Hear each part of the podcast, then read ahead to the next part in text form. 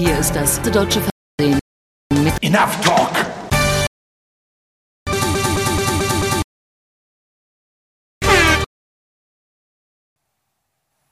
Ich fürchte, wir haben ein Funkloch nach Meseberg gehabt. Äh, leider ist die Verbindung damit abgebrochen. Wir bitten um Entschuldigung und kommen zum nächsten Thema.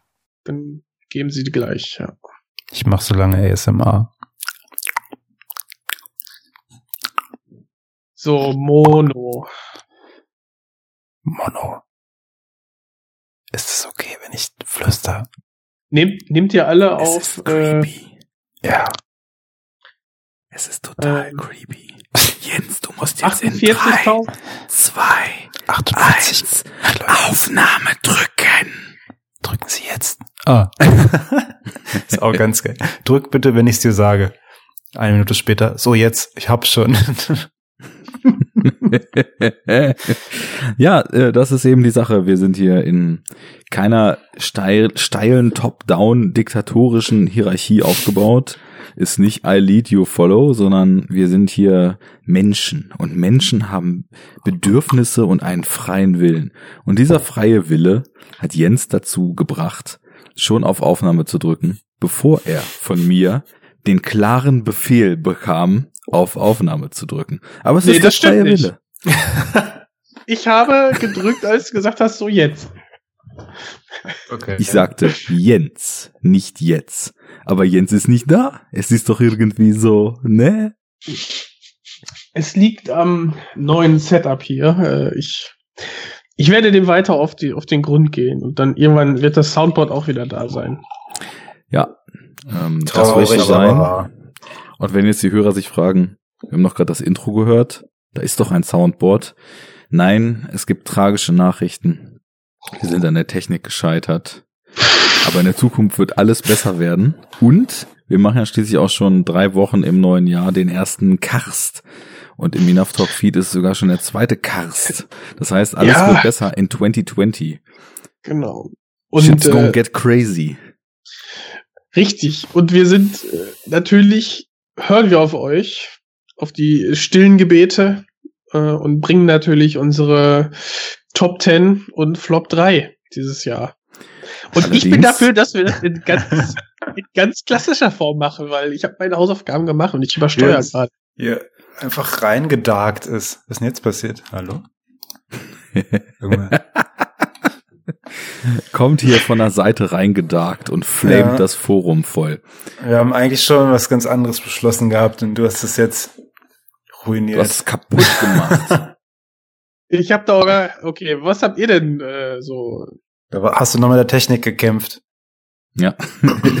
Wir haben gesagt, lass uns einfach ein Gespräch über erwähnenswerte und verachtenswerte Filme aus dem Jahr 2019 mit der Einschränkung aus dem Jahr meint deutschem Release-Datum in 2019 führen. Ja, also wie immer. Du, ob du jetzt sagst, das ist mein Platz 10 oder sagst, ey, boah, ist super geil oder sagst, nee, das ist mir egal. Mach es, wie du willst. Das, das ist der freie Wille. Aber wir brauchen, wir brauchen doch Listen. Wir haben, wir haben doch immer Listen gemacht. Wir brauchen eine klare Hierarchie. Das wollen die Leute. Wir brauchen Klarheit. Die gab's bei uns schon immer, ne? Ein klares Ja. Konzept, ein klares Sendungsthema, eine klare Linie im Karst. So ist das. Weißt du, dann ist einmal der Christian nicht da, schon wird alles wieder anders gemacht. Naja, der ist entschuldigt. Das weiß ich doch. Der Also, hat, der hat andere Themen. Gegenvorschlag. Ich war ja bei der, bei der ähm, ähm, Entscheidungsfindung nicht dabei. Doch. du warst dabei. Was? Ja, aber du warst beschäftigt. Aber du warst dabei. Ja, okay. Irgendjemand dagegen? Gut. Guck mal, ich hätte zum, ich hätte zum Beispiel ähm, eine klare Hierarchie und ich könnte ja quasi immer ähm, quasi vorlegen und ihr macht nachher einfach alles kaputt und ich lasse mich nicht davon beeindrucken. Wie wär's? Mhm. Gut. Ja? You Klingt lead, we follow. Klare Hierarchie. Genau das, was wir gerade gesagt haben, was wir nicht haben. So, erstmal für die Hörer, die sich jetzt fragen, was ist denn das eigentlich für ein kaputter Haufen, bei dem ich da gerade eingeschaltet habe?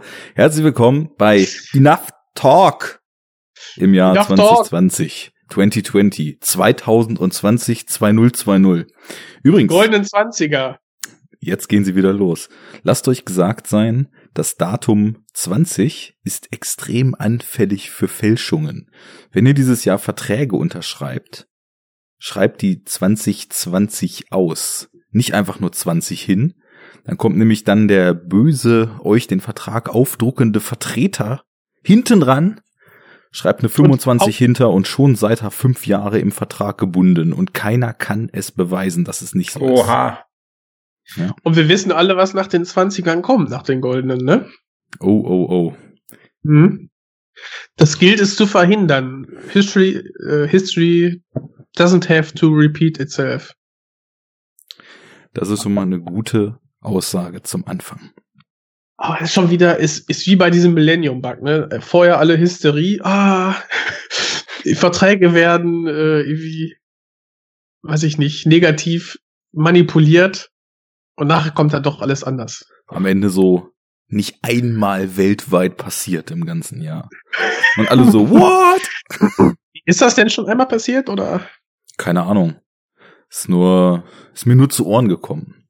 Stand letztens im Trenchcoat mit hochgeklappten Kragen einer an der Ecke. Gesagt, psst. Gesagt, ich? Er hat gesagt, du. Ich sag, was ich? Sag, genau. Mich rangewunken, hat mir das erzählt. Das war ein Äh, ganz, mal so- ganz zwielichtiger Bursche. Uh. Der hatte, äh, ja. So, dann mache ich mal mit der be- bereits schon getrollten Begrüßung weiter. Also hallo, Enough Talk, ne? Arne Jens Fabi am Start im neuen Jahr. Jahresrückblick heißt die Devise.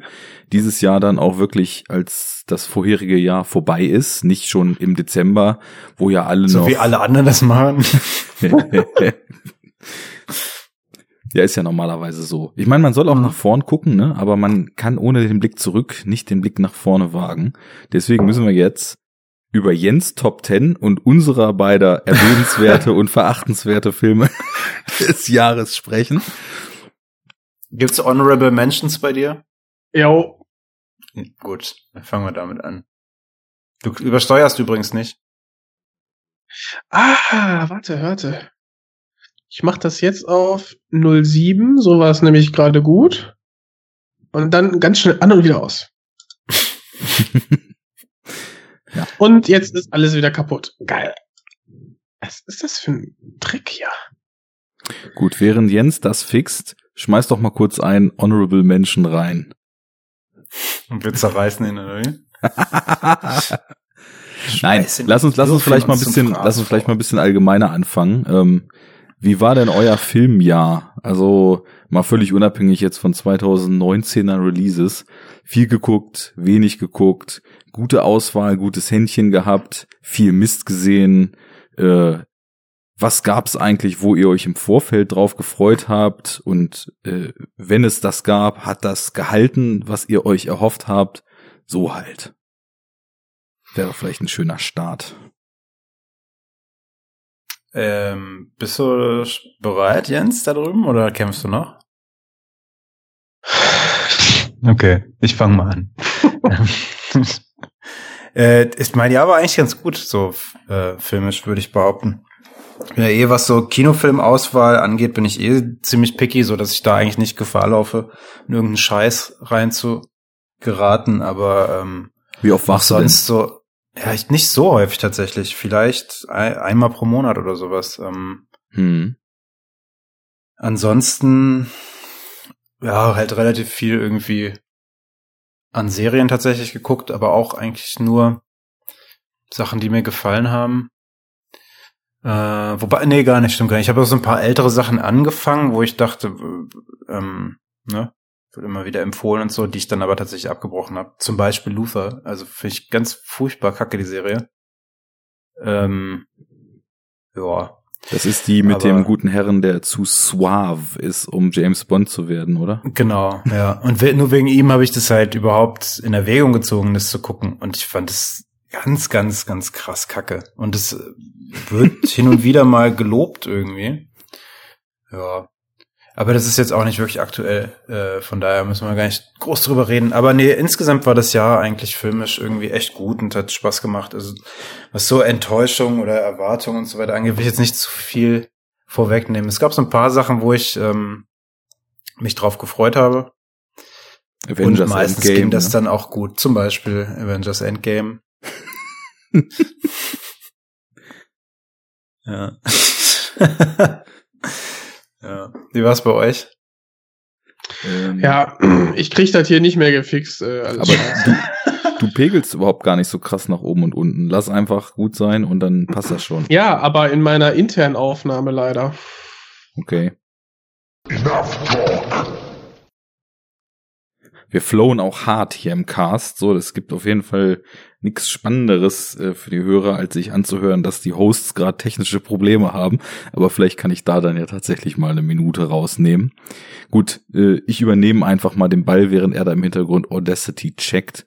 Also, ich habe ja mh, hm, Ende letzten Jahres gesagt, ich will mal ein bisschen bewusster meine Filmauswahl treffen. Nicht mehr so stark obwohl ich äh, mindestens 50 potenzielle Burner noch ungesehen auf Blu-ray rumstehen habe und im Kino meistens so ein, zwei Sachen laufen, die mich schon stark interessieren und äh, tendenziell auch meine Watchlists auf Prime und Netflix äh, jetzt nicht nur mit dem Fließbandkram, den die raushauen, sondern auch mit älteren geilen Sachen jetzt unbedingt nicht kleiner werden, dass ich mal ein bisschen bewusster auswähle, was ich gucke, weil mir aufgefallen war, dass bei der doch irgendwie stark zurückgegangenen Zeit, die ich habe, um Filme zu gucken, ähm, ja, viel Murks zwischen war, den ich dann auch so halbherzig so mit guckste mal angemacht habe. Und äh, dann war es halt totaler Mist. Oder dann war es, also noch schlimmer als totalen Mist, finde ich Sachen, die einfach so sehr durchschnittlich und total belanglos sind. Und äh, da habe ich gesagt, ich will jetzt so im Laufe des Jahres einfach mal wieder mehr gucken, dass ich mir im Vorfeld vielleicht drei Gedanken mehr über eine Filmauswahl mache und dann die begrenzte Zeit dann doch dazu nutze, mir wahlweise Sachen zu erschließen aus der Vergangenheit, die ich sage ich mal so in der Region potenziell sehr sehr gut bis Meisterwerk ansiedeln würde, so vom Hören sagen oder auch beim Kino weniger Sneak, mehr bewusster Besuch eines Films, auf den ich Bock habe, wobei ich in 2018 auch schon nicht mehr viel bei der Sneak war, aber äh, das ist ja auch immer so 50-50 halt vollkommenen Schrott zu sehen oder irgendwas, was man dann auch wirklich in der Zukunft sich sowieso aus freien Stücken angeguckt hätte. Und ich muss sagen, ähm, es hat ganz gut geklappt. Ich bin zwar, sage ich mal, quantitativ, wobei das jetzt ja nicht der wichtige Faktor ist, weil lieber Gutes gucken als viel gucken, ne? Aber am besten wäre ja noch viel Gutes gucken. Also von daher geht da noch ein bisschen was, aber quantitativ war es so wegen Jobwechsel, der echt eine krasse Workload so in dem Jahr äh, mir auferlegt hat, war es deutlich weniger geworden. Ich habe früher halt auch viel so, als ich noch mit dem Zug äh, Berufspendler war, auf dem Lappy so erste Hälfte Film morgens, zweite Hälfte Film abends und äh, habe dadurch dann einfach auch noch deutlich mehr gesehen oder eben auch Serienfolgen, die so von der Standardlaufzeit einer Serienfolge her total gut in ein so eine Zugfahrt passten. Ähm, ja, ist weniger geworden, aber ich, wenn ich jetzt zurückgucke, da muss ich echt sagen, so den Murks, den ich gesehen habe, das war wirklich fast nur für die Superhero Unit. Und das kann man sich ja auch in den Folgen dann anhören, warum ich da von der einen oder anderen Sache enorm begeistert war. Ähm, ja, ich habe schon gehört. aber davon abgesehen, ähm, ich glaube, ich habe nach wie vor noch weniger Klassiker geguckt als ich es vorhatte zu tun, weil ich so Anfang des Jahres gedacht hatte, ich will mal wieder auch viel so aus den 70ern auffrischen oder nachholen, vielleicht auch noch mal weiter zurückgehen, vielleicht ein bisschen asiatischen und europäischen Kram aus der Zeit mir mal genehmigen. Naja, da war ab und zu dann doch noch mal was dazwischen. Und ich weiß nicht, insgesamt habe ich jetzt, glaube ich, weiß nicht, wie viele es waren, irgendwie 130, 140 Filme gesehen. Davon waren jetzt 40 mit deutschem Start im letzten Jahr. Also auch deutlich weniger als ich als Basis in den letzten Jahren für den Rückblick hatte. Aber ich bin ganz zufrieden. Und ich glaube, ähm, zum einen, weil ich so ein paar größere Baustellen sinnbildlich ähm, bei der Arbeit jetzt abgeschlossen habe und vielleicht dann auch den einen oder anderen Tag äh, es dann mal wieder ein Stündchen früher aus dem Büro schaffe. Und zum anderen, weil ich natürlich auch durch die Investition in meinen neuen Telly, wie du immer so schön sagst, Fabi, ähm, eine Jo. gute Basis geschaffen habe, um mit großer Freude und auch mit großem Elan jetzt wieder einen Haufen Filme zu gucken. Äh, Werde ich, glaube ich, das quantitativ versuchen, noch mal ein bisschen hochzufahren. Aber mit der Auswahl, das kann ich so beibehalten. Ähm, Ich gucke auch mehr übrigens ähm, zu Hause, seit ich den neuen Telly hab da. Das ist, äh, es macht halt irgendwie, ich will nicht sagen unbedingt mehr Spaß, aber es ist dann öfter so, dass ich denke, nee, das, äh, das gucke ich jetzt irgendwie, weiß ich nicht, auf dem Fernseher und richtig und so. ja, genau. Ähm, ja, ist auf jeden Fall ein Booster gewesen, noch so gegen Ende des Jahres, was den Film- und Serienkonsum anging. Definitiv. Und bei mir jetzt auch im Januar noch. Also ich habe wirklich gemerkt, Ja, ja. äh, dass ich, also es wird jetzt erstmal so bleiben, aber also ich glaube allein, was ich im Januar jetzt so geguckt habe, das wäre schon letztes Jahr wahrscheinlich mein filmstärkster Monat gewesen.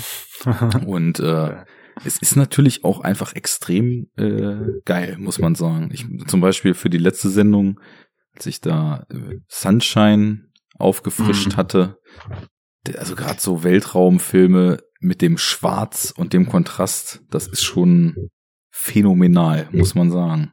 Hast du den äh, 4K? Was ist das? Jens Pup nicht so laut. Ja, ich, also ich, ich habe das hier gerade in Wellenform und ich krieg, ich weiß nicht, was das ist. Ob's jetzt, äh, ob ich jetzt quasi Skype nochmal neu starten muss oder die Aufnahme oder so, ich habe keine Ahnung. Äh, Du kannst es ja versuchen. Du kommst einfach wieder rein und drückst dann einfach wieder auf Aufnahme. Wir fixen das schon. Auf Wiedersehen. Ähm, nein, leider nicht 4K, weil ich glaube, der Film ist noch nicht in einer 4K-Version verfügbar. Aber ich Mhm. muss auch wirklich sagen, ähm, das hatten wir ja auch schon mal so abseits vom Mic ein bisschen diskutiert. Der Flash von Full HD auf 4K äh, so sage ich jetzt mal in, in Zimmergröße und auch wenn wir jetzt natürlich hier im Vergleich zu vor zehn Jahren über perverse Fernsehergrößen reden, aber es ist ja immer noch Zimmergröße und nicht eine 150 Quadratmeter Leinwand im Kino. Ähm, es ist also von SD auf Full HD war halt schon deutlich krasser als von Full HD auf 4K. Ich habe das ja, ja, ja, Okay. ich habe das ja jetzt, also mit allen Quellen, die man sich so reinziehen kann im direkten Vergleich und mit HDR, nicht HDR und so weiter eben alles durchprobiert. Mhm. Und also schön war es mal zu gucken bei Blade Runner, dem neuen Ja. 2049. Äh, den hatte ich ja erstmal so ein bisschen so als Testmaterial Ja, benutzt. Bietet sich auch einfach an. Viele Kontraste, viele Farben, ne? Das ähm, kann man erstmal schön gucken, was der Telly so kann. Und ich hatte den erst von Blu-ray an und war schon unfassbar geflasht. Und dann hatte ich ihn über Netflix Stream, als ich dann Aber noch da, normale Blu-ray oder vier, nee, normale Nee, nee, Blu-ray. normale erstmal Ja, noch, ja. ne? Und dann äh, in dem Netflix 4K Stream, wo ich fand, dass es schon natürlich noch ein Unterschied ist, aber es war jetzt nicht so, dass ich dachte, Alter, das ist ja Okay. noch mal eine völlig neue Welt und wie konnte ich die letzten Jahre ohne das? Und so war das Mhm. halt damals, als ich auf Blu-ray gewechselt hatte von DVD, dass ich wirklich Das nicht, nicht ja. glauben konnte, was ich da sehe. Ja. Ähm, Ja, das stimmt. Da gebe ich dir recht, aber ähm, es passiert bei mir eigentlich nicht mehr, dass ich irgendwas äh, unter Full HD gucke, tatsächlich, weil, also ich gehe ja relativ häufig im Vergleich zu anderen wahrscheinlich noch in eine Videothek. Aber da. Du ähm, hast ja noch ich, eine. Genau. Aber da ähm, hole ich halt auch, wenn es geht, eigentlich tatsächlich nur Blu-rays. Ähm, ja, und bei Netflix ja sowieso alles mindestens Full HD. Von daher, ähm, ich weiß nicht mehr, wie so SD aussieht. äh, Es scheint Aber- zu funktionieren. sehr gut. Sehr schön. Es ist bei mir auch wirklich ein Kriterium geworden, also sage ich mal, was jetzt neuere Veröffentlichungen betrifft.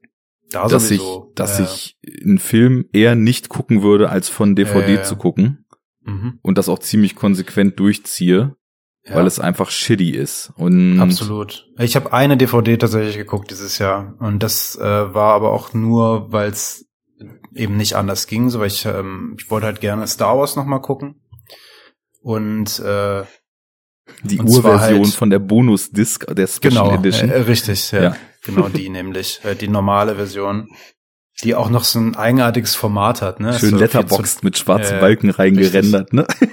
Ja, aber also die ist ja so 4 zu 3 oder so ein Quatsch, ne? Die ist halt so ganz eigenartig. Ähm, halt so die Original-Kinoversion irgendwie von 79 oder was Ja. das ist. Ganz Die komisch. von Laserdisc auf die DVD Ja. gepackt wurde, ja. genau. Da war das irgendwie dann nochmal die Ausnahme, die ich gemacht habe. Und da ist es auch dann egal, wie du schon sagst, so bei neuen Filmen nichts unter halt Full HD, so weil, ne, ist halt einfach so. Bei Warum sollte man das halt auch- tun, ne? Ja, genau, richtig. Also, ja.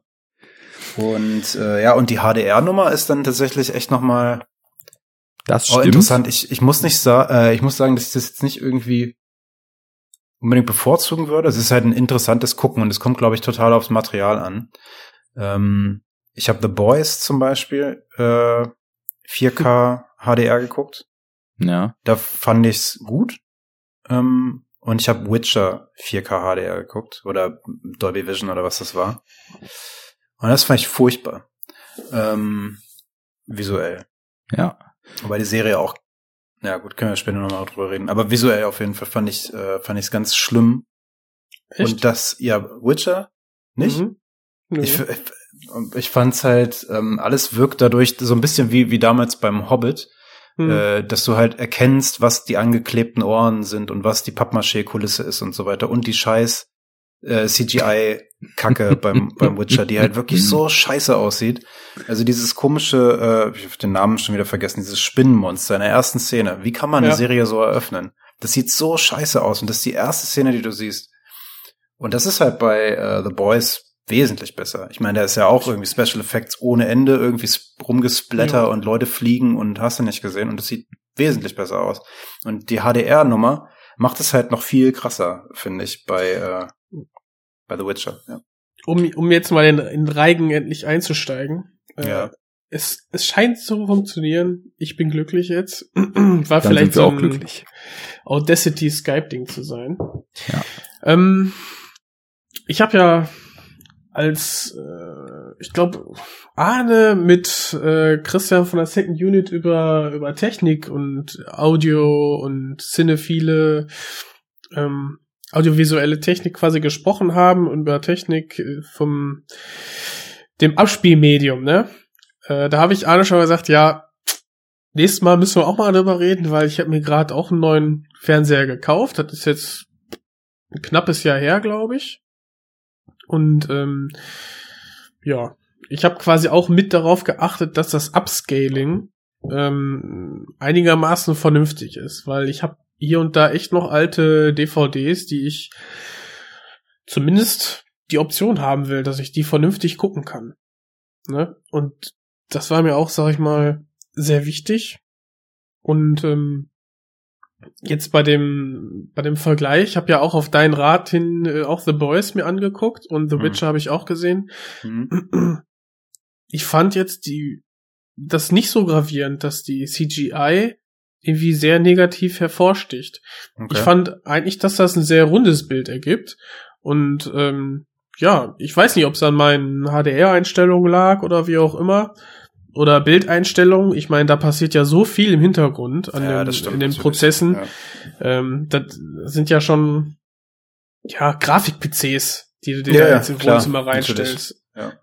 Ich würde aber auch Fabi da definitiv recht geben. Da steht und fällt einiges mit der Quelle. Und wenn die Quellen halt richtig balanced sind, so in ihren optischen Werten, dann ist das teilweise so, dass ich bei HDR gar keinen großen Unterschied sehe. Also ich habe zum Beispiel, ne, ich war nach der zweiten ein bisschen gelangweilt davon, deswegen habe ich die dritte Staffel eine ganze Weile liegen lassen, aber habe letztens dann auch, als ich den TV neu hatte, dann nochmal Stranger Things auf Stand gebracht und dann nochmal die dritte Staffel geguckt. Die war halt in Dolby Vision. Das war dann so das erste HDR-Material, was ich geguckt hatte. Und ja, wenn ich das jetzt so vergleiche, was da für Kontrast und, und äh, Strahlwerte eben waren, es, also der Kontrast wirkt eben durch das OLED, weil halt da, wo schwarz ist, wirklich pechschwarz ist. Also es ist ja kein bisschen mehr grau. Es ist mhm. sch schwärzer als schwarz, ähm, auch deutlich schwärzer als im Kino in den Projektionen. Ähm, mhm. Dadurch hebt sich der Kontrast, den der Fernseher kann, auch bei Nicht-HDR-Material extrem ab. Also zum Beispiel, als ich eben erzählt hatte von Sunshine, das, das hätte wirklich auch HDR sein können, weil zwischen dieser gleißenden Sonne und dem schwarzen Weltall so starke Kontraste hervorgekommen sind. Da hättest du mir das zeigen können, ohne dass ich es weiß. Wahrscheinlich hätte man noch sehen können, dass es nicht 4K ist und deswegen das dann vom Codec her wahrscheinlich nicht gepasst hätte. Aber an sich hätte ich dann auch vermutet, wenn du mir das so zeigst, ja, das, das könnte HDR sein. Also das steht und fällt total damit. Und ähm, von daher, ich glaube, es hängt einfach davon ab, wie das gemastert ist und äh, ja, welchen Codec du hast. Was ich vorhin noch sagen wollte, ich weiß nicht, ob du da gerade äh, eingetuned warst, Jens, oder kurz weg warst mhm. dass, dass ich den Sprung von Full HD auf 4K halt nicht so krass empfunden habe wie damals von SD auf HD. Und ähm, das, das stimmt, aber äh, ach so, ich hab's äh, kurz mitbekommen, ja. ja. Und was ich noch ähm, sagen wollte dazu, dass, dass du aber schon merkst, ähm, ich meine, das ist jetzt bei Full HD nichts anderes, dass das extrem reduzierte Bitrates sind, aber dass ähm, so Netflix 4K Stream der dann, ähm, also den Blade Runner zum Beispiel, den ich gesehen hatte, da habe ich dann auch öfter mal geschaut, ob meine Leitung hier gerade die Bitrate schafft, so über die Info-Taste. Und mhm. da geht halt 4K bis 15 Mbit hoch. Und dann habe ich ja eine Xbox. Das ist halt ein Witz, ne? Ja, ja, total. Habe ich ja eine Xbox One S, ähm, die ja auch 4K Discs abspielen kann. Und hatte mir dann auch relativ fix 4K Discs besorgt. Ähm, wirklich ganz, ganz hart am Gönnen erstmal. ja, sicher. Also ich meine, äh, willst ja natürlich auch alles mal gesehen haben und also ich meine, die sind ja doch recht kostspielig. Es, es gab halt mhm. gerade so eine äh, drei, äh, zwei, für, nee, drei für zwei Aktion, genau, dass das dann, sage ich mal, im Schnitt so wie eine auch relativ teure Blu-ray pro Disc umgelegt war. Das habe ich mir dann schön gerechnet. Es war halt auch eher so ein Experiment aus Interesse. Und ich habe dann halt gesagt, also aus dem Angebot, was es da gab, wollte ich halt mal so alles abdecken. Dann habe ich mir halt einen älteren Film remastered geholt. Das war Angel Heart ähm, mhm, mit De Niro geil. und ja. einem noch nicht so zerknatschten Mickey Rourke. Wollte ich halt mhm. mal gucken, wie so ein 4K remastered neu abgetastetes Ding aussieht. Dann habe ich mir einen aktuellen Film halt war das Burning Media Book dabei. Das habe ich mir noch bestellt, wo eben 4K, Blu-ray und Co. Vielleicht sprechen wir nachher noch über den Film, wer weiß. ähm, Aber war. ganz sicher sprechen wir drüber. und äh, dann noch ein Animationsfilm, diesen Into the Spider-Verse, der ja auch so richtig schön quietschebunt oh. ist und so einen ganz eigenen Style hat und hab die dann halt alle reingeguckt, bisschen äh, reingeschmissen, bisschen reingeguckt, bisschen rumgeskippt, mir verschiedene Szenen angeguckt, bisschen mit den Einstellungen rumgespielt und so weiter. Und da war dann eben auch ähm, HDR-Material bei, was HDR 10 oder HDR 10 Plus, das ist ja, glaube ich, so der Konkurrenzcodec zu Vision, oder? Ähm, ja, das ist vor allem Open Source. Mh. Naja, und da war es jetzt auch ähm, nicht so, dass ich dachte, okay, das ist jetzt wirklich nochmal ein Unterschied, was die Kontrastwerte betrifft, zu dem, was ich sonst so gucke, ohne HDR, dass es mich umgehauen hat. Aber es sieht halt trotzdem einfach alles verdammt gut aus, ob nur ein HDR oder nicht. Und ich glaube, da kommt es drauf an. zu dem 4K Netflix Stream. Da, ach stimmt, da wollte ich jetzt drauf hinaus. What's the fucking point? Ähm, beende die beknackte Geschichte. Ähm, ähm, dass da schon, also das Bild ist noch mal anders als in diesen Streams. Und dann habe ich mir nämlich die Bitrate angeguckt und die ist teilweise halt das Siebenfache von dem, was die Netflix-Streams hat. Also der geht bis ja. über 100 Mbit hoch. Und ähm, ja, bei Netflix sind es halt 15 und es das ist auch capped, das wird nicht mehr.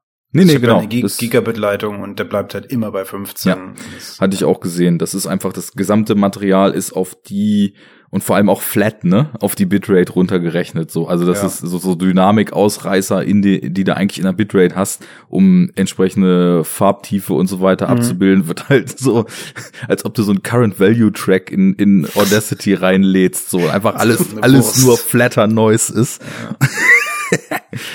Ja, aber das, da- das merkt man dann schon und, äh, da Da ist dann gibt halt, dem noch irgendwie ein Jahr, dann ändern die das auch. Würde ich behaupten. äh, Amazon Ja, hat für- ja wohl Für 25. ein Euro Upgrade oder so. Oder dann gibt's das, Ja. gibt's die UHD äh, Abonnement für 18 Euro im Monat. Bei Amazon kann man sich das halt nicht anzeigen lassen. Ne? ja, hatte das ich ist auch das versucht. Problem. Ja, Aber im Web heißt es halt Netflix 15, Amazon 25. okay. Ich habe halt auch äh, The Boys bei dementsprechend bei Amazon geguckt. Mhm. Vielleicht waren die 10 Mbit ausschlaggebend. Ich glaube auch nicht, aber.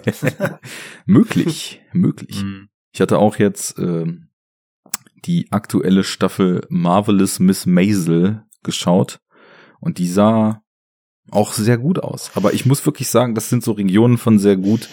Da kannst du kaum einen Finger drauf zeigen, woran jetzt was liegt, dass was noch ein bisschen besser aussieht. Liegt das jetzt an der Ja, ja, Bitrate, klar. am Stream, am, Am Color. Coding, am Fernseher, whatever. Mhm. Äh, habt ihr in euren, oder Jens, vor allem du in deiner Top-Liste auch Serien oder wollen wir die Mhm. gesondert besprechen? Nee, nee. ich, Aber ich wollte eigentlich ganz am Anfang äh, noch was dazu sagen. Mach mal. Dass, dass das, boah, wie war das jetzt nochmal? Genau, dass ja Arne jetzt nur noch ähm, unter Full HD nichts mehr guckt. nee, das war ich. Aber das war das Thema am Anfang, oder? Ja, ja. Äh, klar, bei versuche ich jetzt, ich versuche natürlich auch bei Filmen Neuanschaffungen, wir sind ja alle drei noch so auf dem Level Filme, die die wir mögen, die hätten wir gerne in der besten Qualität. Dann gucke ich natürlich eigentlich auch drauf, dass ich mindestens eine Blu-ray mir hole. Ähm, und bei den UHD-Geschichten, ich habe noch gar kein Abspielgerät dafür, also von daher nicht, ähm, ja. Brauche ich es noch nicht. Aber die ganzen Fernseher. PS5 ist angekündigt. Genau, genau. Ich brauche keine Schrottbox. Jedenfalls, Richtig. ähm, jedenfalls äh, haben die ganzen Fernseher ja so ein gutes Upscaling teilweise, wenn man gewisse Marken kauft. Dann ähm, kann man eigentlich, also durch die Bank ist, äh, durch die Bank ist, glaube ich, ähm, jeder neue UHD-Fernseher, wenn du da eine Full HD-Quelle anschließt, das Bild sieht trotzdem super aus. Also wenn du das nicht auf äh, 85 Zoll aufbläst, dann äh, Das sieht auch, das wenn du das auf sieht das schon 85 vernünftig Zoll aus. aufbläst, super aus. Also ich meine, wenn ich mir überlege, ein Kumpel von mir, der hat sich äh, sehr früh, also so kurz nachdem die Blu-ray auf den Markt kam, hat der sich einen Mhm. Full HD Beamer hingestellt und hat damit schon Beamer eine ganze Wand bespielt anderes. und es sah schon mega krass aus. Und ich aber meine, Beamer ist ist ist Licht, wenn du wenn das geht dann, da gehen die Pixel mehr oder weniger ineinander über. Das da hast du noch Streulicht und so weiter. Da hast du nicht so harte ähm, Konturen, die dann bei Pixeln, wenn du das schlecht upscalest, direkt sehen würdest. ja, aber guck mal, also ich meine, die verzeiht. Pixelgröße auf einem 4K-Panel ist ja nun definitiv kleiner als auf einem Full HD-Panel. Sonst würden ja nicht so grob so viele draufpassen. Aber selbst wenn du gar nicht upscalest und einfach nur immer vier mit einer Farbe anmachst, um quasi in Full HD abzubilden und immer Mhm. aus vier Pixeln einzubilden, dann hast du ja Mhm. trotzdem auf der gleichen Größe die gleiche Pixeldichte, wie du mit einem Full HD Fernseher gehabt hast. Und ich habe, glaube ich, in meinem Leben keine Blu-ray gesehen, wo ich dachte, oh, da fehlt mir aber ein bisschen Schärfe. Äh, Mhm. das, das stimmt, aber du hast ja quasi dennoch deine, deine, diese, diese vier zu einem Pixel. Also wenn du das so upscalest, dass quasi vier zu, vier Pixel zu einem werden, gut. Klar, ne? Dann müsste aber auch quasi dieser, dieser Raum zwischen den Pixeln minimal klein sein. Dennoch könntest du so eine Art Rastereffekt haben. Ja, Wenn du jetzt aber quasi noch Nah ein Licht durchjagst, Genau. Wenn du jetzt ein Licht durchjagst und deine, deine Pixel, wie beim Beamer, nur die, nur der Filter sind, dann hast du ja quasi Streulicht und so weiter und dann geht das alles so ineinander so ein bisschen über.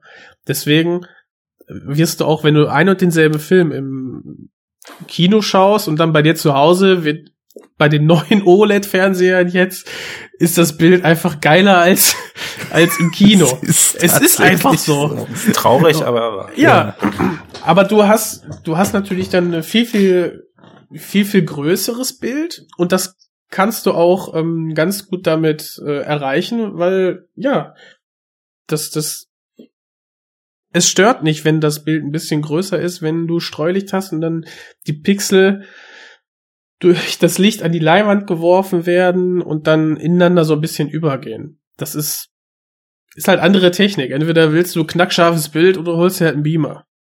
Und dann kannst du auf Größe gehen. Genau. Und das war ja jetzt auch genau der Grund, warum ich mir dann doch einen Fernseher geholt habe. Weil ich gesagt habe, ich habe nicht die Möglichkeiten, was einfach Wohnungen und Projektionswände und so weiter betrifft, um einen Beamer auch so zu nutzen, wie ich das sinnvoll fände. Also, dass ich schon wirklich so vier mal zweieinhalb Meter oder so damit bespiele, sondern das wäre dann halt die Fläche, die ich mit dem Beamer bespielen könnte, wäre minimal größer als das, was der Fernseher jetzt ist. Nur, dass ich dann halt noch diese ganzen Negativsachen wie Raum sollte relativ dunkel sein, Lüftergeräusch und solche, solchen Kram gehabt hätte. Ja. Und deswegen TV. Naja, und, ähm, und du, du musst halt immer eine Lampe dann äh, austauschen. muss noch mal kurz Zeit. die Reißleine übrigens ziehen, weil das der Missquote unsererseits deiner, den du gerade losgefeuert hast, der hatte ja schon epische Ausmaße. Natürlich haben wir beide nicht gesagt, wir gucken nichts mehr unter HD, sondern wir haben gesagt, dass wir Filme, die man sich anschafft, nur in äh, nur in HD kaufen und wenn ich nur die Möglichkeit habe, den Film in SD zu bekommen, wo ich vielleicht, gut, vielleicht hast du uns doch nicht so krass missquoted, weil das war natürlich auf neue Filme gemeint. Also wenn jetzt irgendwer Richtig. sagt, hier hast du die DVD davon, sage ich, nee, gibt's eine Blu-ray von, möchte ich nicht. Verpiss dich, du Otto. ich Aber kauf mir selber. natürlich gucke ich DVDs, die ich habe, auch nach wie vor noch. Und es gibt auch eine Gattung Film, wo so eine richtige Scheißqualität dem Ganzen sogar in die Hände spielt. Also irgend so ein Hongkong B-Movie-Actioner von 1991. Ich weiß nicht, ob ich den 4K Remastered sehen will oder ob der auch so richtig shitty von der DVD vielleicht sogar besser funktioniert. Ich glaube ja auch, Also dass so CGI-Massaker wie, wie halt irgendwie so Marvel-Filme, die profitieren auch davon, je schlechter die Bildqualität ist. Das Ja. halt, ähm, dass du Ja. halt den Quatsch eben nicht erkennst, so, ne? Und das ist, äh, Das, das ja, ja. also, keine Ahnung. Gut, Aber also kann ich mir gut sowas, vorstellen. dann hol ich, äh, werden wir auf DVD gucken. Aber ich, äh, Oder auf VHS-Rips. Bitte? Um, um da jetzt einzugrätschen, ich hatte vom Kollegen jetzt ausgeliehen Armor of God 1, 2 und 3. Hm. Arm of God, das Double Feature ist äh, auf zwei DVDs, liegt das hier, oder lag es hier zumindest. Ich schieb die erste rein und dachte, ach du Kacke, das kann ich mir auch auf YouTube angucken.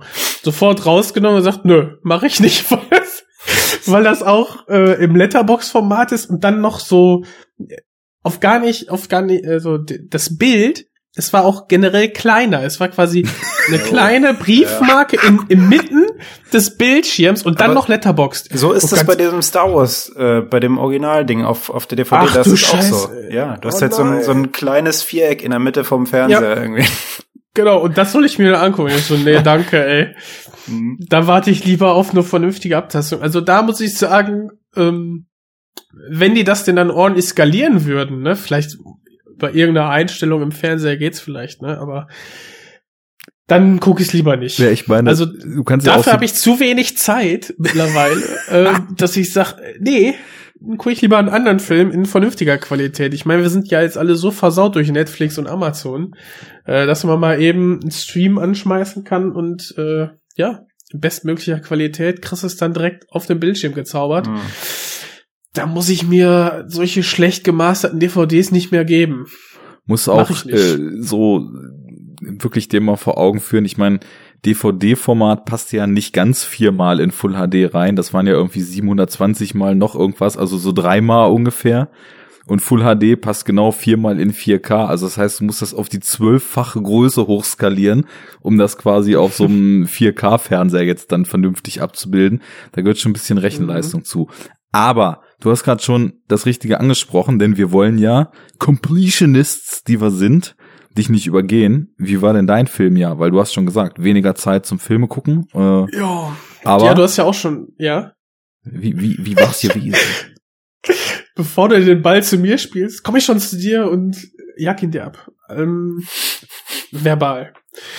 Egal. Also, ich geb Gas. Also, äh, wie du ja schon angedeutet hast, bei dir war es ja auch Jobwechsel, bei mir auch. Und dadurch, ähm, ja, schlagartig viel weniger Zeit für alles, für Medienkonsum und Film und so weiter. Und meine guten Vorsätze wie, ja, ich schreibe jetzt wieder zu jedem Film, den ich gucke, ein Review wieder und so, zack, direkt über den Haufen geworfen. nichts mehr, passt da irgendwie nichts mehr. Ähm, genau. Dadurch, dass ich halt weniger Zeit habe und hatte, ist es dann auch ausgewählter geworden. Also ich habe mir im Vorhinein viel mehr Gedanken gemacht dass, ähm, darüber, welchen Film ich jetzt wirklich sehen möchte. Zusätzlich kam dann noch so Überlegungen wie, mh, oh geil, Apocalypse Now läuft jetzt hier im, im Kino äh, durch das ähm, durch jetzt die, boah, was ist das? Final so Cut. Remaster oder sowas noch. Genau, Ne? der, der Apocalypse Now Ru- Final Cut heißt der, glaube ich, dieses Mhm. Remaster. Wollte ich gerne sehen, hab gedacht, ja, guck, ne, vier Stunden Film, wann geht's los? Ja, geil, um neun Uhr. Also, nein, danke. Werde ich nicht schaffen, ne, weil äh, die, die Woche davor immer schön sechs Uhr aufstehen, kannst du vergessen. Ja, gu guck ich mir halt irgendwann mal an.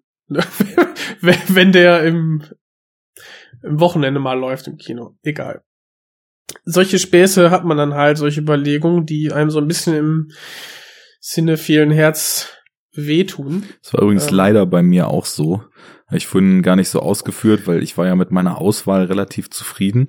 Aber es tut dann schon so ein bisschen weh, wenn man, weil man halt irgendwie sehr früh raus muss, dementsprechend auch Mhm. nicht super spät pennen kann, zumindest nicht irgendwie mehrere Tage hintereinander, weil man irgendwie viel auch äh, geistig so gefordert ist, dass man dann irgendwie auch runter ist abends häufig irgendwie nach der Knechte das ich auch gesehen habe, wie zum Beispiel hier im, in unserem coolen kleinen äh, privat geführten Indie-Kino der Lodderbast äh, jede, jeden Monat, also ein Film nach dem anderen, der potenziell super interessant war, so an mir vorbei rauschte und ich von, weiß ich nicht, potenziell so mit meinem Geschmack abgeglichen irgendwie mindestens 50 Kinobesuchen, die ich da hätte machen müssen, äh, dieses Jahr dann irgendwie fünf oder so auf die Reihe gekriegt habe. Das ist Mhm. auch was, wo ich dieses Jahr mal wieder versuchen will, mich dann doch einmal mehr aufzuraffen oder einmal mehr zu sagen, naja gut, dann fängst du halt nächsten Tag irgendwie eine Stunde später an äh, bei der Arbeit, weil das ist schon, das ist schon, wenn man so die Möglichkeit hat, irgendwie in, in einem coolen Kino dann auch außergewöhnliche Sachen zu sehen und dann sind so die Rahmenbedingungen, die das nicht zulassen, schon ein bisschen schmerzlich manchmal. Das stimmt, ey. Aber nichtsdestotrotz, ich habe dann sowas, solche Wünsche mir erfüllt, wie en endlich mal The Matrix dann im Kino zu sehen. Das ist halt der Hammer, ne? Also solche, manchmal klappt's halt doch, manchmal Mhm. eben nicht und ähm, das ist halt seltener geworden. So dieses äh, öfter mal ins Kino gehen, einfach mal riskieren. Jetzt ähm, ist auch immer so eine Sache, geht man jetzt alleine, geht man zu zweit. Ich habe ja kein Problem, alleine zu gehen, aber dann ist natürlich die Hürde höher, sich einfach mal doch ins Kino zu setzen. Und wenn man dann irgendwie jetzt auch einen Kollegen hat, der sagt, ja, ach, Kino, warum nicht? Ja, dann geht man auch mal zu zweit oder zu dritt äh, irgendwie direkt nach der Arbeit und ich versuche das jetzt mal zu kultivieren. Ähm, long story short, ähm, ich habe weniger gesehen an Releases dieses Jahr, die dieses Jahr ins Kino gekommen sind, konnte jetzt zum Ende hin noch ein paar Sachen nachholen durch die Heimkino-Veröffentlichung und Streaming-Veröffentlichung. Und ähm, ja, ich glaube, ich bin jetzt bei 34 Filmen, die 2019 den Deutschland-Release hatten. Und ja, daraus jetzt eine Top 10 kann man sagen, gut, ein, Das, das Drittel. Top, Top Drittel, ne? Ja, das Top-Drittel, äh, wenn man jetzt sagt, okay, ich habe ja vorher mir eh schon die Rosinen rausgepickt, dann ist es trotzdem eine ganz gute Top 10 geworden, glaube ich. Das war Von ja bei mir daher- auch eine Sache, Rosinen rauspicken. Passt Da- schon. Durch, durch das äh, sehr, sehr, sehr bewusste Auswählen habe ich auch ziemlich wenig Sachen gesehen, die dann eher so sich im unteren Bereich so einer Rangliste tummeln. Naja, du bist hier derjenige, der ganz laut Top 10 schreit. Dann sage ich mal, Ja. bring it on, motherfucker. Und ähm, leg los. Meine Serienfrage noch nicht beantwortet. Was machen wir mit den Serien? Weil ich würde nämlich behaupten, dass ich grundsätzlich mehr Serien geguckt habe als Filme dieses Jahr. Dann Das rede ja- so viel über Serien, wie du möchtest, und wir Das stei- ist der steuern dazu bei, was wir können. Wir machen doch eh, was wir wollen, weil Christian ist nicht da und die Rasselbande tanzt auf den, auf den äh, guten Vorsätzen rum. Scheißegal. Ähm, genau, okay. Ja, weil List, äh, wie war das? Äh, Listicles sind ähm, heiß, der heiße Scheiß sind begehrt, deswegen machen wir's. Ähm, und ich wollte ja unbedingt diese Tradition aufrechterhalten, deswegen ähm, fange ich jetzt einfach mal an. Ähm, ja, mit meinem Platz 10, oder? Hau raus. Die Runner-Ups machen wir später. Ähm, genau. Mein Platz 10 ist, und das wird vor allem Christian, der nicht dabei ist, ich werde immer wieder drauf rumreiten, ja, äh, sehr erfreuen, denn es ist Avengers Endgame. und es ist kein Scheiß, weil ähm, ich finde, ich war so enttäuscht von diesem ähm, Avengers Infinity War. Ähm, ich Aber fand, Jens, ich fand um die, ich um fand die die- Effekte um schlecht. die Ich fand- Rahmenbedingungen für Enttäuschung zu erfüllen, muss doch eine Erwartung da gewesen sein. Genau, ja, weil Und es wenn du Ich ist, jetzt- habe auch gerade so einen lauten Schrei hier in Berlin gehört übrigens. aber vor Freude, genau. Und auch Ich- ein aus Hannover, das in meinem Podcast einer meiner geschätzten Co-Hosts in eine Top 10 Marvel-Film reinhaut. Jens, du bist entlassen. Naja, suspendiert. Das kannst du wieder gut machen. Also, wenn ihr mich ausreden lassen würdet, dann würdet ihr vielleicht wissen, warum.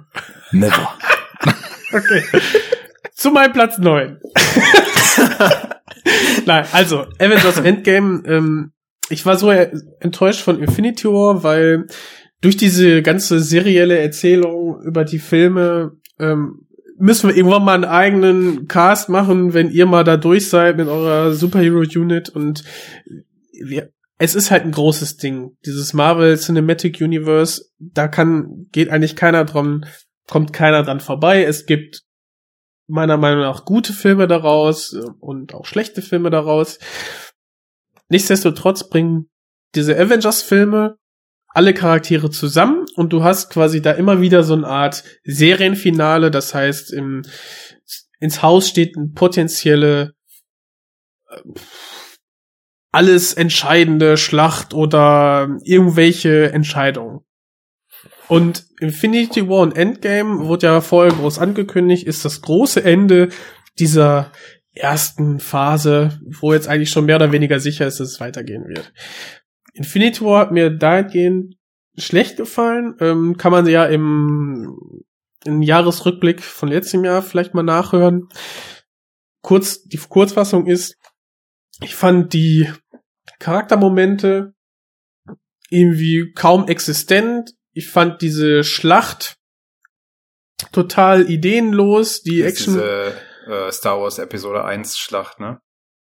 Mit diesem Schutzschild und so. Ja, ja, genau, genau. Äh. Ähm, ich fand das auch relativ schlecht gefilmt irgendwie. Also wenn man da mal den Winter Soldier gegenhält, ist das irgendwie besser gemacht. Und was mir halt fehlte, ist diese Verbindung zu diesen Charakteren, die man jetzt ja über, weiß ich nicht, zehn Jahre plus aufgebaut hat. Ähm, und Endgame macht das alles besser. Äh, wir haben Charaktermomente, die ausgespielt werden. Wir haben ein letztendliches, einen letztendlichen Endpunkt dieser langen Reise über diese verschiedenen Filme, die wir, ähm, die ich teilweise nicht ganz alle gesehen habe, aber die wichtigsten schon. Und dadurch, dass wir diese Charaktermomente haben, die sich der Film Zeit nimmt, haben wir auch zum ersten Mal oder zu einem der wenigsten wenigen Zeitpunkte so dieses Gefühl, dass ein Tod von Charakteren wirklich etwas ausmacht. Denn am Ende von Spoilerst Infinity War sterben? Menschen, bitte? Spoilerst du jetzt Arne hier? Äh, nee, nee. Am Ich Ende von nicht Infinity War bitte auf. sterben Menschen. Das hat eigentlich, denkst du, okay, Und ja. zum- Tiere und Aliens. Und, und Tiere, genau. Und das wird aufgegriffen. Und äh, was Endgame schafft, ist, der macht Infinity War, lässt es ein bisschen besser da, also erscheinen, zumindest die Entscheidungen, die dort getroffen wurden. Und er macht einfach Spaß. Zum, in der zweiten Hälfte haben wir einen richtig schönen, spaßigen Superheldenfilm mit einer Endschlacht, die nicht über, also die zeitlich gut gesetzt ist, die auch Spaß macht und ich hatte einen schönen Abschluss, den ich mir quasi bei Infinity War schon mir gewünscht habe, habe ich jetzt hier bekommen. Und ähm, ja, ich habe den ja auch gesehen, ne? bitte. Okay, dann leg mal los. Ähm, ich kann es, äh, glaube ich, verstehen, was du meinst. Äh, also ich fand den. Da fehlen die Worte. nee, ich will jetzt auch nicht nicht ausholen oder so. Also ich fand den auch weniger schlimm als andere. Als schon andere Menschen ist, oder als okay. andere Marvel-Filme? Als andere Marvel-Filme. Okay. Ähm, aber ich, ich würde keinen, für mich keinen großen Unterschied machen, glaube ich, zwischen Endgame und Infinity War tatsächlich, weil ich die relativ ähnlich finde. Also ich kann die auch jetzt nicht auseinanderhalten von dem, was in welchem Film Echt? passiert ist. Weiß ich nicht genau. Ich- Ich, weiß, dass der Endgame halt stilistisch, also visuell, irgendwie ein bisschen eine andere Nummer war. Da kann ich mich noch dran erinnern. Mhm. Äh, und erstmal per se irgendwie besser, visuell besser im Gedächtnis geblieben ist. Mhm. Aber was jetzt so die Plotpoints angeht, kann ich die Filme nicht auseinanderklamüsern. Also nur die Aus den Ausgangspunkt von Infinity War, das weiß ich noch und wie es dann weitergeht und so. Aber ähm, an sich, ah, keine Ahnung. Also ich habe dem irgendwie, ich glaube, zweieinhalb von fünf gegeben, was schon echt gut ist so für einen für einen Marvel-Film. Und äh, ich weiß nicht. Also ich finde, der ist so ein bisschen wie so eine aufgeblasene äh, Endrunde von äh, Rückkehr des Königs. Also hier, äh, Mhm. wie heißt der? Herr der Ringe 3, ne? Am Ende. Wo nochmal allen Tschüss gesagt wird und so. Und ich finde halt, der ist so, ich glaube, die letzte Stunde von Endgame hat sich so unfassbar gezogen. Es war so langweilig und es ist halt vor allem so, äh, das, ich finde es halt so, ist so einfach. Ist es so, ja, jetzt brauchen wir die Tränendrüse und jetzt brauchen wir dies und jenes und Redemption und du guckst so, nicht? Ich habe ich hab das anders empfunden, weil Ja, ich, ich, wollt, also- ich wollte quasi die Schleife äh, am, am Ende dieses, Ja, das dieses sagen ja alle. Klar. Franchises haben. Ja, und das hat ich verstehe Infinity auch, dass War nicht geschafft. muss. Ich, Genau, ja, und das- gut, aber Infinity War wollte das ja auch nicht. Infinity War und Endgame gehören ja quasi zusammen als Ja. Schleife. Ja. Und äh, beziehungsweise vielleicht sehe auch nur ich das so, aber also weil da dazwischen in, zwischen Infinity War und Endgame waren ja noch mal, weiß ich nicht, 20.000 Filme irgendwie, aber irgendwie gehören sie trotzdem zusammen, ne? Die aber gehören auf klar, jeden alle, Fall zusammen. Alle haben nach der Schleife geschrien und und das Ding ist schon auch die Schleife, die das ganze Paket noch mal zuschnitt, aber ich finde Richtig. halt teilweise eben äh, ja, wie schon gesagt, so so sehr auf die Tränendrüse gedrückt und das stört mich einfach irgendwie. Jetzt, ich muss auch nicht weiter drauf eingehen, das ist jetzt irgendwie dein Platz 10. Nee, ja, nee, ist ja. Wir haben noch so viel. Ja, ja, aber die, die, die, die Tränendrüse, ja, der. Also es gibt eine Szene, wo ein Charakter stirbt, der ist, der ist so ein bisschen absurd, wie er sich aufbaut. Und das hat, habe ich mich auch gefragt, okay, was soll das jetzt?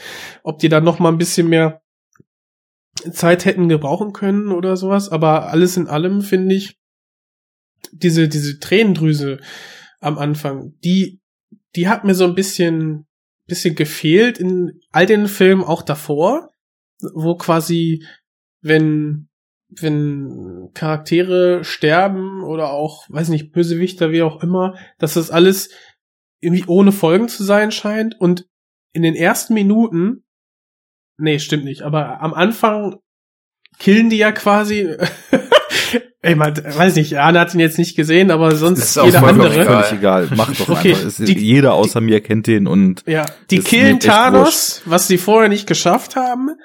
Und am Ende wird die Frage gestellt und die erste Stunde des Films be beginnt, also beschäftigt sich auch damit, ja und jetzt? Wir haben eigentlich nichts gewonnen. Und das, diesen Einstieg und dann nochmal die Kurve zu schaffen in diesen, so eine Art Fun- und Games-Part, der mir richtig Spaß gemacht hat, weil äh, da Filme referenziert wurden, die wir alle schon, die man vorher schon ge- gesehen hat oder gesehen haben sollte, fand ich, hat mir einfach, ja, sehr viel Spaß gemacht und ich habe halt diese Schleife von, wie du sagst, im Stile von Herr der Ringe, Rückkehr des Königs hier bekommen, im Superhero-Gewand und äh, ja, das hat mir sehr gefallen und ich wollte mit diesem Platz 10 einfach mal so ein Statement setzen, äh, dass, dass mir das, weil vor Infinity War war mein, war glaube ich Platz 1 meiner Flop 3 und Avengers Endgame macht einfach sehr viel mehr richtig. Unablässig von dem äh, ähnlichen visuellen Stil, finde ich, haben die aber auch die, haben mir die Kämpfe visuell besser gefallen und die, Das ist das, was ich meine. Also an sich Das- sehen die Filme ja eh durch die Bank weg alle gleich aus, Ja. außer halt Ragnarok. Aber bei, bei dem jetzt, äh, bei Endgame ist mir das tatsächlich auch ein bisschen aufgefallen, dass da irgend, irgendwas ist da anders. Mhm. Ähm, aber ich, ich finde es an sich für den Film erstmal positiv irgendwie hervorzuheben. Ja. Aber dann auch wieder eigenartig, wenn man halt das sieht, dass die eigentlich zusammengehören, die Filme, und die Mhm. dann halt visuell so krass auseinandergehen zu lassen. Aber Sind die von denselben? War und Endgame. beide Ja, von Weiß ich nicht, Russo wahrscheinlich. Sind die nicht alle von dem gleichen? Das ist irgendwie so eine Disney AI, die die Filme macht. ja, die Ist- Drehbücher ist- zumindest. Ja. Ist ja beides von den Russo Brothers gemacht, aber vielleicht haben die da eine neue ähm, Kamera benutzt im zweiten vielleicht, aber Das Weiß iPhone ich 11 nicht. war dann schon draußen, ne? die, die, die Ari 3 oder so, keine Ahnung. Nee, Ähm, Software-Update bei den Rendering-Knechten. Ey, natürlich, die Technik schläft ja auch nicht, ne? Also passt schon. Ähm, Ja, aber die Drehbuchschreiber. Lasst uns weitergehen. genau. Ja, ich, ich wollte noch gerade dazu sagen, also ich, wie gesagt, ich, ich bin da ja wirklich ähm, konsequent raus und habe vor Doctor Strange schon einige nicht gesehen. Den kenne ich dann noch und danach gar nichts mehr. Ähm, für mich war es ja immer so, ich hatte am Anfang die Hoffnung, dass das MCU wirklich ein Filmuniversum und nicht eine Serie wird, die man in Form von Filmen released. Deswegen ist das ganze Konzept MCU für mich ja gar nicht aufgegangen. Aber das, was es jetzt ist, nämlich eine Serie, die in Form von Filmen released wird, ähm, da ist es ja schon angebracht, dass man den Leuten, die drauf stehen, und das sind ja schon sehr viele, wie uns der Zuspruch für diese Filmreihe zeigt, und da letztens mit Tamino auch abseits vom Mikro eine Weile drüber gesprochen. Es gibt ja einfach viele Sachen, wo wir sagen, ja, das ist scheiße daran, aber das ist ja auch in gewisser Weise einfach durch unsere filmische Sozialisation und unseren Geschmack gefärbt. Also zum Beispiel diese ganze CGI-Overload finden wir halt kacke, weil wir es nicht ästhetisch finden, weil wir nicht finden, dass es was Natürliches hat, weil wir nicht finden, dass Physik sauber abgebildet ist. Aber das ist ja einfach nur Geschmack. Es gibt ja auch einen Haufen Leute, die sagen, das sieht doch super geil aus. Und das kannst du ja dann auch in dem Sinne nicht anfechten.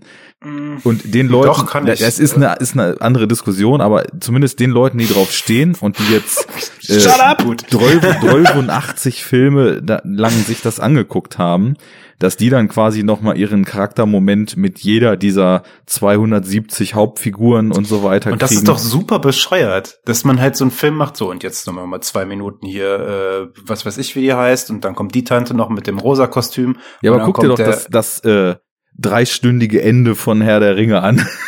Ja, Special aber-. Das, Das, ist, ist halt schon viel zu lang. ich sage, Nein, das das ist halt genau richtig. Das ist genau richtig. Ich das bin Ende auch von der- Fraktion viel zu ja, lang. ich, Ähm, ich bin in der Fraktion, haben die schön gemacht. Ich krieg da immer wieder Tränen in den Augen, wenn dann da. auch nach dem siebten Schnitt und nach der siebten Schwarzblende, wenn es dann immer noch weitergeht. Weil du, du bist doch, du bist, du bist doch über neun Stunden in dieser fucking Welt, ja, und dann sofort rausgerissen werden, ist doch scheiße. Du Das wirst will ja auch niemand, nicht sofort so. Aber So. bei Herr der Ringe ist es eine Stunde oder so, ne? Ungefähr. Ne, Du das hast ist doch nicht eine lang, Stunde Alter. Ende. Er wird Doch. gekrönt so, und dann gehst du noch mal nach ähm, Hobbiton rein und dann siehst du da noch ein paar Schnitte, klar. Und dann fahren Das die ist übers- schon krass lang. Also gut, dann kommt es mir halt vor wie eine Stunde, aber es sind locker, locker 30 Minuten oder 40. Also Aber vor allem in der Extended Edition. Ja, aber die Geschichte muss doch auch, auch auserzählt werden. Das ist Und Das das, ist ist ein ein schönes- Stichwort, auf das ich Hallo, mal aufspringe. Denn, Nein, äh, nee, du, Halt, du stopp. bei Herr der Ringe brauchst du auch eine Stunde, um quasi mal aus ähm, Ah Mann, wie heißt es? Äh, Hobbington hier, nee, äh, ähm, Shire. Auenland, genau, The Shire, um da rauszukommen. Und die Geschichte baut sich immer weiter auf, bis dann der Balrog kommt und du dann zum ersten Mal dieses, diese Gravitas spürst und okay, krass, wohin führt denn die Reise? Die ist ja doch gefährlicher als vorher gedacht. Und dann musst du, dann finde ich das nur adäquat, ein Ende zu erzählen, was einem auch langsam wieder rausbringt. Und dann greifen die auch noch mal Bilbo auf, wo keiner irgendwie auch mit gerechnet hat, dass er überhaupt noch lebt. Und so, aber er hat Ich ja, will auch nicht sagen, dass ich das scheiße finde bei Herr der Ringe. Hörte sich aber gerade so an. Nee, nee, nein. Auf Ach so. Fall. Ich finde es halt, ich finde es, es, es macht schon Sinn und es ist auch okay. Ich finde es aber dennoch lang. Es zieht sich halt ein bisschen so, aber Hm. Also ich kann mich da so fallen lassen, weil ich so in der Geschichte schon drin bin, weil zwei Filme und, oder sagen wir mal zweieinhalb Filme vorher bin ich halt schon, ich liebe die ja Geschichte, in den, ja. in den Büchern. Aber ich finde auch tatsächlich, dass das, äh, dass Tolkien es im, im letzten Buch ein bisschen besser irgendwie hinbekommt. Aber Hm. Ist auch egal. Keine The Ahnung. infamous Buchvergleich. Okay, machen wir Platz 10 jetzt hier, Avengers Endgame. Ich mochte, Ist okay. Lass ich mich doch noch mal meinen Punkt. nein, das ist, Der, der Ja, sollte nein, nämlich sein, ich ey, für die Leute geil ist, die das gut finden und für die, die es nicht gut Ja. finden, die sollten sowieso bei Endgame schon längst ausgestiegen sein. Und was ich wahrscheinlich nur daran, no pun intended, ähm, was ich halt finde, wenn sich das alles so nach dem Abschluss und dem Ende anfühlt, das wird dann halt in den nächsten Filmen wieder komplett demontiert, weil es halt kein Nein, Ende das- sein Das wird. wollte ich sagen. Wird, Doch. wird es nicht, Ruhe. Glaub ich Ich nicht. zeige in deine Richtung, weil dein Bild ist hier. dieser- aber, aber, aber, also ich bin ja auch nicht, ich bin ja auch nicht davon befreit, ähm, das Marvel-Universum zu kritisieren. Und ich finde auch viele Entscheidungen einfach schlecht. Und mich hat dieser Endgame, ich bin da reingegangen, weil, ja, ich kenne halt den ersten Teil vom Ende und so eine, so ein, so eine krude, so ein krudes Interesse, so, ah, wie versauen sie es jetzt? Oder, hm, vielleicht schaffen sie ja doch irgendwie.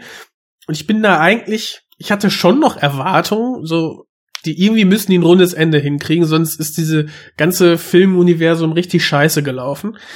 Und die haben es meiner Meinung nach geschafft, mich da irgendwie nochmal zufriedenzustellen. Und das wäre gar nicht so leicht. Und deswegen Platz 10. So.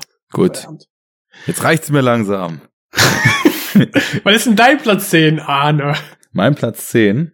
Okay, jetzt wenn du jetzt mit hier Top Tens kommst, ich mach mal Kontrastprogramm Mach. vom wahrscheinlich höchst budgetierten Film des Jahres zum wahrscheinlich niedrigst budgetierten Film des Jahres.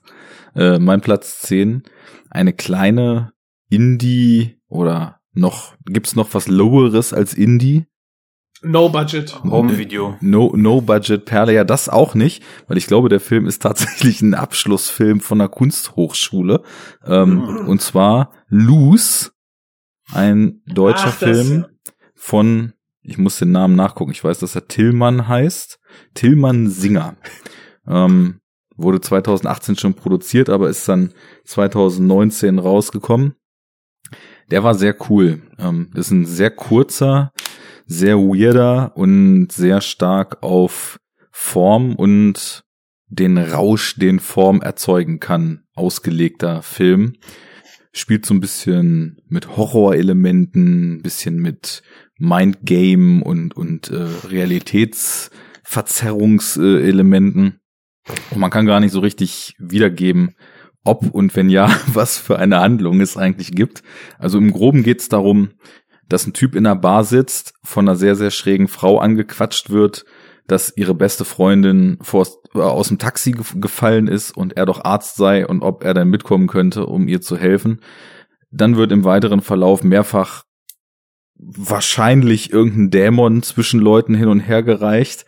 Ähm, und es gibt verschiedene Szenen, in denen ja ähm, sehr schön mit Wahrnehmung gespielt wird und äh, mit so Einbildung, Vision und auf so eine nicht so stark äh, lynchige, dass man sagen würde, okay, da versucht jemand Lynch zu kopieren, sondern schon sehr eigene Art und Weise eben einfach auch so mit so einer Verzerrung von Realität gespielt.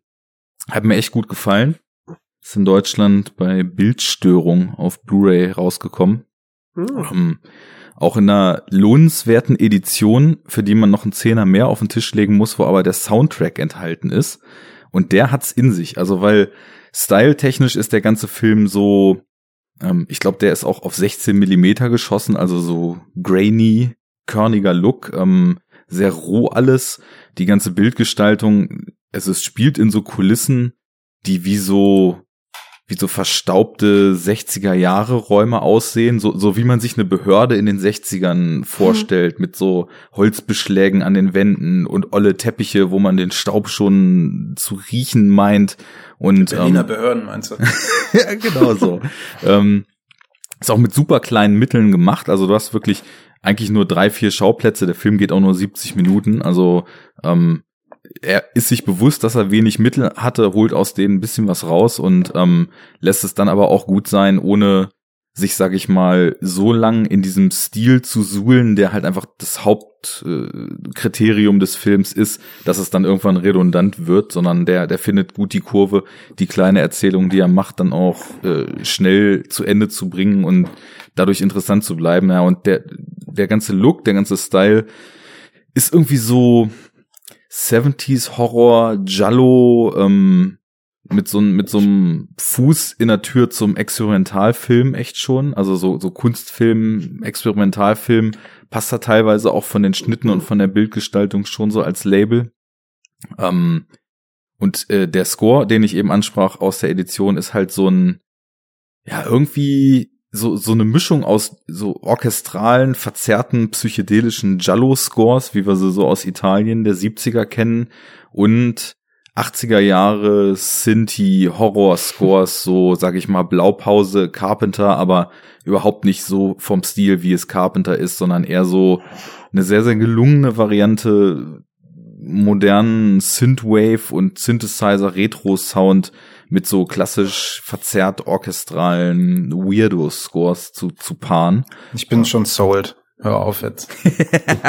ja, ähm, echt cool. Also ähm, ich will es nochmal erwähnen, auch wenn ich den Namen noch nie gehört habe. Simon Waskow hat, oder Vasco, wie auch immer man ihn ausspricht, hat den Score gemacht. Ähm, ja, spielt schön mit vielen kleinen Elementen. Also zum Beispiel äh, diese Verbindung aus diesem körnigen Look und, und auch äh, interessanten Farbgebungen mit dem Sound ergibt wirklich so was Rauschhaftes. Du hast auch immer irgendeinen Soundteppich im Hintergrund, ähm, wahlweise eben Musik oder es laufen im Hintergrund in der Bar oder im, in, dem, in den Räumlichkeiten, wo die dann da später im Film sind, laufen auch irgendwelche Klangkulissen.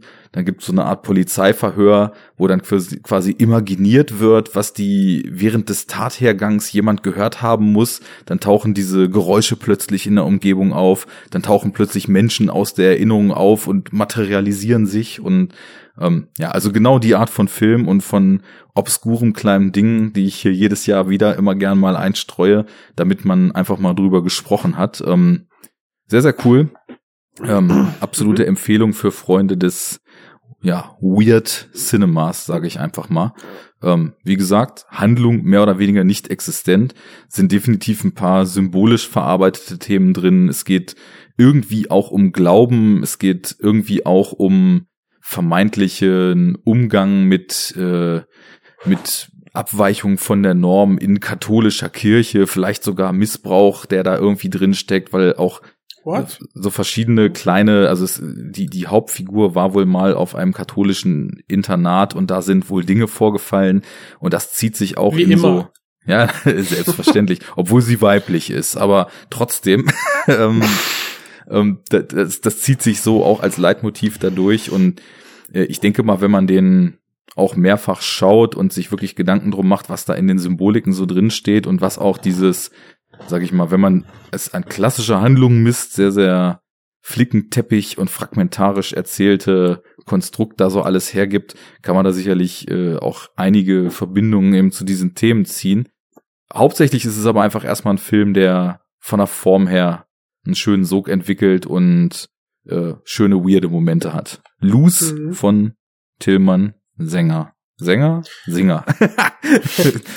Erschienen auf dem besten deutschen Heimkinolabel Bildstörung. Kauft alles von Bildstörung und wir kriegen kein Geld von denen. Ja, ich, ich habe den, das Einzige, was ich davon mitbekommen habe, war dieser wirklich durchaus richtig coole Trailer. Und ähm, ja, seitdem habe ich den auch, sag ich mal, so lose auf meiner imaginären Watchlist.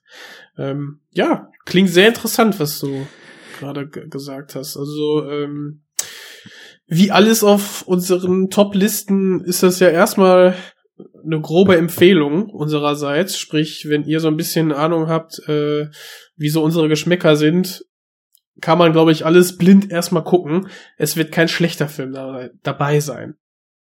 Ist Würde übrigens so auch ein sagen. schöner Kandidat. Ähm, auch erstmal gut, dass du uns guten Geschmack attestierst. Ne? Selbst auf die Schulter klopfen ist immer tight. Immer gut, ja, ja.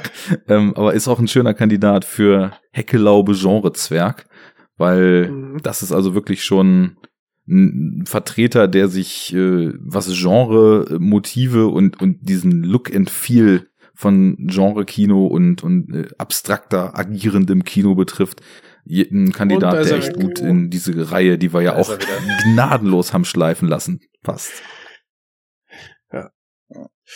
Wie ist, Einen das, kurzen Aussetzer gehabt. Bist aber wieder da, wa?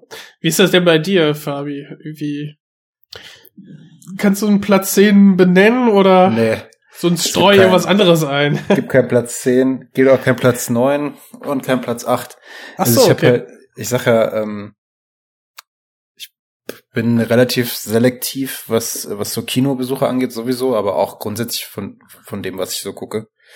Äh, bin also euch schon einiges voraus. Ihr seid da jetzt erst angekommen.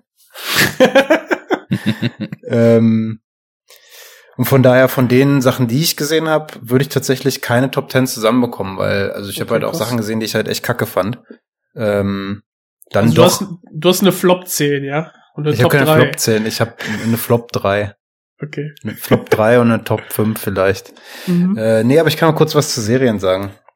Weil ähm, ich will nicht, dass das untergeht, aber ist jetzt auch irgendwie keine super geheimen Tipps oder sowas. Aber ich habe Mhm. ähm, echt ein paar ziemlich coole Serien geguckt irgendwie Ja, dieses dann- Jahr. Ähm, Hau raus. Und Wahrscheinlich eine- werden sich zwei decken. bestimmt äh, hochgradig enttäuschend auch die achte Staffel von Game of Thrones natürlich. Ja, Ähm, die kam ja dieses Jahr. das ist ein ich- Ende, wie man es verkackt. Nicht so wie bei Genau. Avengers. Ja, ja. Ich bin auch echt mal gespannt, was Martin irgendwie buchmäßig macht und ob, er das halt noch hinbekommt, bevor er äh, abtritt. Weil zwei Bücher müssen das ja noch werden. Oh, Und- zwei, okay. Zwei noch, ja. Also zwei sind angekündigt. Mm. Und es gibt ja noch kein Release-Datum für das vorletzte. Mhm. Von daher mal schauen, was das so wird. Aber er kann es eigentlich nur besser machen, ehrlich gesagt, weil das war wirklich furchtbar.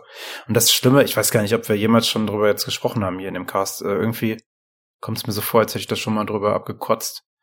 Aber was mich am meisten daran stört an Staffel 8, ist es tatsächlich, dass es ähm, alles verhunzt und einem trotzdem und auch noch das richtige Ende verhunzt, was da kommen wird, weil Martin wird mit Sicherheit an dem gleichen Punkt landen. Also man weiß jetzt, wo es halt hinführen wird. Mhm.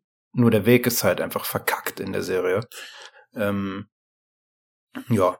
Und Mein- deshalb ist. Hm? Ja, mein Hauptkritikpunkt wäre, wenn ich da einhaken darf, äh, dass die von vornherein gesagt haben, ja, wir machen jetzt eine Kurzstaffel.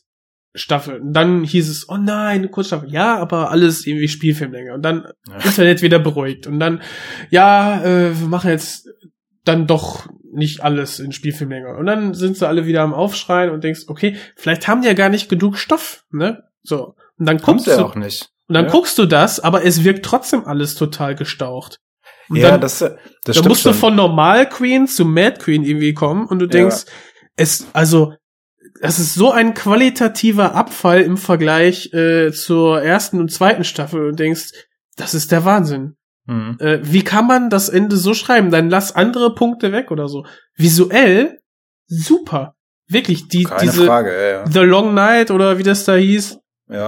Alter, das war so cool mit dem, Wo- mit dem wobei es- Kampf. Es gibt auch Sachen, die ich visuell kritisieren würde. Zum Beispiel immer diese gleiche Scheiß, wirklich in jedem Dreckshistorienfilm hast Ja. du irgend so eine verkackte Stadt mitten in der Wüste stehen, die immer gleich scheiße aussieht. Halt so alles ist karg und so und dann sind da so blöde Stadtmauern und dann stehen da so ein paar Leute oben drauf. Hm. Ey, das sieht, das kann ich nicht mehr sehen. Und das ist halt, das ist in jedem, wo war denn das neulich? Ich habe das irgendwo gesehen. Dachte ich, das kann nicht wahr sein. Das sieht schon wieder so aus wie Game of Thrones. Beziehungsweise schon wieder wie bei Game of Thrones. Naja, Mhm. egal. Ähm, aber ja, die Serie, oder vor allem die achte und die siebte Staffel kriegen das halt hin, zu wenig Material zu haben und trotzdem sich nicht genug Zeit zu nehmen. Hm? Ja, Das ist ja. halt echt Das, witzig irgendwie. das ist eigentlich, das, ist- das ist ein Super, Kunstgriff, ne? Ja. Das ist echt erstaunlich irgendwie. Und halt die Sachen, man merkt da ganz klar, was waren die Vorgaben von Martin. Die machen dann erzählerisch Sinn, aber man merkt, dass sie den Weg dort dahin nicht hatten oder verkackt haben. Und dann gibt's die Sachen, die sie sich komplett selber ausgedacht haben. Und die sind einfach komplett für'n Arsch. Also Mhm. wirklich diese, ich bin mal wirklich gespannt, wie das sein wird mit, mit dem Night King und so, weil, weil das ist unfassbar irgendwie. Ich meine, den gibt's ja nicht so richtig, ne, wie er in der Serie war. In den Büchern, also gibt's schon, aber es ist halt irrelevant, mehr oder weniger. Äh, egal, ich will jetzt weder noch spoilern. Das war einfach nur ein so ein Punkt irgendwie an Serien, der echt kacke war. Und der Rest an Serien, die ich so geguckt habe, war wirklich gut irgendwie. Ich habe äh, unter anderem die, ich weiß gar nicht, chronologisch, krieg ich das hin? Stranger Things, auch dritte Staffel, fand ich okay-ish eigentlich. Also ich ähm, Nicht weiß gesehen.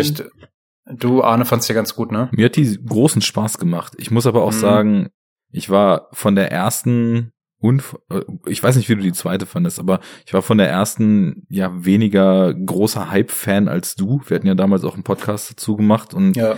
ich war da ja schon deutlich skeptischer, was so dieses extreme Rangieren in diesen, in dieser Zitatwelle und diesen Mhm. Nostalgie-Retro-Kram betraf. Fand aber ja damals auch schon, dass eben das, was die Serie ausmacht, warum ich sie trotzdem gut fand, eben die coolen Figuren waren. Und das, also völlig unabhängig davon, dass da ständig The Thing-Poster im Hintergrund hängen und irgendwelche Retro-Songs gespielt werden und der Soundtrack aus Wave-Musik besteht und und und, dass es einfach tolle Figuren waren und die Erzählung einfach total gut aufging, was den Erzählenfluss betraf. Also das Grunddrehbuch war super, deswegen mochte ich halt die erste Staffel auch sehr. Und da hat die zweite für mich extremst abgebaut. Ich hatte wirklich das Mhm. Gefühl, es musste eine zweite geben, weil alle es gefeiert haben. Sie haben überhaupt keine Idee gehabt, was sie da machen und haben irgendeinen Schmodder dahin gewirkt. Ähm, ja, es war jetzt nicht unterirdisch, aber es war einfach nur dieses acht Folgen oder zehn Folgen lang What's the Point Gefühl, das, weil man wusste, das geht doch alles besser, das, das hat überhaupt gar nicht wirklich einen Sinn, dass ich das jetzt hier gerade sehe. Und das war auch, wie vorhin schon gesagt, der Grund, warum ich da nicht wirklich hooked war, die dritte dann auch gleich zu gucken. Aber ich fand Mhm. die, die hat ähm, so dieses, dieses Tief wieder überwunden und war an einem Punkt angekommen, wo man trotzdem immer noch sagen kann, das bräuchte es auch nicht. Das wäre nach einer Staffel gut gewesen und fertig. Ja. Aber die, das, was die Serie für mich so stark gemacht hat, nämlich den Figuren mehr Raum zu geben und deren Eigenarten wieder mehr auszuspielen, das fand ich irgendwie cooler. Und dann hat mir auch dieses ganze von, von Terminator visuellen Zitaten durchzogene Ding mit den Russen, das, das war schon so bekloppt, dass ich fand, dass das wieder viel mehr so ein 80s-Vibe hatte, als dieses einfach Mhm. andere Dimensionen, äh, Riesenmonster, alles, alles düster, alles groß, ähm, Teil aus der zweiten Staffel. Und Ja, also vor allem war es echt so der Humor, den ich mochte. Ähm, ja. und es war das Beste. Und Dustins daher- Gesangseinlage. Das, äh, ja, das schön. kam, äh, ja, das Ja. war super. sowieso, also nicht nur Dustin, sondern eben auch äh, die, wie heißt sie noch, ähm, Hawk mit Vornamen, die Tochter von Uma Thurman und Ethan Hawke, die da die äh, Rollennamen, ja, ihr wisst ja, wie es bei mir mit Namen ist. Ich weiß weder ihren Vornamen noch, wie sie in der Rolle hieß, aber die eben halt eine neue Hauptfigur ist und einfach schauspielerisch alles. Und ich finde, ihre Rolle ist eben auch genauso cool geschrieben, wie in der ersten Staffel die ganzen äh, Dudes und Chicks da geschrieben waren. Und insofern ist das wieder so der Vibe gewesen, den ich mochte bei der ersten. Und ich hatte einfach eine gute Zeit damit. ist jetzt für mich äh, nichts, wo ich sagen würde, äh, meisterhaft äh, neue Staffel in Szene gesetzt und auch nichts, wo ich sagen würde, okay, muss ich jetzt möglichst bald rewatchen, aber einfach so, man Mhm. guckt ja Serien auch einfach der Unterhaltsamkeit wegen gern mal und da hat's für mich Ja. voll den Punkt getroffen. Ja, kann ich nachvollziehen auf jeden Fall. Ich, ähm, wenn ich das so höre, würde ich da auch eigentlich zustimmen, muss ich sagen. Also ich, ich weiß nicht mehr so genau, wie ich die zweite irgendwie rezipiert habe, muss ich sagen. Ich glaube, ich war natürlich auch enttäuscht im Vergleich zur ersten. Ähm, so wie alle, glaube ich. Da gab es, glaube ich, Ja. niemanden, der das irgendwie anders gesehen hat. Aber ähm, ja, ist schon okay irgendwie. Sie haben halt so ein bisschen, man hat so das Gefühl, die haben, die haben halt so ihre Nische jetzt gefunden ähm, und haben sowieso ja nichts zu erzählen. Das hast du ja auch schon gesagt. Und werden Ja. halt weiter irgendwie das tote Pferd reiten, so. Ne, also jedes Jahr wird es jetzt eine neue Staffel geben, bis halt, weiß ich nicht, Millie Bobby Brown sich zu schön ist für, für noch Staffel sieben oder acht und dann aussteigen wird und dann muss es enden oder so. Irgendwie sowas wird es halt sein Ja. am Ende. Ähm, falls Netflix dann noch gibt. Ähm, aber es gibt ja auch andere Netflix-Produktionen, die sehr Uh. gut sind. Oh. Ich bin aber noch bei Serien. Ja klar. Bei Film Ähm, wird das auch schon schwieriger. Ja, also das kann ich ja auch schon mal vorwegnehmen. Ich habe es nicht geschafft, Irishman zu gucken, weil er so lang ist. Ähm, ich habe es mir vorgenommen, aber die vier Stunden nicht nicht geschafft. Ähm, ja. Nee, Mindhunter würde ich ganz gerne unterbringen, weil Mindhunter ist einfach Mhm. so gut. Ähm, das macht einfach Spaß. Das ist halt so handwerklich, schauspielerisch, inszenatorisch, audiovisuell. Da, da passt einfach alles irgendwie. Klar ist das jetzt auf einer narrativen Ebene ist es einfach nur so ein, ja, halt so ein, so ein, so ein weiß ich nicht, eine, eine Crime-Serie wie jede andere irgendwie, aber mit dem gewissen Etwas so. Äh, das wird mit Sicherheit auch an Fincher liegen, aber auch der Cast ist halt einfach geil irgendwie und weiß nicht, das ähm, die zweite Staffel war echt hat nicht nicht abgelassen irgendwie. Man, es ist ja oft so, dass die Leute sich dann verlieren in der zweiten oder dritten oder vierten Staffel, wie eben auch bei Stranger Things. Ähm, wird sich auch zeigen, dann in der dritten Mindhunter-Staffel, wie, wie sie es hinbekommen, einem weiterzuerzählen, aber die zweite war top und es hat echt Spaß gemacht. Ja. Ich habe da ja viel Gutes von gehört, habe die nicht gesehen, weil, wie Mhm. gesagt, ziemlich wenig so ernsthaft Serien geguckt. Ich hatte zwar immer mal irgendwie so eine Comedy-Serie mit 20 Minuten Laufzeit, wo ich nebenbei einfach mal in einem kurzen Überbrückungsslot eine Folge angemacht habe, aber so wirklich durcherzählte, ich nenne es jetzt mal Drama-Serien einfach von der Erzählung her, wo wirklich Drehbücher eine Rolle spielen und äh, Inszenierung eine Rolle spielt, habe ich kaum geguckt, fange ich jetzt wieder so ein bisschen an. Mindhunter steht da auch recht weit oben auf der Aufholliste.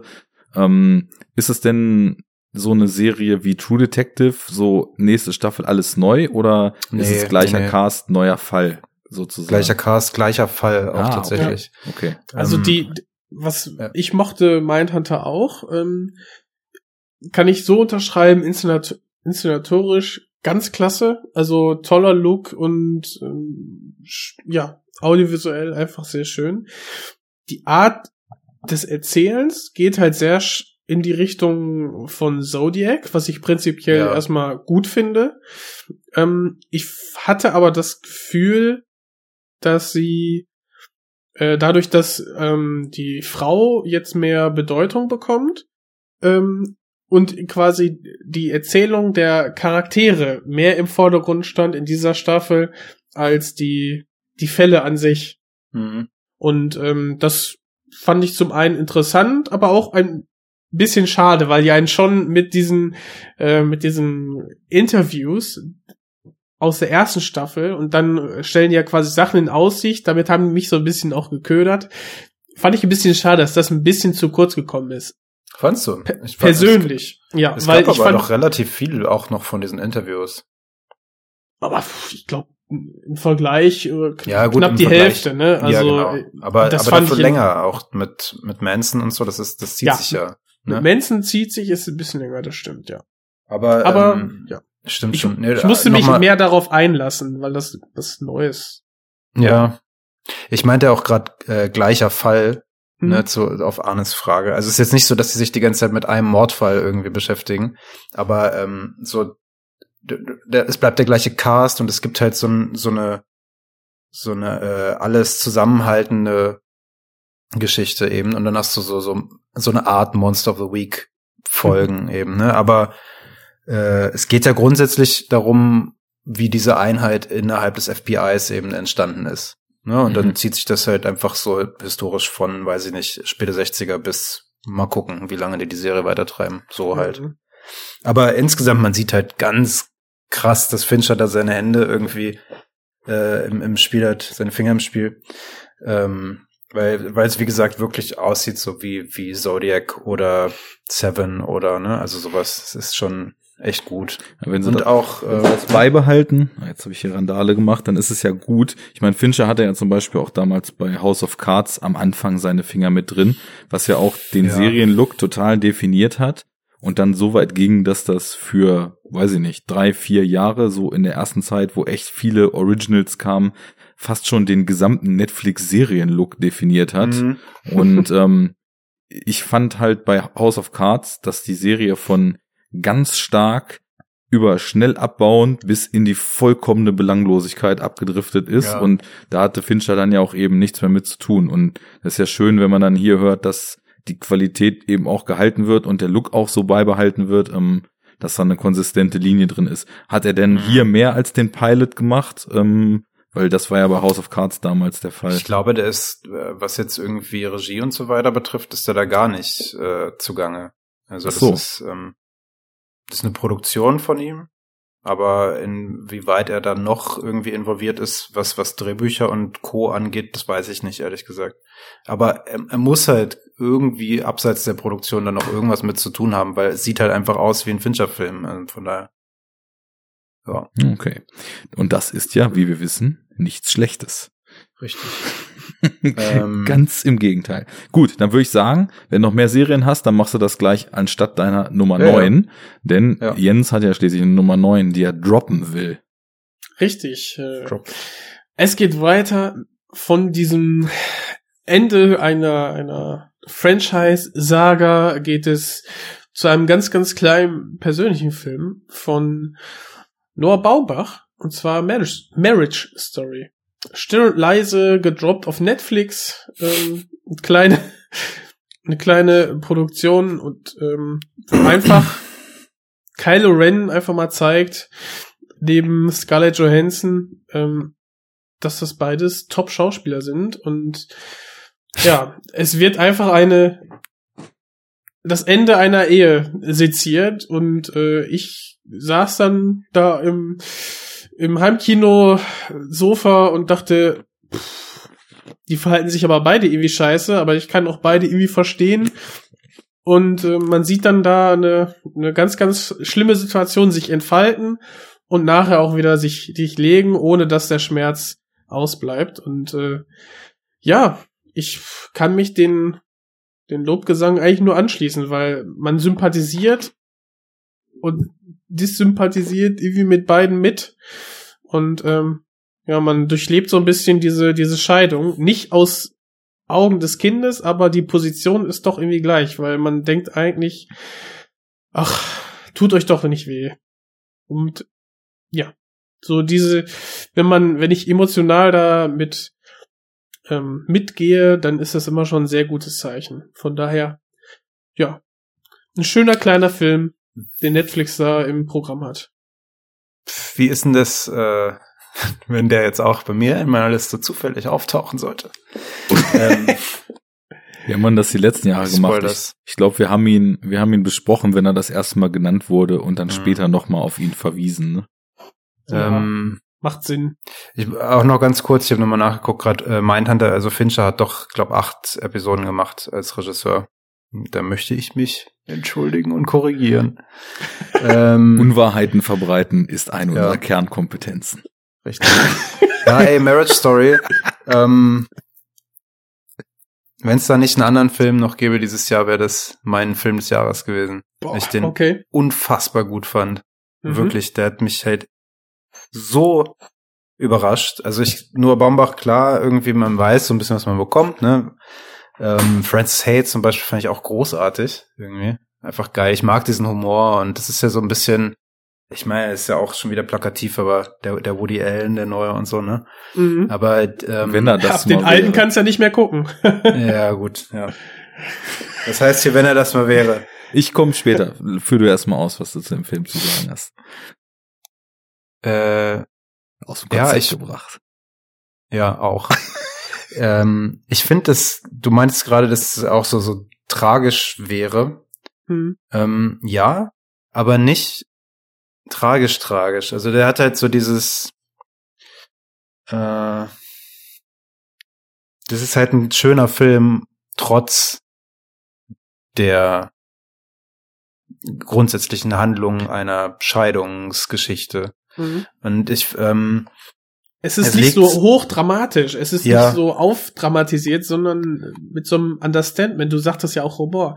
Es gibt doch echt witzige Szenen da drin. Der Film ist unfassbar witzig. Ich kann ja von Und- vorne bis hinten lachen. Also selbst in den traurigen. Szenen kann man halt Echt? doch, doch, natürlich. Und ich glaube, das ist auch genau, äh, also so habe ich den zumindest wahrgenommen. Also der, klar, ey, wenn wenn ähm, fucking Kylo Ren äh, da auf dem Bett sitzt am Ende Ja. und diese das vorliest, da würde ich am liebsten mich heulend dazusetzen irgendwie.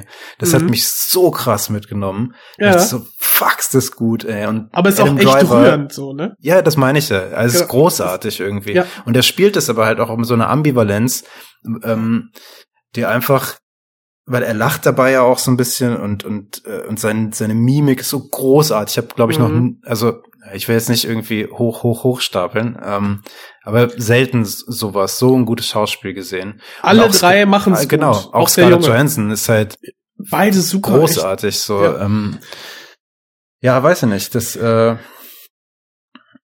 ich, der, der Film hat mich einfach komplett gecatcht. Ähm, Mhm. Und ja, Ja. deshalb. Ich hatte halt vorher durch die Reviews echt hohe Erwartungen, die hat er Ich habe erfüllt. gar keinen dazu gelesen. Ja. Genau, und ich glaube, hätte ich vorher, also, ne, man soll ja immer auf seine Erwartungen achten und dieses, diese Haushalten, ähm, ich versuche es, aber ich bin da relativ schlecht drin manchmal, glaube ich. Hm. Auf jeden Fall, dann wäre wahrscheinlich auch etwas höher bei mir. Ähm, ich habe da noch mal ein Beispiel zu später, Hm. ähm, aber ja. Ja, cool, ey. Ich hatte auch echt, echt Spaß mit. Aber ich glaube, ich weiß auch, was du meinst von wegen Durchlachen. Du hast in jedem, in jedem Setpiece, also es geht ja von Moment zu Moment, Hm. gibt es immer ein paar Sachen, wo man dann kurz aufatmen kann. Zum Schluss oder am Anfang oder wie auch immer. Es gibt eine Szene, wo er sich ja selber schneidet. Das ist so absurd. Ach, das ist so Weil, geil. weil die Situation ist super schlimm und ich Ja. leide da richtig mit. Und das bricht alles komplett auf. Das ist so dieses, als wäre das so, so Comic Relief, aber Es in ist gut. halt total hart, die Szene, ne? Aber schon Ja. am Anfang, wenn er sich halt schneidet, muss ich halt lachen. Weil das ist so, du, du weißt halt, was kommt und er hat dieses Ding in der Hand und du, ja, hier, Daddy, mach doch noch mal da dein, dein Ja. Move und so. Und dann zack, und dann so, oh nein, Alter. Und wie er dann auf dem Boden liegt und so, ja, so Gesicht nach unten.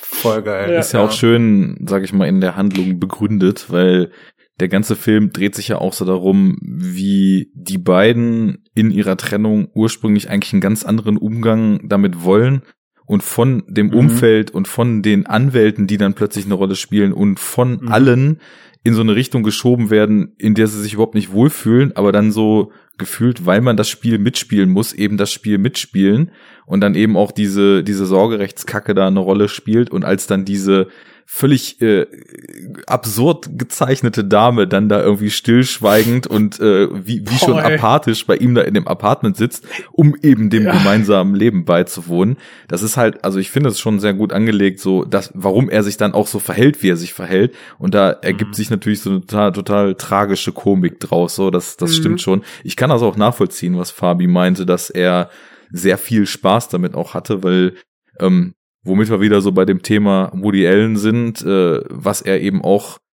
glaube ich, versucht so keine Ahnung, ob das jetzt eine bewusste Entscheidung ist, aber von dem klassischen Woody Allen, so dem, weiß ich nicht, äh, Annie Hall Woody Allen, sage ich mal, so zu übernehmen, ist so dieses, so die Struggles des Lebens mit einer Leichtfüßigkeit umzusetzen und dann aber auf der anderen Seite auch trotzdem irgendwie so tragische Schicksalsschläge und sowas damit reinzukriegen.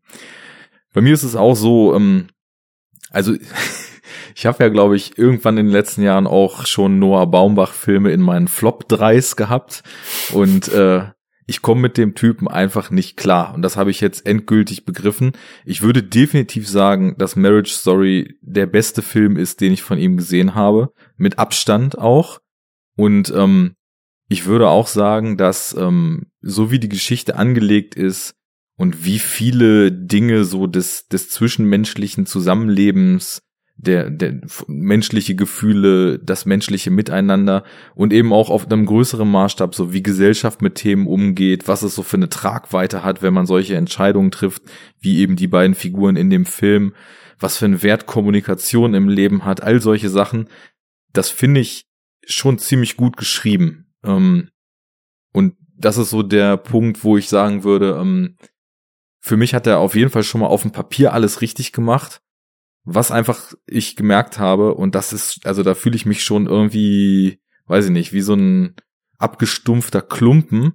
Ich habe schlicht und ergreifend, außer ab und zu mal so ein bisschen Humor, gar nichts gefühlt, als ich diesen Film gesehen habe. Und, Echt? Äh, Alter. das ist einfach, es ist einfach Noah Baumbach, es ist der Stil, es ist dieses, also hier war es jetzt nicht ganz so krass, aber die anderen Filme von ihm, ich habe das immer nur gesehen und habe gedacht, alter Junge, du bist nicht Woody Allen, lass es doch einfach, du kriegst es nicht hin. Dieser Plapperstil, diese diese Figuren, denen man teilweise einfach nur in die Fresse hauen will, weil sie sich so bekloppt verhalten, anstatt einfach mal klar zu kommen. Also der schlimmste war definitiv dieser Mistress America. Ich glaube, dem habe ich irgendwie null oder einen Punkt gegeben, weil ich es nicht ertragen konnte, diesen Film zu sehen. Aber ich fand auch Francis Hay nicht gut, ich fand Greenberg nicht gut, ich fand diesen Meyerowitz-Stories fürchterlich. Naja, und den Film finde ich jetzt, und das ist auf jeden Fall schon ein, ein Zuwachs, finde ich jetzt also schon so oberes Mittelmaß für mich. Von daher ähm, ist das für, Oh für Baumbach-Maßstäbe ist das schon ziemlich gut. Aber also es gibt so ein paar Sachen darin, wo ich einfach das Gefühl habe, ähm, so vom Konstrukt her passt es. Das Acting ist phänomenal, äh, das muss man schon sagen. Die beiden, also so sind sind irgendwie zwei der besten ihrer Generation und äh, feuern da auch alles ab, was sie können. Ich finde zum Beispiel Ist das nicht super angenehm, beide so als, als Paar irgendwie auf der Leinwand zu sehen? fast Oh. so angenehm wie Brad Pitt und Leonardo DiCaprio. Ähm, Ah, Junge, jetzt machst du halt nächste auf. Nee, aber, da werden wir bestimmt ja auch noch drüber streiten aber müssen nachher. Scarlett Johansson, ist die nicht, ist die nicht sogar ein Tick älter als, ähm, als Kylo, Nee. als Adam Die ist Driver? locker zehn Jahre älter, Scarlett oder? Johansson wird Und- ihr ganzes Leben lang das perfekte Alter haben. wie, wie, wie toll das aber einfach A, gar nicht, gar nicht zur Sprache kommt und irgendwie passt der Look ja auch und du denkst so, Ja, aber Ja. Adam Driver sieht halt auch älter aus, als, Als er ist, ist und. Scarlett Johansson sieht jünger aus. Also Genau. Ja, gut, stimmt. Ne? Aber so dieses, ähm, ich, ich habe das, ich habe nur zum Schluss gedacht, okay, wow, irgendwie hat man denen das total abgekauft am Anfang, dass sie zusammen waren oder sind in den Rückblenden und äh, ja, einfach dieses Schauspielkino, wenn beiden sich da äh, einfach übelst verletzen oder versuchen einfach mit der Situation klarzukommen. Entschuldigung. Scarlett Johansson ist jünger als Adam Driver. Ohne Schon Scheiß. wieder kompletten Bullshit erzählt, ja. Wie alt ist der Adam Driver? Der ist 83 geboren und sie 84. Okay, der ist 83 geboren, okay. Hm. Wow. Wie rappte einst The Rock, it doesn't matter. Es ist doch völlig egal. Also sie sind Es kommt halt auf die Überzeugung an, mit der man das äh, Gesagte. genau Sie, sie ist halt auf jeden Fall die längere Schauspielkarriere. Der so. Sie ist halt locker zehn Jahre älter als er. 20. 20. Hollywood bricht aus den Mustern aus und besetzt 60-jährige Frauen als 30-jährige. Aber sie hat sich perfekt gehalten. Was sagt das über uns aus? Nur, dass wir sie viel länger als ähm, Schauspielerin wahrgenommen haben. Sie Und hat eine längere schätzen. Karriere. Und vor allem, dass ja- sie also mehr kann, als in der Black Widow irgendwie die Hot Leather Suit zu tragen, sondern Das äh, sowieso. Es ist halt Einfach. die beknackteste Rolle, die sie hat. Also ich, es gibt, glaube ich, wenig Rollen die von ihr, die ich schlimmer finde als diese Black Widow-Kacke da irgendwie. ja, man Also gut, dass sie die schon 14 Mal gespielt hat, ne? Ist ja egal. Ja. Äh, Ich meine, die gibt's halt schon so viel länger, als es irgendwie dieses bekackte MCU gibt. Und sie wird halt nur noch dafür irgendwie geschätzt, habe ich das Gefühl. Und da, aber dann kommt eben so ein Film wie Marriage Story. Genau, Ja. in Zeigt dem halt es zum mal- Beispiel Szenen gibt wie den Streit, auf den ich gerade hinaus wollte, wo ich dann das Gefühl habe, ähm, also ich habe mich dann halt auch gefragt, okay, die geben gerade alles und es eskaliert ja gerade total, warum kommt das bei mir so überhaupt nicht an? Dann habe ich die Szene so ein bisschen analytischer geguckt und hatte so das Gefühl, okay, das wirkt für mich, es, also in dem Moment, obwohl die beiden in ihrem Spiel mega natürlich sind, wirkt dieser Streit zum Beispiel, der ja echt so eine Klimax im Film ist, für mich total konstruiert und geschrieben. Also da hatte ich echt so das Gefühl, da, da sitzt, so sitzt Baumbach so über seinem Skript und schreibt, okay, jetzt muss der nächste Satz ein bisschen krasser sein und noch ein bisschen krasser und jetzt müssen sie sich voneinander wegdrehen und dann noch ein krasserer Satz und noch und genau ab hier schreien sie und dann werden sie noch 10% wütender und noch 20% und noch 30% und jetzt knallt's so. Und äh, Das ist halt ein Klotz. Ja, ja, genau. Ta der, der Besuch Aber- von Tamino tat dir nicht gut. genau, ich äh, herzloser Klumpen 2.0, ne? Er hat Film, abgefärbt. Filmzerstörer. Naja, also Oh. wie gesagt, ich fand den Film Ja, nicht ich weiß schlecht. schon, was du meinst. ähm, und ich ich würde Ich definitiv nicht. auch ich alles ich was Baumbach- verstehe das gar nicht. Was du Naja, also ich verstehe es halt aus, äh, aus Arnes Perspektive zumindest, so wie er es erläutert, kann ich nachvollziehen. Wenn man den Film halt nicht fühlt, irgendwie dann, wenn man dann anfängt, da so analytisch drauf zu gucken, kann ich schon verstehen. Aber, Ja, aber es also gibt bei Filme, die halt fühlst du nicht. funktioniert. ähm, es gibt Filme, die fühlst du nicht und dann bleibt halt nichts übrig. Das ist halt in dem Film nicht so, weil ich finde, dass Ja. er eben schon sehr, sehr schön und sehr wahr und auch sehr bitter eben von diesen ganzen Sachen erzählt, die ich vorhin schon angesprochen habe. Auch so diese Mhm. gesellschaftlichen Themen und wie sich Familienkonstellationen so zerrütteln, was das für einen Effekt hat. So die Szenen mit dem, mit dem Kind, was dann so hin und her gewuppt wird zwischen den Eltern und wie darüber so der Stress Vielleicht entsteht. ist das auch mein, mein Zugang oder so, keine Ahnung. Ich bin ja auch irgendwie ein Trennungskind, schon halt in frühen Jahren. mhm. Bei mir war das halt genauso. Also es gibt jetzt so diese ganzen Szenen, die, sind halt exakt einfach das, was wahrscheinlich jedes Kind erlebt, äh, bei dem sich die Eltern trennen. Mhm. Und von daher, vielleicht hat, war das halt einfach, warum ich so direkt so Zugang zu dem Film hatte oder sowas, keine Ahnung. Ist jetzt auch kein ähm, Film, wo ich, ja. äh, wo ich sagen würde, irgendjemand muss mir das aber mal erklären, warum er den gut findet. Also ich verstehe das Mhm. total. Er hat einfach bei mir dann eben, sag ich mal, auf der wichtigeren Ebene nicht gezündet, hat aber auf der anderen Ebene noch so viel in sich gehabt, dass ich auf jeden Fall sagen würde, das ist ein Film, der keineswegs schlecht ist und je nachdem, wie stark man ihn fühlt, dann eben er irgendwie gut bis sehr gut bis extrem gut werden kann für einen. Also wir Naja. haben den, den neuen Fury Road quasi für dieses Jahr entdeckt. ja, genau. du sagst, ja, ich kann verstehen, warum die Actionliebhaber den feiern, aber er ist schon doof. Ja, ich, ich bin ja sowieso absoluter Verfechter von Dein 100% Subjektivität. Ja. Und äh, ja, für mich ist er doof, was es aber trotzdem nicht heißt, dass, also Fury Road jetzt, dass, dass es, äh, dass ich dazu in der Lage wäre, irgendeine allgemeingültige Aussage darüber zu machen, ob der Film jetzt gut oder schlecht ist. Hast du überhaupt zum Ende geguckt? Ich habe sogar letztens versucht, ihn nochmal zu gucken. Ich habe mir ja die Mad Den Max Collection 4K äh, Blu-ray, das geht mit Sicherheit ab. Ja, war auch wieder nur normale. Ähm, aber ich habe Mhm. äh, ist tatsächlich, weil ich mal, weil ich mal gucken wollte, wie Du musst die Chrome-Version gucken. Ja, genau. Dann wäre genau das, was ich checken wollte, nämlich wie so die Farben sind und wie die Wüste aussieht und so, wäre dann hinfällig gewesen. Alles grau in grau. Ich habe es bis kurz vor dem Tornado oder vor dem Sandsturm geschafft. Und dann habe ich gedacht, so jetzt reicht's mir auch mit Action langsam wieder. Jetzt reicht's ja langsam!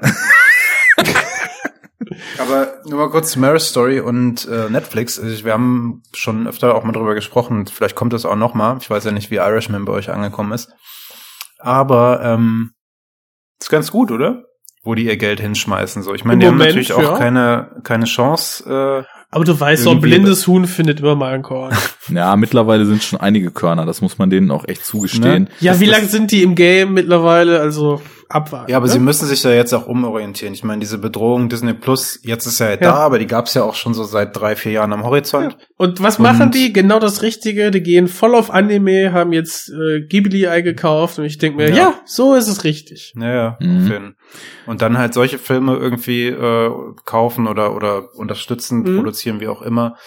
Äh, Irishman irgendwie da dem alten Herrn nochmal seinen Abgang Genau. erlauben und so. Und, ne, also Und Klaus soll ja auch nicht schlecht gewesen sein, dieser Animationsfilm. Dieser Klaus, der kam vor Weihnachten raus. Ähm, diese, diese Weihnachtsgeschichte mal anders, so an ah, okay, Animationsfilm. kenn ich nicht. Mhm. ja, Vor allem bauen sie also sich wenn die so jetzt, weitermachen, bitte? Ja, sag.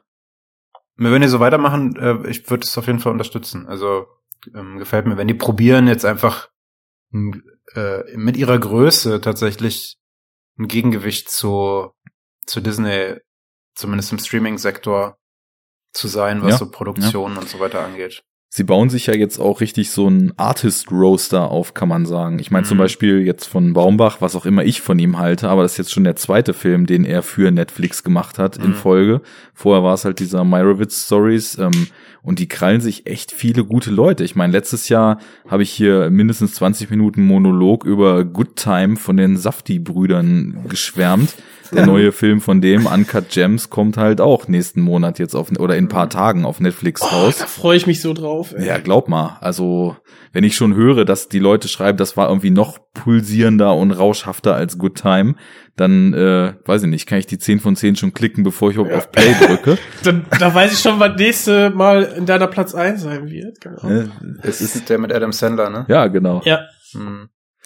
mit Ja. dem, mit dem Furby. Soll halt der, der Soundtrack halt mega geil sein, ne? Ist der wieder von One Tricks? Ähm, ja, genau. Weil der, der Good Time Score war ja von One Tricks Point Never Ja. und ist ja, ja, also ist der hier auch. nach Den habe ich ja immer noch nicht gesehen, ne? Good Times. Mann, Mann, Mann. Ich sag mal so, also bevor Hildur losgelegt hat, war es so einer meist, meiner äh, regelmäßig meistgehörtesten Scores der letzten Jahre und dann kam Hildur. Gut, das war, das war Platz neun. Neun. Hau mal rein hier. Ja, komm. Jetzt muss es aber hier sonst, ne? Ja, Jo, sonst, so. sonst war es sonst zweiter Teil. Mhm. Stunde 59 haben wir. Naja, war ja auch viel Leerlauf am Anfang. Wir, wir geben jetzt Hackengas hier. So. Nummer neun ist ein Film, von Ich dem setze die Nase auf. Herr Kommissar, ich setze die Nase auf, ja. Hm. Drei Mann an einem Mic. Kann man schlecht Filme reviewen. So, ähm, Platz neun Ich meiner find's gerade richtig cool. Ich habe gerade richtig gute Laune bekommen nach dem scheiß Anfang hier. Ja, und das ganz ohne Soundboard. Wir machen selber. Mein Platz neun, ein Film, den ihr, glaube ich, äh, beide nicht so geil findet. Also drehen wir das Ding jetzt mal um mit Marriage Story. Für mich war es eine der ähm, aufgrund der überragenden Kameraarbeit und ähm, des finde ich sehr interessanten konzeptuellen Ansatz und äh, selbst mit den Malikschen Monologen hatte ich keine Probleme. Meine neuen ist Ad Astra. Ähm, Ach. Brad Pitt muss weit fliegen, um in sich zu finden. Nee, Ähm. sein Vater.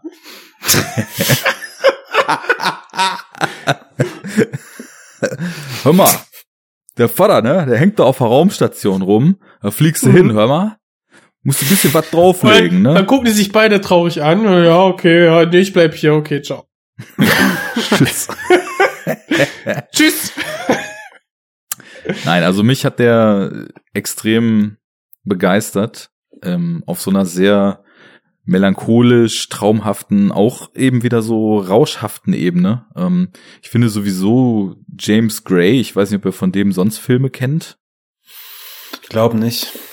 Was zum hat der Beispiel, gemacht? Äh, The Immigrant gemacht mit Marion Cotillard und äh, Joaquin Ach. Phoenix. Wollte ich gucken und dann vergessen. Ähm, Mhm. Dann hat er Lost City of Z gemacht, den habe ich noch nicht gesehen, vor ein paar Jahren. Mhm. Davor Two Lovers und Helden der Nacht und ähm, so. Ach, also, der war gut, fand ich. Den, den, der hat Spaß gemacht. ja, ich, ich finde, der macht sonst so Filme, die irgendwie immer was sehr Eigenes haben. Sehr interessante Auslegungen von gängigen Motiven. Und ähm, im Endeffekt nie so ganz rund sind. Und auch hier in Ad Astra kann man ja vieles kritisieren, ähm, was dann vielleicht auch gegen Ende ein bisschen over the top ist. Ähm, es ist auch tonal zeitweise nah am Clusterfuck, dass du diese melancholischen Momente und die, diese Traurigkeit der Hauptfigur kontrastiert mit Mond-Action und so weiter. Ne?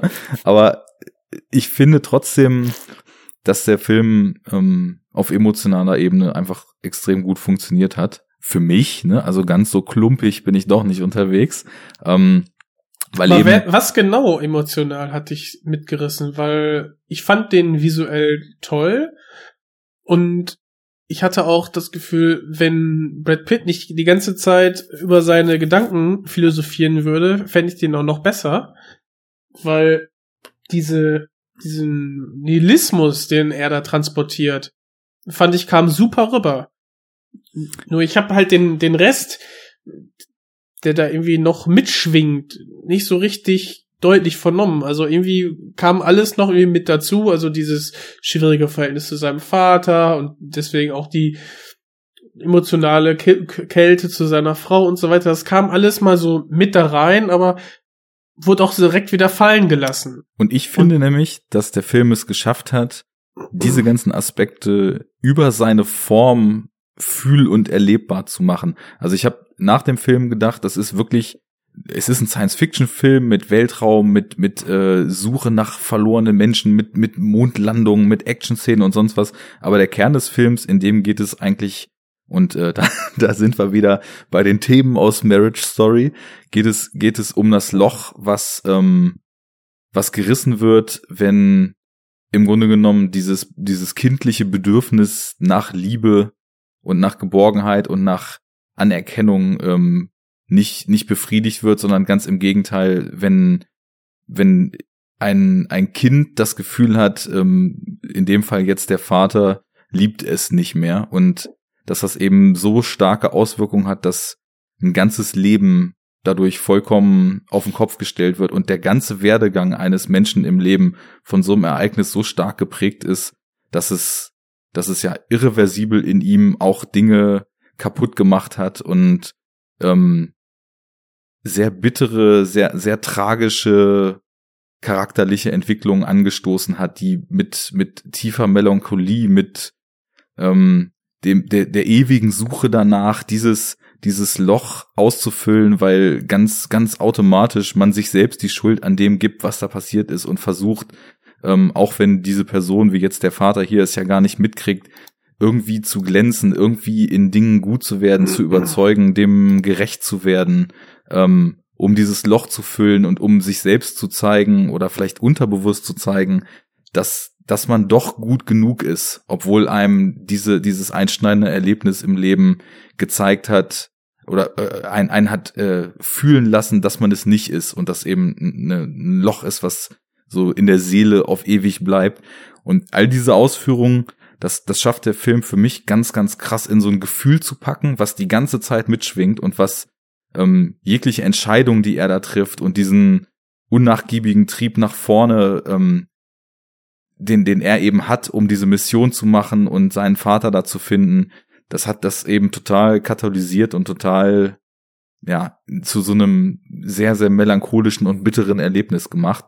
Und ja. Ich fand die Melancholie ja auch super transportiert, aber ich sehe nicht die ähm, ignorierte oder, oder die nicht die nicht existente Vater-Sohn-Liebe als als äh, Angriffspunkt oder als Ausgangspunkt für seine Ambitionen ähm, ja alles alles aufzugeben für die Raumfahrt oder so. Also es ist das Einzige, was, was vielleicht blieb von seinem Vater, deswegen ist er in die Fußstapfen getreten.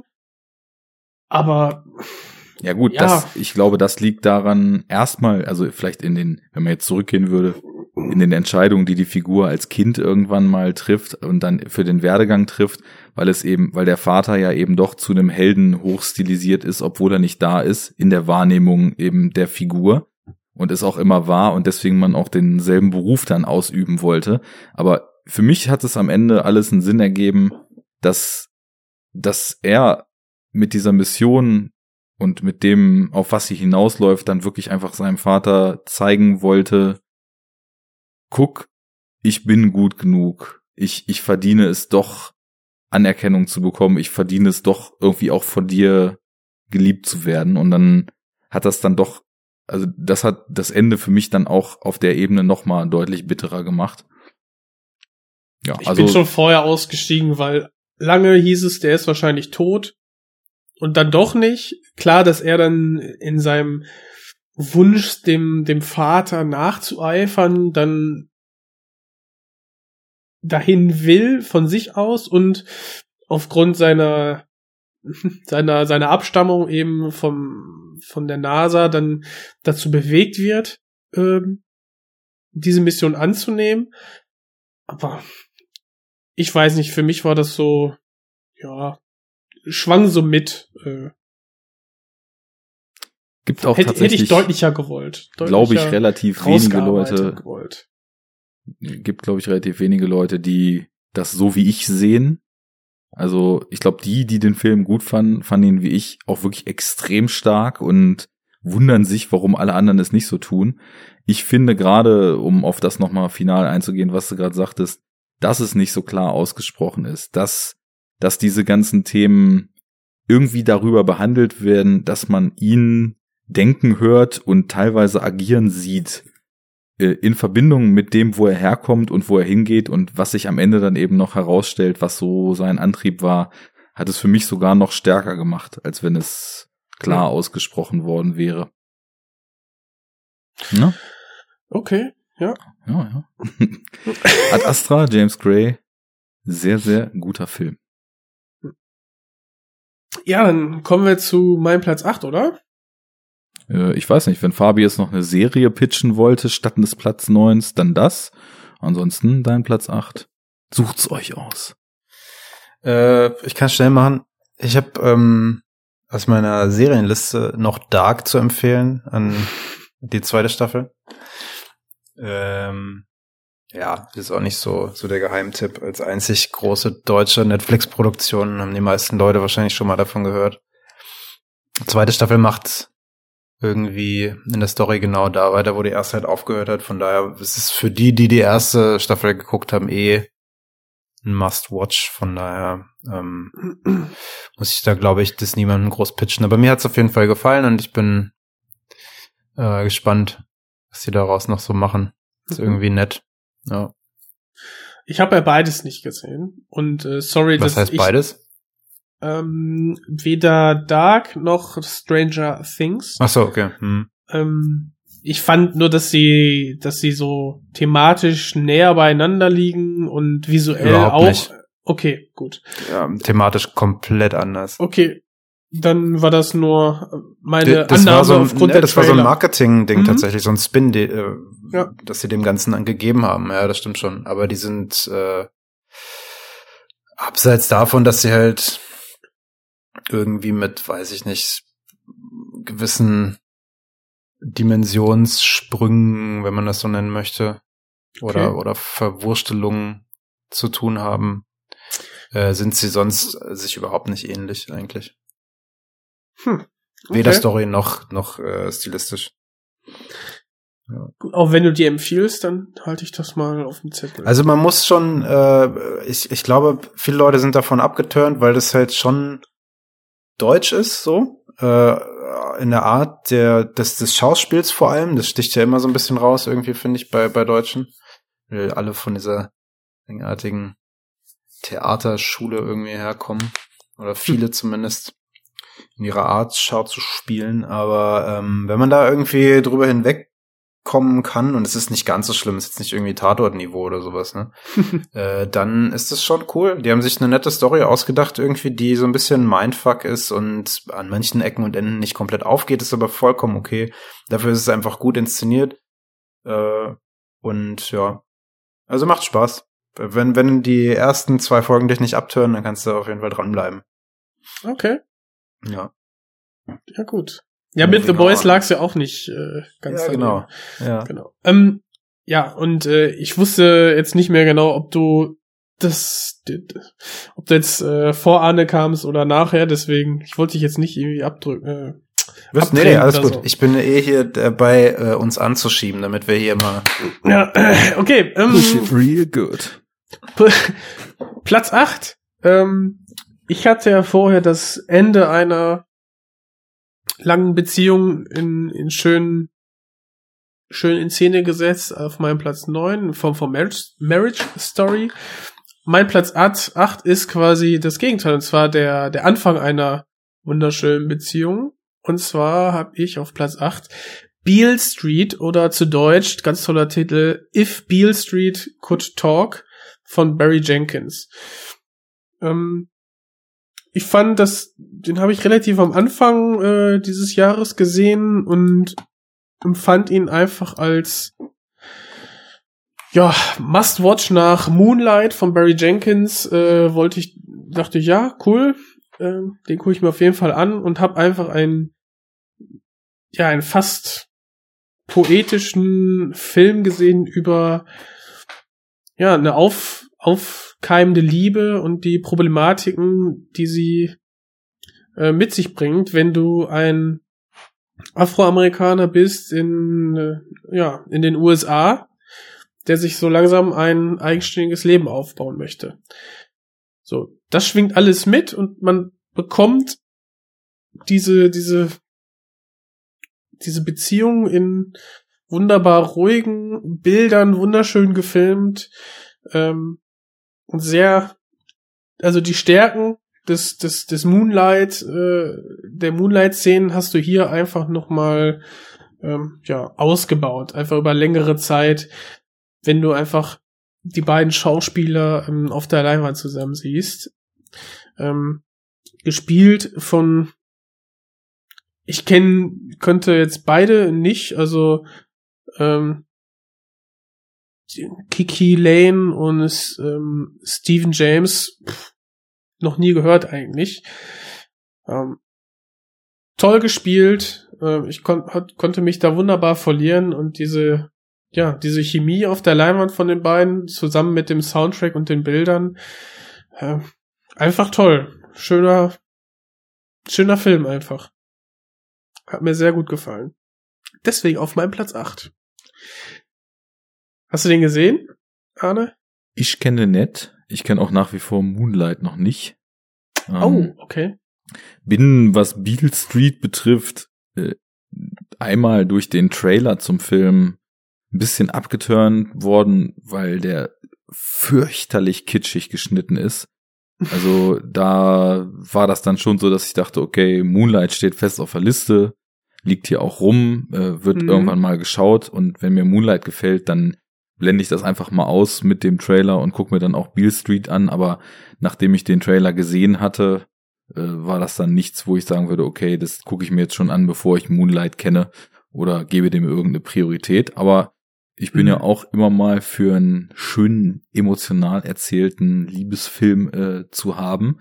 Wenn das jetzt nicht gerade eine amerikanische Romcom ist, dann kann das ja, kann das ja gut funktionieren. Und gerade so diese Themen, äh, dass es eben auch so in, in einer sch schwarzen Teil der Gesellschaft äh, und dann eben auch die Rassismus-Themen damals und so weiter eine Rolle spielen. Genau. Das sind dann ja auch größere Themen, die so einen Film interessant machen können. Also ich warte Moonlight ab und wenn der passt, dann werde ich mir den auch mal gönnen irgendwann. Ja, das ist halt das, das Schöne, ne? Du bekommst, wie ich finde, ja, der ist jetzt nicht ganz kitsch befreit, aber der ist nicht so überladen von, von Kitsch ähm, bisschen ist ja auch erstmal äh, nichts Schlechtes unbedingt, weil der meiner Meinung nach ganz gut umgesetzt wurde. Also handwerklich wirklich ganz toll. Ähm, und ähm, so dieses die die die Rassenthematik in Amerika, boah, ich glaube in den ich weiß gar nicht genau, wann das wann das spielen soll. 70er, 80er? Jedenfalls, das gibt dem Ganzen nochmal so eine zusätzliche Ebene, die einfach mitschwingt, ohne das jetzt zum ähm, übergeordneten Thema zu machen, wie zum Beispiel ein Green Book oder sowas. Das hast du hier einfach, wird das quasi zusätzlich erzählt als, als, ähm, ja, ähm, zusätzlichen Dreh- und Angelpunkt innerhalb dieses Melodrams. Einfach. Und äh, das fand ich einfach sehr, sehr gut. Und ja, der, der Kameramann ist auch wieder der gleiche wie bei Moonlight. Und ich persönlich kannte jetzt auch nur, glaube ich, den Teaser. Und äh, weil ich halt Moonlight so fantastisch fand, ähm, habe ich mir gesagt, ja, den gucke ich mir auch auf jeden Fall an.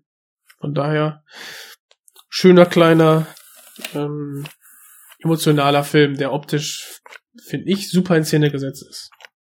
Das klingt doch gut. Farbert, any words dazu? Habe ich leider nicht gesehen, aber ist auch auf meiner Liste. Immer diese verdammten Listen. Mhm. Wenn sie mal kürzer werden würden. Aber ich meine, wir müssen es auch so sehen. Man kann sich auch darüber freuen, dass es so viel Material gibt, was potenziell spannend ist, dass man nie, dass einem nie die Filme ausgehen werden. Ne? Genau. Tja. Und dein Acht? Mein acht.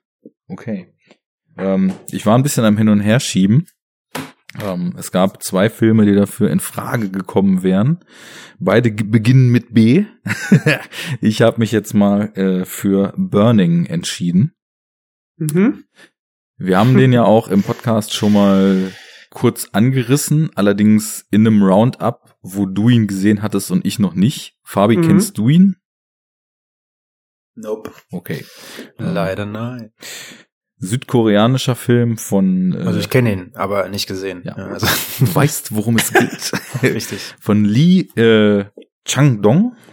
Also der hat mir vorher noch nichts gesagt. In dem Mediabook, wo, von dem ich vorhin sprach, ist auch sogar noch einer seiner älteren Filme dabei, ähm, was ich jetzt sehr spannend finde, weil Burning hatte ich dann kurz nachdem du ihn mir gepitcht hattest, Jens, dann auch geschaut. Äh, konnte ich zum Glück auch hier noch im Kino schauen. Ähm, Oh, sehr gut. und der war echt klasse. Also im Grunde genommen geht's ja um einen Autor mit, glaube ich, Schreibblockade, der dann ein mysteriöses Mädel kennenlernt, auf, auf ihre Wohnung aufpasst und dann, äh, sie kommt dann nach einer langen Reise mit einem anderen Typen aus dem Urlaub wieder.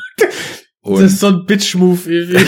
Total, weil vorher, vorher lief bei denen auch was, das sollte man noch dazu sagen, ja. Und ähm, dann bildet sich da so ein seltsames Dreiergespann, was irgendwie von sexueller Anziehung, irgendwie auch von Machtverhältnissen, die sich äh, aufbauen und wechseln und Macht, die ausgespielt wird zwischen diesen zwei Dudes dann eben getragen ist. Und was ich an dem Film echt brillant fand, ist, wie stark der, also wie sehr er es schafft, auf einer Ebene mit diesem Thema, was von dem hier, was ich sehe, ist gerade real und was könnte Fiktion sein, was könnte imaginiert sein, was könnte in seinem Kopf passieren, weil es Stoff für seinen Roman ist. Äh, er spielt mit diesen Themen auf einer so Was? unglaublich Ja. subtilen Ebene, dass du echt lange oder ich zumindest echt lange brauchte, bis mir überhaupt aufgefallen ist, dass das überhaupt so sein könnte, dass man das, was man da sieht, äh, eventuell mal mehr hinterfragen muss, als es für gegeben zu nehmen.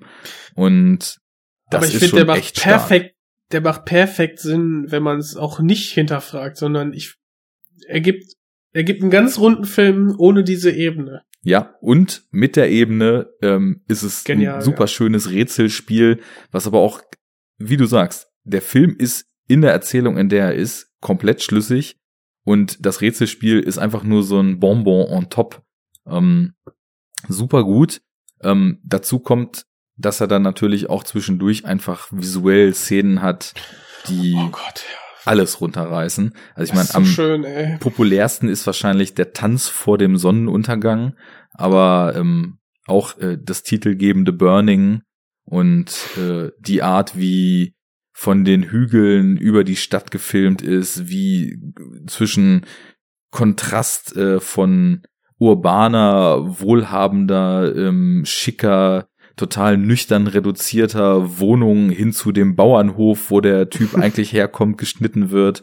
Ähm, wie generell die Stadt eingefangen wird, wie die Kamera auch immer so lauernd auf der Suche ist und genauso wie wir als Zuschauer dann so die diese Orte erkundet und immer wieder auch total die Perspektive von der Hauptfigur übernimmt, was mir aber auch erst später so richtig bewusst geworden ist, wie stark wir auch so durch durch seine Brille gucken.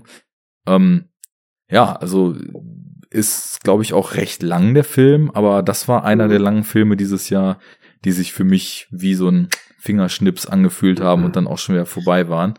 Auf Ähm, jeden Fall. Ich glaube, Ich hab, ich hab den, ich hab den auch auf meiner Liste, kommt aber wesentlich später. Ja. Ich, ich war so gefangen von diesem Film, weil der, weil der einen so, also man muss am Anfang mitgehen. Entweder man akzeptiert die ganze Szenerie oder nicht. Aber wenn man es akzeptiert, dann wird man komplett, Arne sagt immer, mesmerisiert. Also der verschafft es, einen in so eine Trance zu versetzen, dass du komplett in diesem Film aufgehst und diese, diese langwa- lange Erzählweise, du suchst immer wieder nach Hinweisen und nach, ähm, nach, nach, nach, äh, ja, im Prinzip Story-Bits, um das Ganze, diese, diese Beziehung dieses Dreiergespanns ähm, entschlüsseln zu können. Und dann passiert etwas, dass nämlich eine Person verschwindet und irgendwie fällt so diese, diese, diese, dieses Gedankenkonstrukt, was ich dann aufgebaut habe, fällt erstmal in sich zusammen, genauso wie äh, die Welt für den, für den Hauptcharakter. Und ähm, dann beginnt in dieser Szene, äh, in diesem, in diesem Film, eine ganz, ganz andere Geschichte sich quasi langsam Mhm. aufzu, aufzubauen. Und das ist so gut gemacht. Man Ja. kann, ich will gar nichts, gar nicht viel davon vorwegnehmen, genauso wie in unserem Cast damals, ne? Aber ich finde schön, dass du den auch gesehen hast und dann auch so begeistert warst, weil Ja. ich finde, ich finde, der hat so eine Atmosphäre, die der Film aufbaut. Ganz toll. Ja, und so Klingt aber auch erstmal irgendwie dieser Genre-Mix auch wieder so typisch koreanisch halt, ne? Also so, äh, zumindest, äh, was heißt Genre-Mix, aber du meintest ja gerade, dass dann da irgendwie ein anderer Film quasi Mhm. auf einmal auftaucht, ne? Also es ist ja genau. Ja, ja. Ja. schon so. Äh, Aber gesagt, das Schöne ist, dass es gesehen, vorher ähm, schon angelegt ist. Ne? Es okay. kommt nicht so plötzlich, sondern mhm. nur durch den Wegfall einer Figur wird es plötzlich deutlich. Das ich habe ist den auch äh, halt ganz oben eigentlich auf meiner Liste, seit du Mhm. das halt angesprochen hast. Ich weiß gar nicht, ob ich dabei war oder ob ich es gehört habe, keine Ahnung, aber auf jeden Fall. Äh, ich hatte den vor allem halt auch schon zweimal hier, den halt aus der Videothek mitgenommen und es dann einfach nicht geschafft, halt den zu gucken. Ah, okay. Ja. diese Flatrates. ja, ich hol, ich hol da jeden Tag so irgendwie, ja, doch schon jeden Tag irgendwas. Meistens Mhm. gucke ich dann, aber manchmal halt auch nicht. Sehr gut. Ah, ey. Ja, also der, der Ja, das Genrewechsel, Überangebot, ne? Ja. der Genrewechsel ist jetzt nicht so irre, wie man das sonst kennt. Der Film bleibt insgesamt vom Ton auch ziemlich ruhig. Man könnte sagen, so arthausig, arthouse-dramaig, aber es ist einfach wie so ein ruhiger Autorenfilm. Aber Jens hat völlig recht, das ist alles eben auch vorher schon angelegt und wenn plötzlich Dinge in anderem Licht erscheinen, dann fängst du genau wie die Hauptfigur eben an, plötzlich diese kleinen subtilen Bits zu analysieren und ähm, dann fängt eben auch die Figur an, sich da so Schlüsse rauszuziehen und Dinge abzuleiten und Dinge zu hinterfragen. Und es ist immer total auf so einer ambivalenten Ebene. Ist das jetzt wirklich so? Interpretiert er da zu viel rein? Also es ist ein Film, wenn man den wirklich sehr aufmerksam und sehr sorgsam guckt, wo man halt total fürs Aufpassen belohnt wird, weil der so viele kleine kleine Dinge versteckt hat oder eben auch dann später sich wieder auf Momente beruft, die eine Weiche in irgendeine Richtung gestellt haben. Ist echt äh, ziemlich Mhm. stark erzählt. Ich kann ihn dir echt nur ans Herz legen, Fabi. Also Ja, ja. Also ich bin, wie gesagt, ähm, der, der ist ganz oben irgendwie auf der bösen, bösen Liste. Wollen wir zur Abwechslung mal einen Flop einstreuen? Das Ja, okay. könnten wir tun, ja. Ja. Aber, oder du machst eben auch noch deinen Platz 8 oder die Serie und dann, warum nicht? Ja, ich würde das verbinden. Mit, Ach so, okay, ja, dann hau raus. Flop. Weil ähm, das sind zwei Seiten einer Medaille. Und die eine ist äh, auf den Boden gefallen. So ein Okay. Haufen Kacke. äh, Was, jetzt kommt, okay? das ist, äh, ja, ähm, ist so spannend. nee, doch. zuerst, das, zuerst das Gute oder das äh, Schlechte? Was wurde Das Gute, das Gute. Das Gute, was Ja. Spoiler ist halt das Schlechte, ne? Ach so. Ähm, hm. ja, Mandalorian ist äh, eine Top-Serie, die ich geguckt habe. Mhm. Ähm, und auf jeden Fall eine Art und Weise, wie man Star Wars äh, so erzählen kann, dass man nicht die ewig gleichen Muster irgendwie totreitet ähm, und aber trotzdem kompetent äh, und witzig und charmant und im Universum vernünftig funktionierend erzählen kann. Mhm. Ähm, habt ihr wahrscheinlich beide nicht geguckt? Doch, weil, aber ich bin Ach, hast du drin. geguckt? Mhm. Ah, sehr gut. Aber Arne wahrscheinlich nicht, weil du überhaupt kein Interesse dran hast. So. I'm out. Diskutiert. Ich höre zu. Ähm, bin, ähm, ich habe ja regelmäßig dann Urlaub in den USA gemacht. ja. Und dann konnte ich mir das da angucken. Ich äh, nicht. Ich habe das äh, auf anderem Wege gemacht. Und zwar mit voller Absicht, weil sie halt selbst schuld sind. Wenn die das halt ähm, hier ganz normal an den Start gebracht hätten, wie überall anders auf der Welt und auch ein paar Meter weiter irgendwie im Westen zum Beispiel in, äh, in Niederlanden oder so weiter, dann hätte Mhm. ich da lieben gern für bezahlt, was ich natürlich gemacht habe. Ja. Gut. Ähm, nee, aber es ist halt einfach ein krass dummer Move so und es ist mir dann auch echt egal irgendwie. Und ich meine, Disney braucht das Geld sowieso nicht, von daher. Aber Hölle ähm, plus. genau. Ha, stimmt, Ich, das, äh, war, das war unser Ausdruck dafür. Hölle Plus startet jetzt früher in Deutschland. Haben sie wohl gemerkt. Ja, ist das so. Hm. Wann gibt's aber noch nicht, oder? Keine Ahnung. Ich habe nur gesehen, es wird vorgezogen. Ja. Selbst schuld, weil, weil ich kenne ich kenn so viele Leute, die das halt jetzt sich irgendwie reingezogen haben. Und egal. Es ist auf jeden Fall echt eine gute Serie, äh, so ein bisschen äh, erzählerisch, so im Stil von, auch wenn das jetzt erstmal furchtbar klingt, aber halt so sowas wie Herkules, ne, oder Xena, so diese RTL-Serien aus den 90ern. Aber ey, das ist halt einfach. Das ist halt eine einfach erzählte Serie, die Spaß macht irgendwie. Das, ja, Ja, hat der. John Favreau schon ganz gut hingekriegt, ne? ja, ja. Und dein Flop bezieht sich dann Ja. auch auf Star Wars, ja? Natürlich. The Rise of Skywalker. Aber wirklich mit Abstand der schlimmste Film, den ich dieses Jahr geguckt habe. Auf mein Und dann- Platz drei. Der Wirklich? Flop 3. Der Flop Ah, okay. 3. Ja, ich dachte schon, Alter. Also wer so eine Scheiße von mit Anlauf produziert, wirklich, Ja. also wir machen eine Trilogie, aber wir schaffen es nicht, eine kontinu eine kohärente Outline irgendwie zu schreiben. Und Unfassbar. Das, also Das sowas ist die pure Dummes. Inkompetenz, oder? Sowas Also Dummes. ich aber dachte- weißt du was? Sie kommen damit durch. Und warum? Weil es Ja. Star Wars ist und jeder reinrennt. Ja, und ich habe CB ja auch jeder. wieder angeguckt halt. Ja, Arne nicht. Alle außer Arne. Aber ich, ich Der, bin da der auch wieder Klumpen ist hingelaufen. wieder zu Hause geblieben. Wie auch irgendwie Last Jedi habe ich mir das auch im Kino angeguckt. Ich habe halt diese ganzen komischen Spin-off-Filme, die habe ich halt nicht im Kino gesehen. Also, weiß Mhm. ich nicht, äh, Solo und Rogue One und Co. Die halt nicht, aber so die, die Hauptfilme habe ich mir halt im Kino angeguckt. Ich Idiot irgendwie. Und habe dazu Ja gut, beigetragen, die Scheiße halt Audiovisuell, audiovisuell ist es ja auch erstmal top, gut, ja, nicht Frage. schlecht, ne? Von daher kommt es Ja. ja gut im Kino. Ja, das stimmt. Aber Ähm, ja, aber die Story ist, also sorry, das ist wirklich Ja. so ein großer Haufen Scheiße, dieser Film. Und das kann auch niemand, niemand kann das schönreden, wirklich. Das, also, beziehungsweise wahrscheinlich gibt's Leute, die das können. Aber Und- Alter, war das Kacke. Also jetzt sorry. einmal nochmal die Zeit zurückdrehen, weißt du noch, als wir uns kurz über ähm, die letzten Jedi gebettelt haben? Ja, Also, äh, ich fand, da habe ich glaube ich auch gesagt, ja, erst mal abwarten, wie die es äh, zu Ende bringen, ne? Und ich, ich hab sowas ehrliches schon geahnt, ey, also. ja, Und, und jetzt mal rückblickend, ne?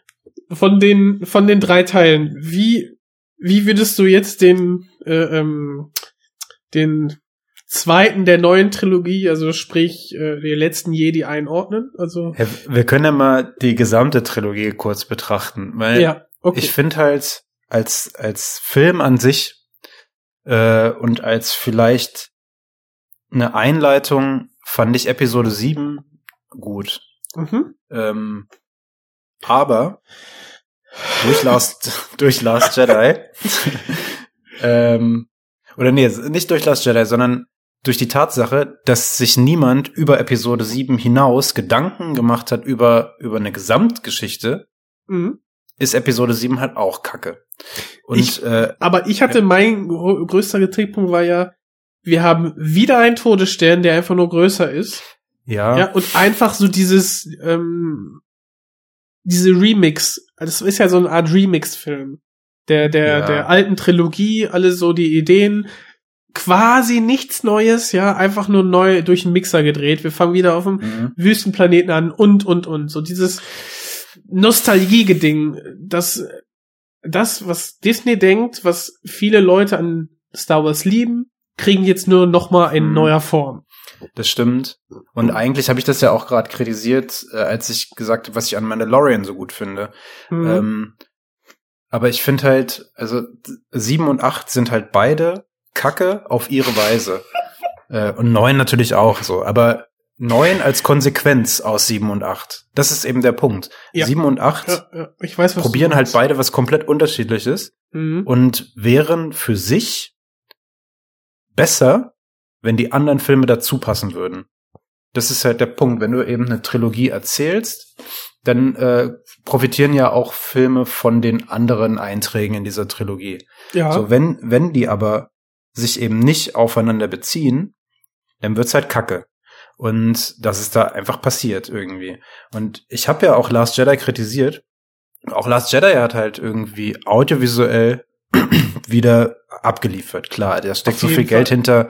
Natürlich liefern die ab. Mhm. Aber äh, dadurch, dass Ryan Johnson halt die die Fäden, die ähm, J.J. Abrams ihm gegeben hat, halt einfach verbrannt hat, äh, hat Teil 8 schon äh, darunter gelitten. Und in der Konsequenz daraus, dass eben dann Abrams halt wiederkam und die verbrannten Fäden vom Fußboden aufgehoben hat. äh, und, irgendwie probiert hat, aneinander geknotet hat. und irgendwie in den Mixer geworfen hat. Äh, ja, keine Ahnung. Also es ist halt einfach ganz, ganz fürchterlich irgendwie. Und die haben das so krass in den Sand gesetzt. Das wird halt in, in Jahrzehnten noch als Beispiel erhalten ja, hoffentlich. für schlechtes, ähm, wie, also, wie macht man es nicht? Irgendwie sowas halt, ne? Also so kacke ich halt auch Last Jedi fand. Und ich fand den wirklich richtig scheiße. Ich ja nicht. Ähm, ich weiß, aber lass mich das sagen, wenn Ryan Johnson eine komplette Trilogie gemacht hätte, von Anfang bis Ende, Hm. hätte ich das mit Sicherheit besser gefunden, weil ich sehe, glaub was er, Ich- was er ja. probiert hat. So, Mhm. das sehe ich ja. Aber es passt einfach nicht zu den anderen Filmen. Und deshalb ist es jetzt nicht unbedingt ein Vorwurf bei, bei 7, 8 und 9 an die jeweils äh, Ausführenden, sondern an die da drüber, die sich halt eigentlich das Konzept hätten mal besser ausdenken müssen. Und das ist dann halt einfach Disney. Und die haben es halt krass verkackt. Und das ist, ja, ähm, ja weiß ich nicht. Ich, Na, ich nicke die ganze Zeit. Ja. Ich, ich bin da voll und ganz bei dir und deswegen ist das auch bei mir auf Platz drei der Flop 3. Also so stellvertretend für das ganze Ding, was da in den Sand gesetzt wurde. Weil sich keiner der Verantwortlichen im Vorhinein einen Plan gemacht hat. Ja. Moving on. Ja. Moving on. Ja. So, das war jetzt äh, Fabis Platz 8. Dann mache ich mal weiter mit Platz Nummer 7. Wir kommen der Top Oh 5 je. immer näher. Ich habe ähm, auf Platz 7 einen kleinen Film mit einem dem Podcast alten Bekannten, und zwar mit Robert Pattinson, und zwar The Lighthouse. Ein verfilmter Seemannsgarn, wie man so schön sagt, äh, in interessantem ähm, Bildkader gefilmt, wie nicht ganz 4 zu 3, aber dann noch schwarz-weiß in einer in einer visuellen Ästhetik, wo ich, die ich auch schon, glaube ich, so noch nicht oder schon sehr lange nicht mehr gesehen habe. Super interessant, audiovisuell, schön was, was, was, was Neues, was, etwas, was Abwechslung in diesen ganzen Filmantrag äh, bringt. Und dann hast du einfach zwei Schauspieler mit Robert Pattinson und ähm, ne? Willem. Willem Willem Dafoe, genau, die sich da gegenseitig irgendwie an die Wand spielen, ähm, in, auf einer kleinen Insel mit einem Leuchtturm. Also man könnte eigentlich sagen, dass wir hier in einem, einem Kammerspiel beiwohnen. Und ähm, ja, wie sie, also die Handlung des Films ist denkbar kurz gesagt. Äh, sie müssen, glaube ich, Dienst verrichten auf dieser Insel, auf diesem Leuchtturm. Eine einsame Insel, abgeschnitten von der Außenwelt. Und müssen irgendwie die Zeit rumkriegen. Und den Leuchtturm mit dem zugehörigen akustischen Signal ähm, Oh ja. am Laufen halten. Und das ist, was da passiert, wie sie dann gegeneinander sich annähern und dann irgendwie verrückt zu werden scheinen, ist einfach genial. Und da haben wir auch so dieses, ähm, ja, dass man auf der Bildebene nicht immer alles glauben kann oder muss, was man da gerade sieht, beziehungsweise der Film damit spielt, ob das denn alles so stattfindet. Und ähm, ich fand es einfach super interessant. Ich hatte ähm, den Film auf Deutsch gesehen und war eigentlich auch ganz froh drum. Ja, ey, Weil, mi ähm, mate. Milat, ohne- Milat, nicht Ohne mi Untertitel Milat. hätte ich es nicht geschafft. ja, Ähm, ein Film, der Spaß macht. Er lebt durch seine Schauspieler und ähm, die beiden machen es wirklich bravourös, ein tolles Setting, super schön gefilmt. Ähm, ja, ja, cooler Film. wir kommen in die Region, wo wir vielleicht tatsächlich Chancen bekommen, mit unserer Zeit noch hinzukommen, denn die Doppelungen beginnen. Äh, Oh. The Lighthouse werde ich unter Umständen auch noch erwähnen später. ähm, ich gehe da voll mit, was du gesagt hast. Der Film ist ja von Robert Eggers, der vorher The Witch gemacht hat und Ja, äh, den haben wir ja auch schon kollektiv im Podcast abgefeiert. Völlig zu Recht, äh, weil wenn wir mit unserem erlesenen Geschmack, wie du ja vorhin schon festgestellt hast, einen Ja. Film für so gut genau. einschätzen, ist er das ja auch in Stein gemeißelt. ähm, was The Witch ja ausgemacht hat, war damals auch eine sehr, sehr gründliche Recherche, was diese ganzen Witch Trials und den ganzen Humbug, der damals eben in Neuengland passierte, so betraf. Und hier ist es ja auch wieder so. In dem nächsten Film, den er jetzt gemacht hat, er hat ja sich sehr viel eingelesen in echte Tagebücher von Leuchtturmwächtern aus der Zeit. Er hat äh, sich mit der mit den Poems und den Geschichten aus der Zeit auseinandergesetzt, hat eben auch ganz viel Erzählungen, Schauergeschichten, Gruselgeschichten und das ganze Seemannsgarn, was damals Seemannsgarn. gesponnen wurde, ähm, in den Film einfließen lassen und und das ist eben eine Sache, wo mir nach so, nach drei, vier Jahren Podcasten mal aufgefallen ist, dass wir diesen Namen irgendwie und auch die Einflüsse, die er auf alles hatte im Podcast eigentlich viel zu wenig bis jetzt erwähnt hatten. Es ist auch einfach ein harter Lovecraft-Einschlag drin.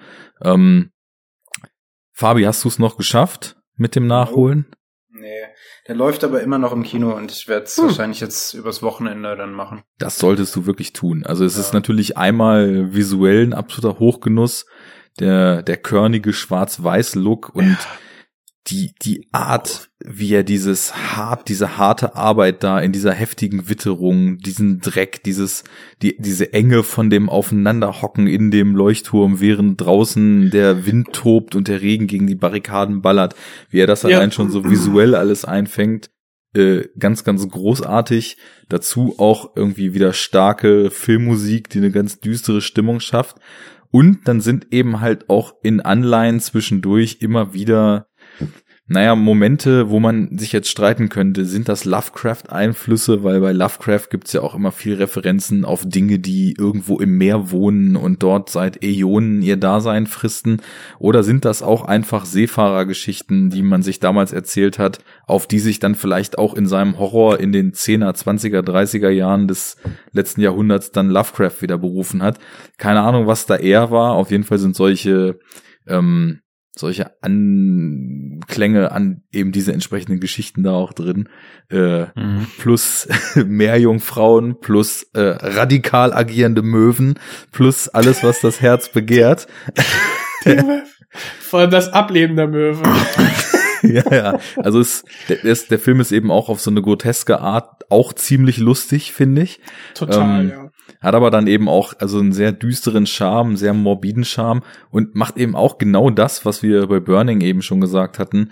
Du bist auch irgendwann nicht mehr sicher, was geht hier eigentlich ab und was von dem kann ich eigentlich glauben, was ich hier sehe. Ähm, ein bisschen drastischer als Burning, weil es dann teilweise auch wirklich bizarr wird. Aber ähm, super geil einfach. Also ich war da auch voll von gefangen genommen. Ähm, Und wirklich audiovisuell wieder ein Hochgenuss. Also dieses. Wir fanden The Witch ja schon schön. Es war ja auch ein, ein, wie ein Gemälde in Grau- und Brauntönen. Das ist halt hier nochmal reduziert, mh. aber hat wieder so eine starke Wirkung, ähm, wenn die beiden mit ihrem, ja, perfekt gemeißelten Gesicht mit den harten Ausleuchtungen im Licht. Es sieht so fantastisch Ja, aus. Diese Äh, derben Gesichter mit den Bärten. Oh, schön, ja, echt. Also Willem Dafoe hat ja eh so ein Charaktergesicht zum Niederknien, aber auch Robert Pattinson. Also Ich finde der auch. Also, äh, ja, das ist ja jetzt schon mehrfach noch, erwähnt, wie der das Typ wird noch durch ein die ganz Decke großer. ja. Ohne Scheiß, also wenn der, macht ja jetzt den Batman und äh, also spätestens da äh, wird er wahrscheinlich dann wieder im Blockbuster äh, angekommen sein und dann mag mag wieder jeder ähm, von ihm reden. Aber Aber wir waren schneller. Enough Talk war früher. ja, nee, also es, die, die Bärte, die Blicke, das ist alles ziemlich cool und ich finde eben auch total schön, wie damit gespielt wird, was diese zwei Typen, die sich halt eben auch auf dem Job da erst kennenlernen, was die so voneinander preisgeben, was die sich gegenseitig über sich erzählen und man sich dann eben auch dazu immer wieder nur fragt, okay, also ist das jetzt so? Ist das absoluter Unfug? Ähm, werden hier Dinge vorgegeben, die überhaupt nicht so sind? Was verstecken die beiden? Der Leuchtturm an sich spielt dann ja auch noch eine tragende Rolle, aber das führen wir, glaube ich, mal nicht weiter aus. Ähm, ja, also für mich sogar noch ein Stücken besser, als ich äh, The Witch empfunden habe und den habe ich schon als absolut exzellent äh, in Erinnerung. Ähm, Ähnlich, aber doch total verschieden und ich glaube, Eggers ist wie mit dem Pattinson. Das wird ein ganz großer. Ein ganz großer, genau. Jo. Bin ich dran? Bei Platz sieben. Jo. Wunderbar, mein Platz sieben. Ähm, der andere Film mit B, wo ich nicht so richtig ausmachen konnte, ob ich den oder Burning nehme. Und zwar ist es Beach Bum von Harmony Korine. Korine, Korine, Har Harmony Ja. Korine. Ähm, das war ein Fest. Also ich glaube, das war der Film, wo ich dieses Jahr am meisten gelacht habe bei. Ähm, worum geht's? Matthew McConaughey ist ein Stoner und irgendwie auch ein Poet, lebt irgendwo in Florida, zieht sich von morgens bis abends nur zu und irgendwann äh, stirbt die reiche Frau, die er hat und mit der er verheiratet ist und sagt, du darfst nur das Erbe bekommen, wenn du dein nächstes Buch fertig schreibst.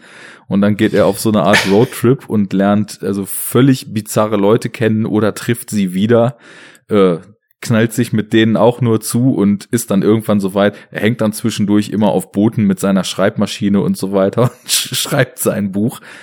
Und es ist einfach nur göttlich. Also ich glaube, man kann es nicht anders beschreiben. Erstmal habt ihr den gesehen. Nein. Es kommt mir irgendwie so vor, als hätte ich den gesehen, aber ich glaube, ich glaube nur, weil ich irgendwie auch so einen Jahresrückblick irgendwo geguckt habe und der da relativ ausgiebig besprochen wurde, aber ich weiß nicht mehr wo. Mhm. Aber ja. Mhm. Ja, ähm, dann bitte nachholen. Also ich meine, ich weiß nicht, wie ihr zu Spring Breakers steht. Ich habe den ja damals nur mit René besprochen in den frühen Enough Talk Tagen. Ähm, So einer deiner Favorites, wa? ja, ja. Also das ist für mich ein absolutes Meisterwerk, ein Generationenporträt, eine ironische Satire, ein bitterböses Abrechnen mit Generation Dubstep äh, Skrillex, ein äh, Abrechnung mit Gangster-Rap plus Neonfarben und Benoit Debie. Was, Ich mochte den auch sehr. was Ich mochte mehr- den auch sehr, muss ich sagen. sehr schön.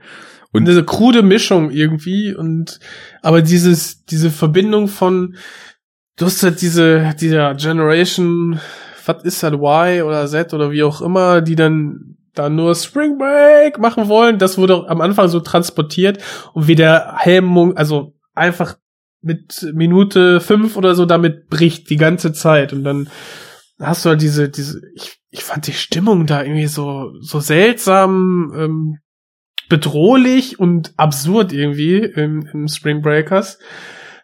Ganz irgendwie intensiver Film. Und äh, visu audiovisuell wieder, ne, da zieht sich so durch. Wir sind der audiovisuell Podcast, äh, richtig geil wieder. Ja, fand, fand ich cool. das Bedrohliche hat eben, da finde ich auch viel ausgemacht. Ähm, du hast so diese, diese Balance zwischen, wir wollen jetzt nur geil Party machen und äh, noch ein halbes Bier mehr und die ganzen Typen fangen an, die Mädels zu vergewaltigen. Du hast irgendwie dieses, ja, das, lass uns mal, CSU. lass uns mal kurz irgendwie Mucke, Mucke feiern und äh, Im nächsten Moment äh, zieht der Gangster-Rapper auf der Bühne tatsächlich seine Knarre und überfällt irgendwelche Leute und, und all sowas. ähm, also war schon, war schon echt krass und war auch im, im Stil extrem konsequent. Und irgendwie ist Beach Bum noch konsequenter. Also der hat für mich, was so die Zwischentöne betrifft, deutlich weniger über Gesellschaft und so weiter zu sagen als Spring Breakers, macht das aber mit deutlich mehr Humor und äh, einer Hm. irgendwie noch krasseren Konsequenz in seinen Stilentscheidungen. Also Benoit Deby, der ja auch äh, Gaspar Noés Stammkameramann ist und damals auch Spring Breaker geschossen hat und so, der hat halt hier auch wieder gefilmt und hat das Ding auch analog auf 35 Millimeter geschossen mit irgendwelchen Mhm. Lomo Vintage Linsen, die irgendwie noch so ganz krasse Verschwimmen und Farbeffekte generieren und sowas. Und es ist einfach nur noch ein Farbrausch der Film. Äh, McConaughey, was der da macht, ist ist so grotesk, dass man also ich konnte mich nur wegschmeißen darüber. Wahrscheinlich finden das die meisten Leute einfach nur unfassbar albern, was da abgeht. Und Okay. ich glaube, so die, die Konsequenz des Ganzen ist, wenn der Film irgendwas sagen will, dann wahrscheinlich eine Aussage, die er selbst dann auch mit absoluter Brillanz befolgt. Also Regeln tun der Kunst nicht gut und äh, Künstler müssen sich von sämtlichen Regeln freimachen, um dann in ihren Werken brillant zu werden, weil genau das tut die Hauptfigur und genau das tut der Film auch mit dem. Also insofern ist er schon fast mit sich selbst Meta in dem, was er erzählt. Ähm, es sind eben auch ein paar schöne, schöne Momente, wo Schauspieler ja im Grunde genommen das Image, was sie so haben bis jetzt in Hollywood, so total auf den, auf den Kopf stellen und auch total ironisch mit sich selbst und dem Eigenbild äh, umgehen. Ich meine, Mrs. Romcom herself, Isla Fisher, spielt eben diese diese reiche Frau, die ihn dann mal irgendwann geheiratet hat und Snoop Dogg spielt mit und ist irgendwie so ein Homie von den beiden. Und es gibt dann halt echt Szenen, so wo Isla Fischer, die man ja irgendwie aus Filmen wie Shopaholic und so weiter kennt, Bong raucht, währenddessen von McConaughey die Pussy geleckt kriegt und dabei irgendeine Scheiße erzählt, ne? Und das ist halt schon so, so ein geiler Bruch mit dem Bild, was man von ihr in Hollywood bis jetzt so hatte. Ähm, Zac Efron, der ja irgendwie auch so als Schönling und immer schön mit freiem Oberkörper in irgendwelchen Filmen unterwegs ist, spielt so einen Mega-Drogi, den er auf Entzug kennenlernt, der irgendwie Okay, wie der cool. Oberraver aussieht und Zelthosen anhat und irgendwelche Bartfrisuren rasiert hat und sich bei jedem Satz die Sonnenbrille wieder auf und absetzt. Und das ist wirklich, ich, ich habe echt, also hier, ich habe am Boden gelegen und nur gelacht und hatte irgendwie die Zeit meines Lebens. Worauf es hinausläuft, Okay, großartig und äh, ich, ich glaube, das ist auch die Art von Film, die ich einfach für das, was sie sind, schon so schätze, dass sie kaum mehr falsch äh, liegen können mit dem. Einfach äh, sich freimachen, einfach mal abfeiern. Im Grunde genommen das machen, was Adam Sandler in den letzten fünf Jahren gemacht hat. Alle Homies ranholen, in eine geile Location fahren, Kamera anschalten, irgendwas schießen und dann kommt was in den eigenen Empfindungen Geiles hinten bei raus. Beim äh, Harmony und äh, McConaughey und Benoit hat das jetzt sehr gut funktioniert.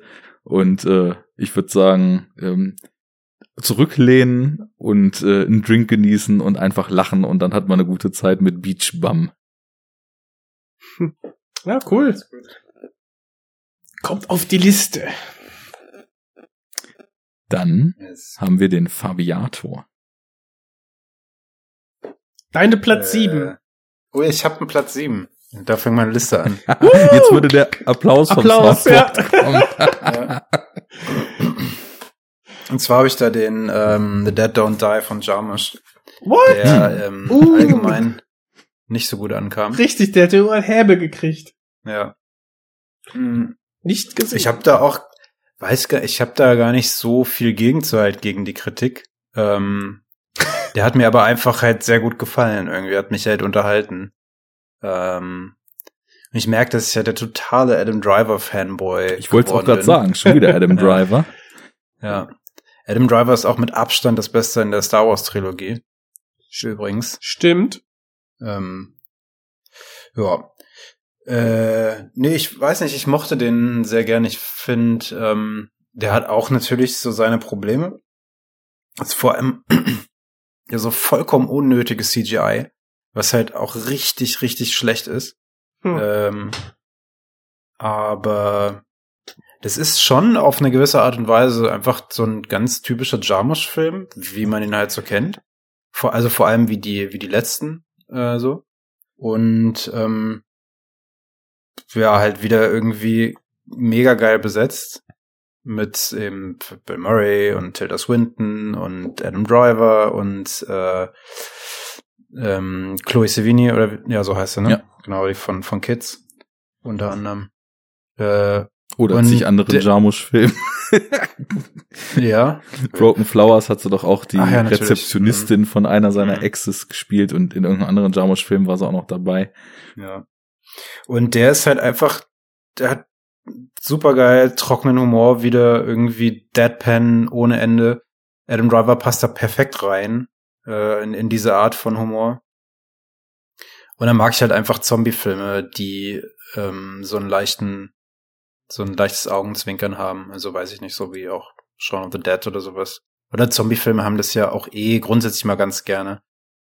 Ähm, ja. Hat mir einfach echt gut gefallen. Mehr muss ich da, glaube ich, nicht zu sagen, weil die Sachen, die an dem kritisiert werden, werden schon auch zu Recht kritisiert, aber ähm, ja, mir trotzdem gefallen. Ich finde, auf eine gewisse Weise ist es genau die Art von Film, wie ich es auch gerade bei Beach Bum beschrieben habe. Jarmusch lädt sich seine Homies ein, mit denen er seit 30 Jahren Filme zusammendreht, plus ein paar Leute, mit denen er erst seit wenigen Jahren Filme zusammendreht, wie zum Beispiel Adam Driver, der ja auch in Patterson brillant war. Hm, Ähm, ja, Hat da und Adam Kamera läuft, Driver macht mal, ne? gespielt. Genau. Ja. ja. Ähm, und ich, also ich fand den auch äh, deutlich cooler. Also die meisten meinten ja wirklich, so das ist echt so ein filmischer Totalausfall. Aber ich finde, man muss sich auch einfach mal drauf einlassen, dass Filme nur mal so vor sich hinlaufen, vor sich hin. Man könnte es auch sogar Plätschern nennen und einfach Leute, die man gerne sieht, miteinander interagieren. So ein bisschen Let's Get Weird sich auf die Fahnen schreiben und äh, ja, ich, was er da jetzt im Endeffekt, äh, sag ich mal, metamäßig über das Zombie-Genre erzählen will oder ob Ja. er das überhaupt will, keine Ahnung, warum er irgendwie Ja, jetzt auch mit den, mit den ganzen, weiß ich nicht, äh, Social Media Kritiken und was Ja, weiß ich was.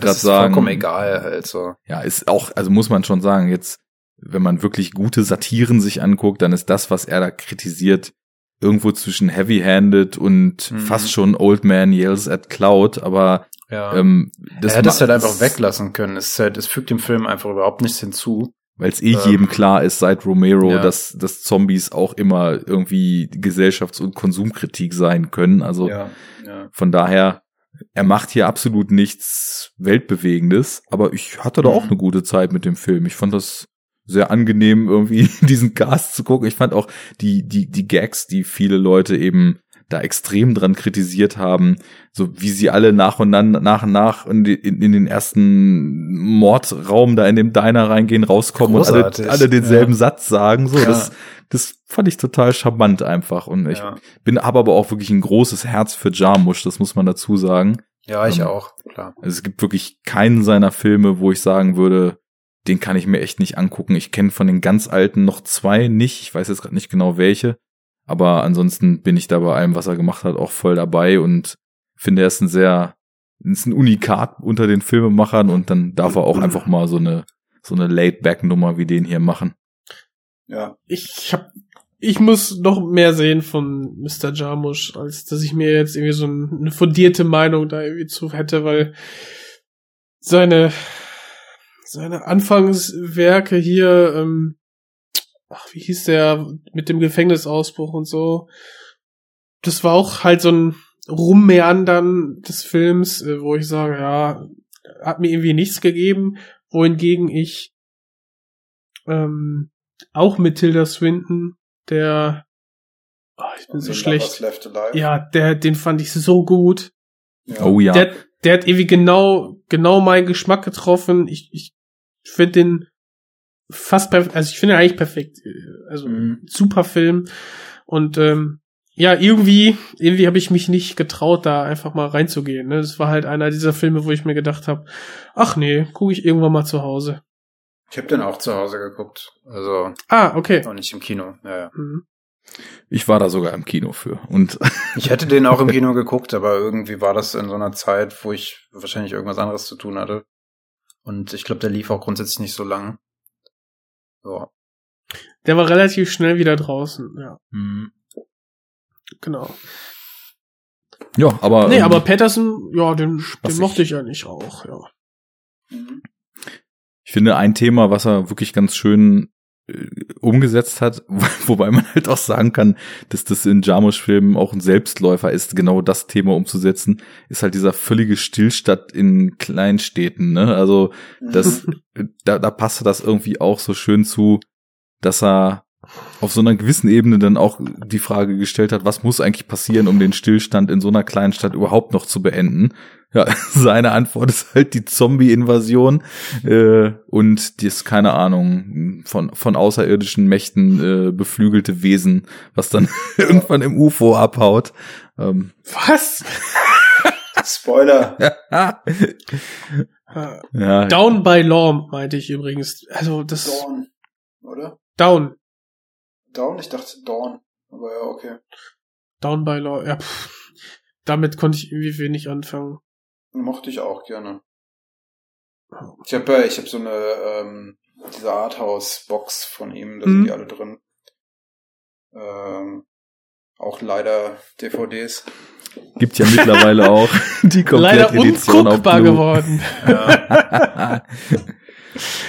Ja. ja, wunderbar. Dann würde ich sagen, Jensemann, Nummer 6. Uh, Nummer 6. Okay. Ähm, Nummer 6 ist bei mir wieder vom, also ich bin ja sehr mainstreamig gestartet, ging dann sehr in die, ja, wie soll ich sagen, Arthouse und, und Spezialistenecke. Jetzt geht's wieder relativ mainstreamig weiter und zwar mein Platz 6 ist The Joker. Oder nein, nur Joker, sorry. Ohne The. Ohne. Ähm, ich habe äh, im Vorhinein natürlich auch irgendwie Lobeshymnen und irgendwie zig Kontroversen irgendwie vernommen und dachte mir, okay, ja, mal schauen, was da jetzt bei rumkommt.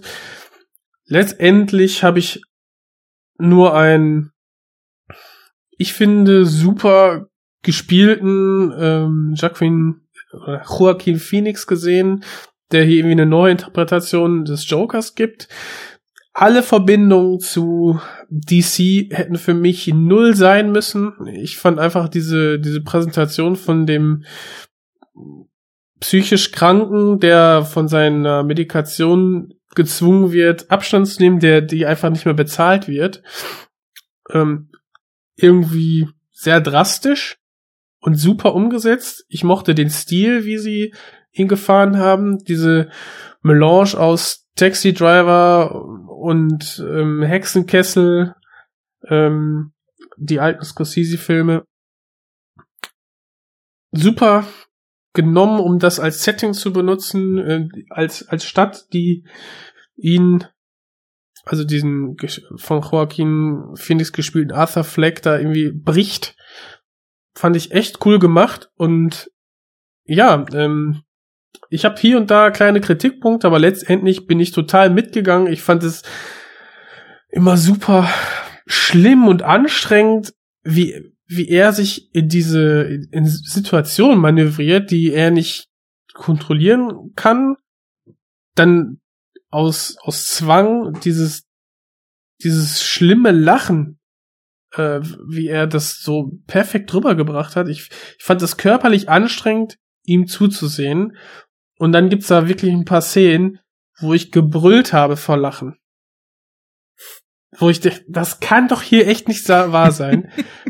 ähm, Hammer. Fand ich richtig gut. Ähm, Im Nachhinein ähm, hat der Film einige, ja, wie soll ich sagen, Szenen, die unnötig sind, äh, die ich auch gut verstehen kann, aber einfach auch als Statement zu sagen, ja, äh, wenn die aufbegehren, die immer nur auf den Sack kriegen, dann äh, gibt's hier aber Riot auf den Straßen.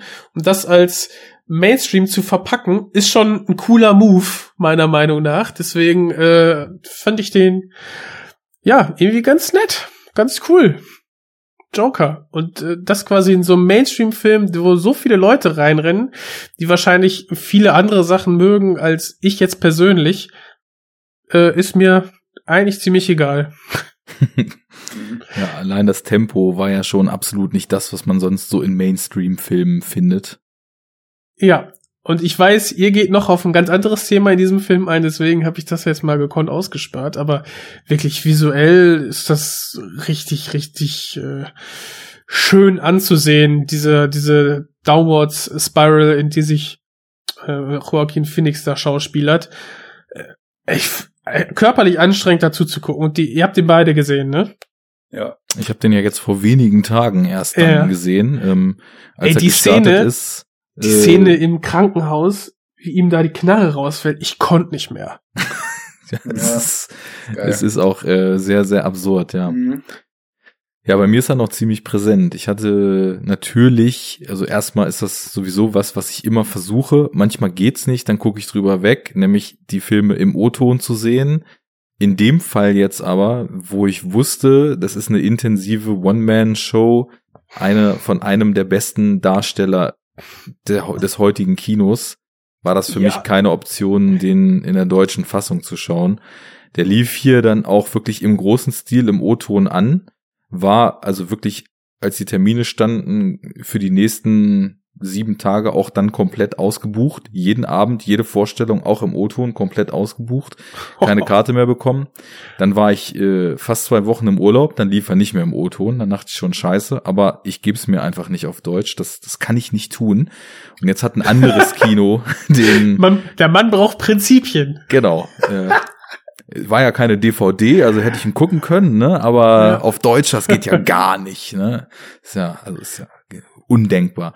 Naja, jetzt hat ein anderes Kino den noch aufgegriffen und hat, äh, glaube ich, im Zuge von Golden Globes und Oscar-Nominierungen und hast du nicht gesehen, ich mir alles nicht reingezogen, aber da war der Film ja sicherlich auch ein großer Player und äh, dann eben den jetzt noch mal an einzelnen Terminen dann eben in OMU-Fassung gezeigt. OV hätte ich lieber gehabt, gerade bei den Bildern und äh, dem visuellen, ja, viel, den, den er eben auch so da mit, mit dem New York, ach nein, Gotham, ne, schafft. Ja, ja, ja. Ähm, da wäre natürlich schöner gewesen, dann keine Untertitel im Bild zu haben. Aber scheißegal, ich konnte ihn noch im Kino sehen, ich konnte ihn jetzt vorm Cast noch sehen und Sehr gut. ich fand den Film auf jeden Fall auch top.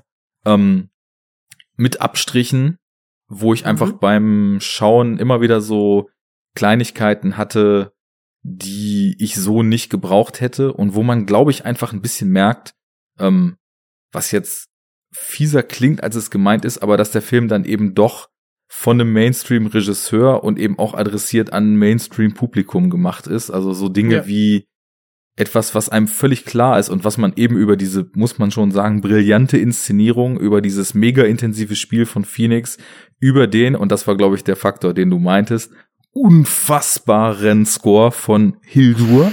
ähm, Richtig. ähm, also da, da stellen sich einem ja wirklich einfach vom Gefühl her die Nackenhaare auf und auch fast den ganzen Film durch. Aber es ist immer wieder so, dass dann eben Todd Phillips, ne, der Regisseur von Hangover, ähm, dann diese Dinge einen nicht einfach fühlen lässt, sondern sie halt nochmal aussprechen lässt, ne, so wir, wi- also wir, es ist alles nur abgefuckt. Diese Stadt wirkt wie der absolute Moloch. Ähm, wir merken ja auch total, es ist alles komplett durch die Brille von eben äh, A.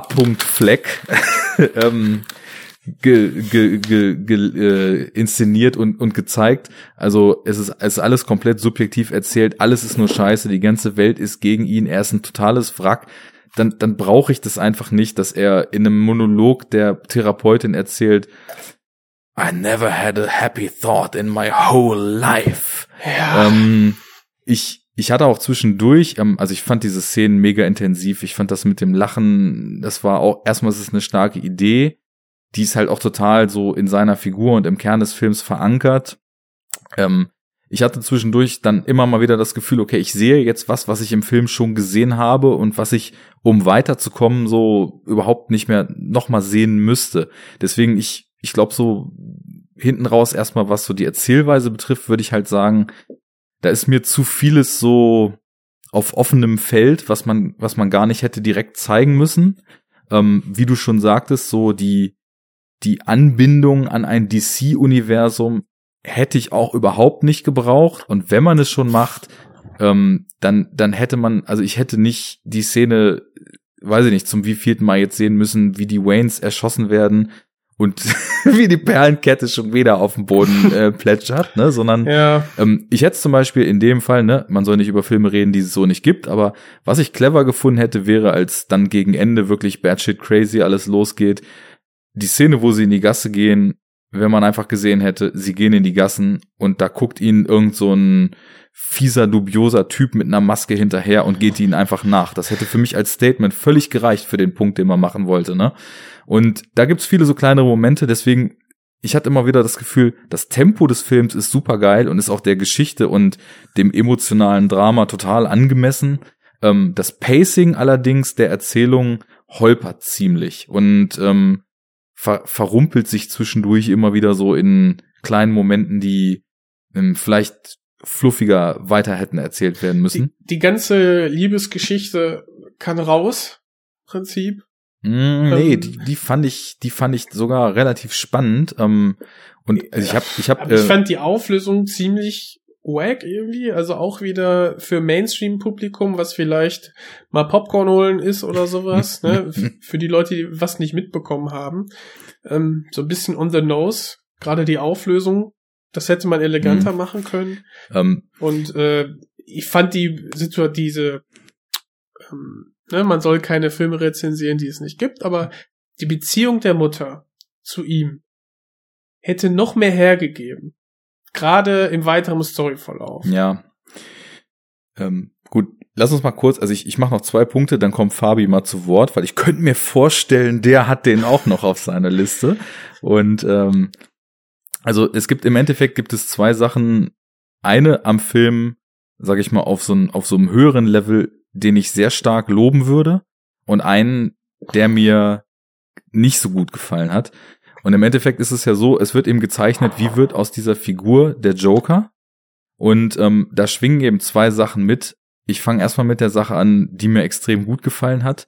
Und das ist, dass der Film meiner Meinung nach sehr, sehr stark in dem, was er erzählt, im Jetzt und im Zeitgeist verhaftet ist und ziemlich gekonnt zeigt, wie gesellschaftliche Mechanismen heutzutage funktionieren. Also im Endeffekt erzählt er ja die Geschichte, wie ein Mensch zu einem extremen, keine Ahnung, Terroristen, Mörder, Wahnsinnigen wird, aber er erzählt ja auch mit, wie er durch seine Taten sofort, ohne dass er es überhaupt will, zu dem Symbol einer Bewegung hochstilisiert wird, die ihn zur Galionsfigur macht, auf der sie ihr Weltbild aufbaut, was so auf blindem Hass äh, basiert, ne?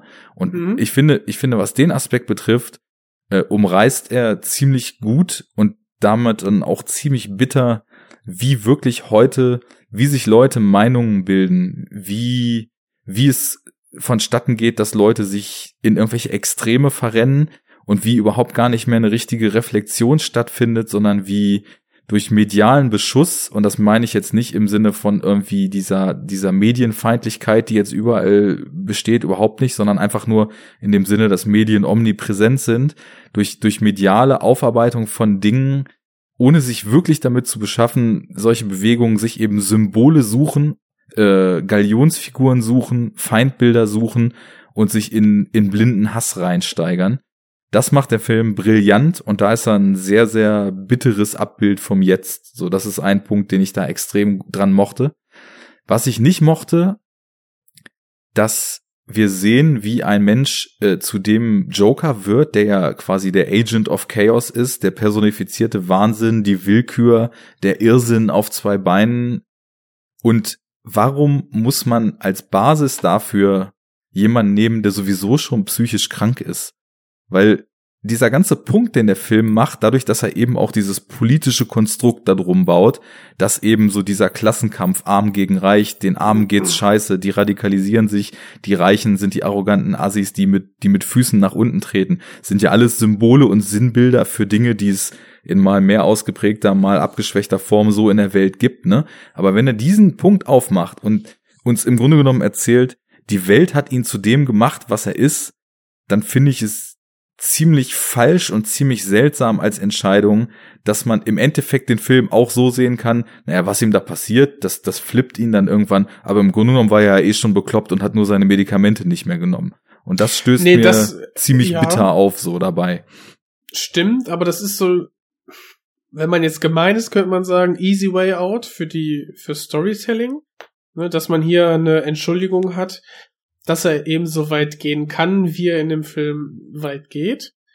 Andererseits finde ich, hast du dadurch ähm, dieses unberechenbare Element, wo du den zum einen, also der zum einen durch Joker geprägt wird, also in seiner späteren Form, wir kennen ihn ja nur als totalen Psychopathen, deswegen musst du es eben auch hier in der, in der, ja, wie soll ich sagen, ähm, im, im allwährenden Anfang des Jokers, der hier erzählt wird, quasi äh, die Heldwerdung oder die Anti-Heldwerdung, ähm, dann hast du halt hier auch diese, diesen Psychopathen. Und wenn du das quasi in einer realistischen Art und Weise erzählst, dann ergibt das schon Sinn. Auf der Story-Ebene. Ja gut, aber du musst dann dich fragen, wie realistisch ist denn die Welt? Weil es, es ist schon, alle Aspekte, die diese Welt hat, sind schon sehr stark in Extreme weitergesponnen. Einfach Ja, weil klar. wir diesen super subjektiven Blick von ihm haben.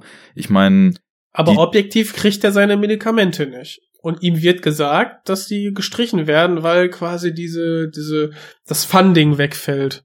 ja, das ist ja auch ein geiles, geiles Symbol für den Zynismus unserer Welt und vielleicht auch, wenn man jetzt diese Arm-Reich-Verhältnisse hier im Film sieht, für den, den Kapitalismus und den Zynismus des Kapitalismus, der eben, weiß ich nicht, äh, die Gewinner zu immer größeren Gewinnern macht und auf die Verlierer einen Scheiß gibt und die Gewinner dann eben die Verlierer auch noch als äh, insgesamt als Clowns bezeichnen lässt und ähm, vollkommen verlernt hat, Leute, die irgendwie am struggeln sind, überhaupt noch so als Menschen ernst zu nehmen. Ich meine, ähm, wir haben die Szene später mit dem Talkshow-Host, der dann sagt irgendwie so much self-pity, so, so much whining, so nach dem Motto, ne? Und ja, da ist auf jeden Fall schon eine Grenze überschritten zu dem Punkt, aber das ist ja auch ein Symbol dafür, wie Leute, die man vielleicht noch retten konnte, eher mit Spott und mit äh, Verachtung begegnet wird, anstatt eben über zum Beispiel eine Therapie, die dann gestrichen wurde aus Geldgründen,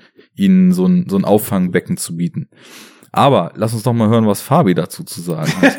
Der windet sich schon und äh, wir machen hier Two-Man-Show.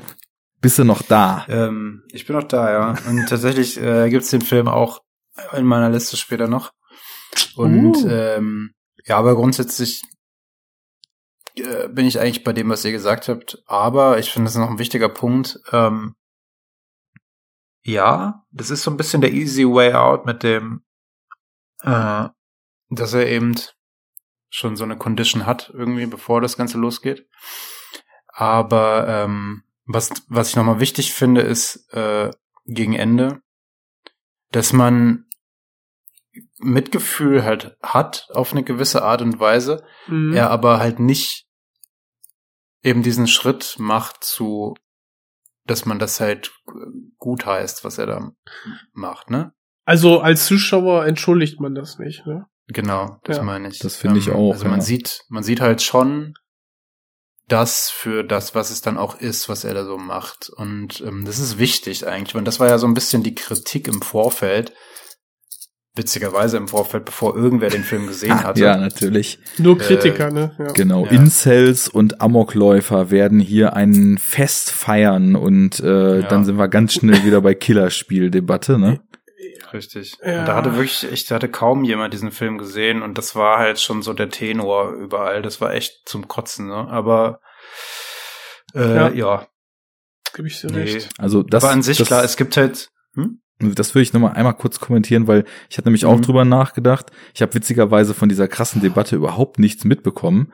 Ich habe nach dem Film angefangen drüber nachzudenken, habe jetzt auch einen Podcast da schon zugehört in den zwei Tagen und ähm, da wird das natürlich auch reichlich diskutiert und ich habe so gedacht, ey, irgendwie, wir sind doch hier bei der Diskussion so, ja, äh, macht Scarface äh, Jugendliche zu Drogendealern, so wo ich denke, ja, Filme sind immer eine Projektionsfläche.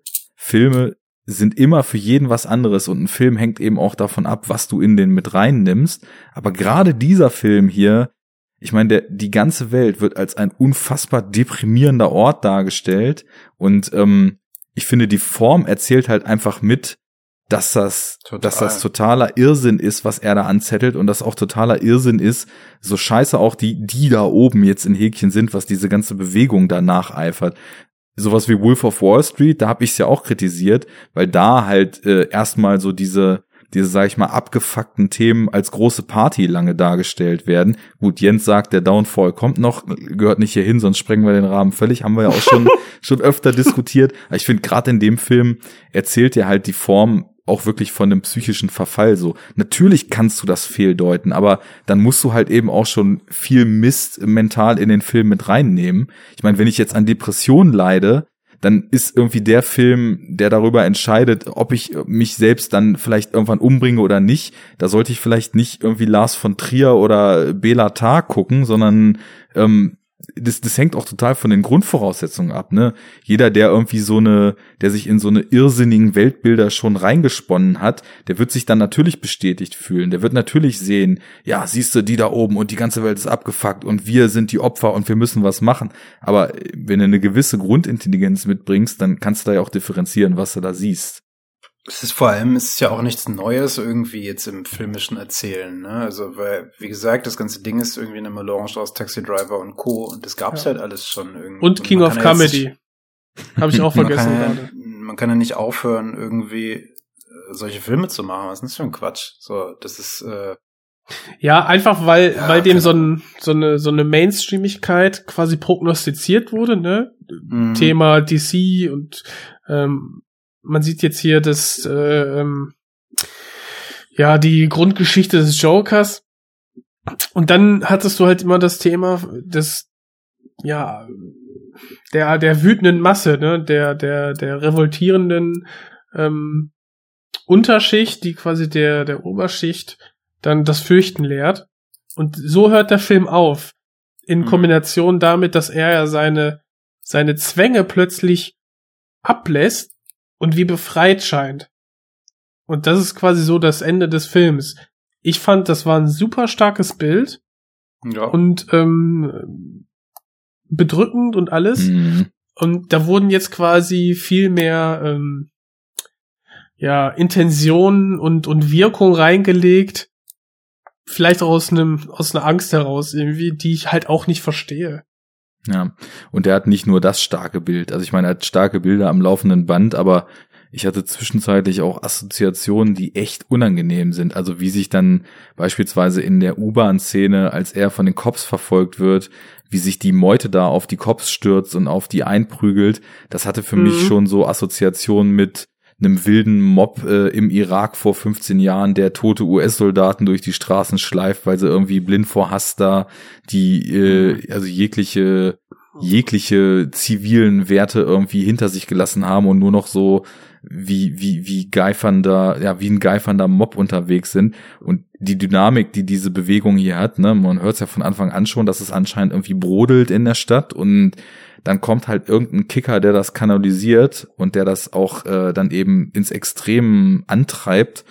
Das ist halt total oft heutzutage leider auch irgendwie in der Welt so zu beobachten. Und insofern ist es da, der Teil des Tim Films auch leider sehr real. Und ähm, Also wir leben, wir leben in einer Welt, wo quasi in Ferguson ähm, doch irgendwie so ein Rechtsradikaler mit seinem Sportwagen in so eine Demonstranten ähm, ähm, Schlange quasi einfach reinfährt. ja, So, das ist- das 100 ist ja andere quasi- Beispiele auch. Ja. Genau. Aber das ist ja quasi real passiert.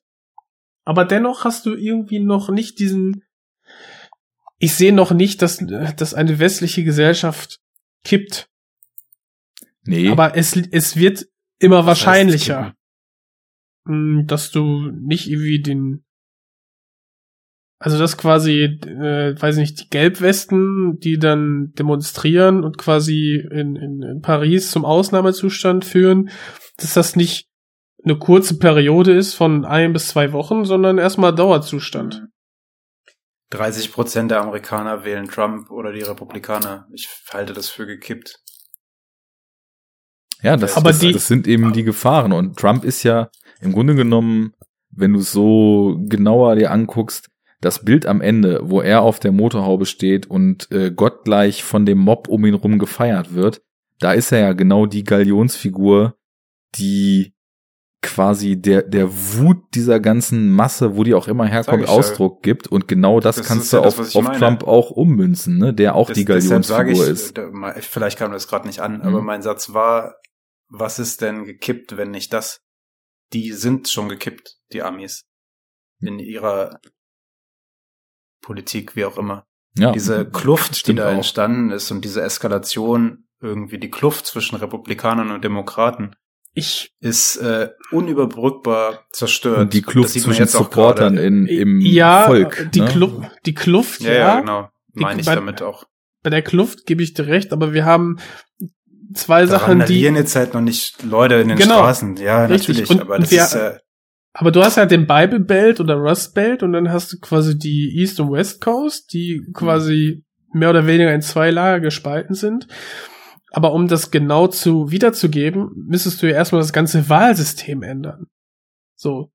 Ja, wir müssen ja jetzt auch nicht weiter drauf eingehen. Ich, wo- ich wollte eigentlich nur sagen, dass, dass ich das halt schon Trump ist erstmal der Anti-Obama.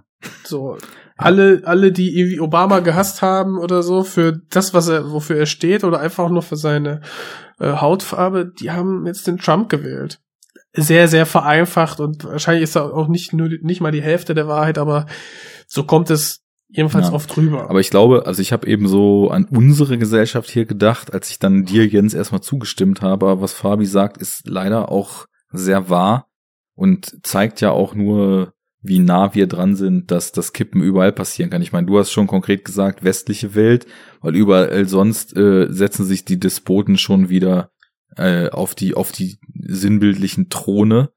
Ja, aber noch, noch, ich habe ja erstmal gesagt, noch nicht. Mhm. Lass den Klimawandel weitergehen, lass die Agrarpolitik äh, nicht ändern. Also wir vergiften uns selber mit unserem Essen, dann können wir äh, bald auch mal die Luft nicht mehr atmen und das führt noch dazu, dass der Klimawandel immer weitergeht und dann sowieso weniger Sachen wachsen können, immer mehr Klimaflüchtlinge kommen und das ganze System wird kippen, wenn der Kapitalismus nicht eine Änderung erfährt. Ganz grob jetzt zusammengerissen. Äh, ne? Ich hoffe, dass wir das abwenden können. Das dauert noch ein paar Jahre. Aber ich habe da noch Hoffnung. Und in dem dargestellten Gotham ist es schon gekippt. Die Leute gehen los auf die Straße und randalieren. Da werden Menschen ähm, in Fernsehshows getötet.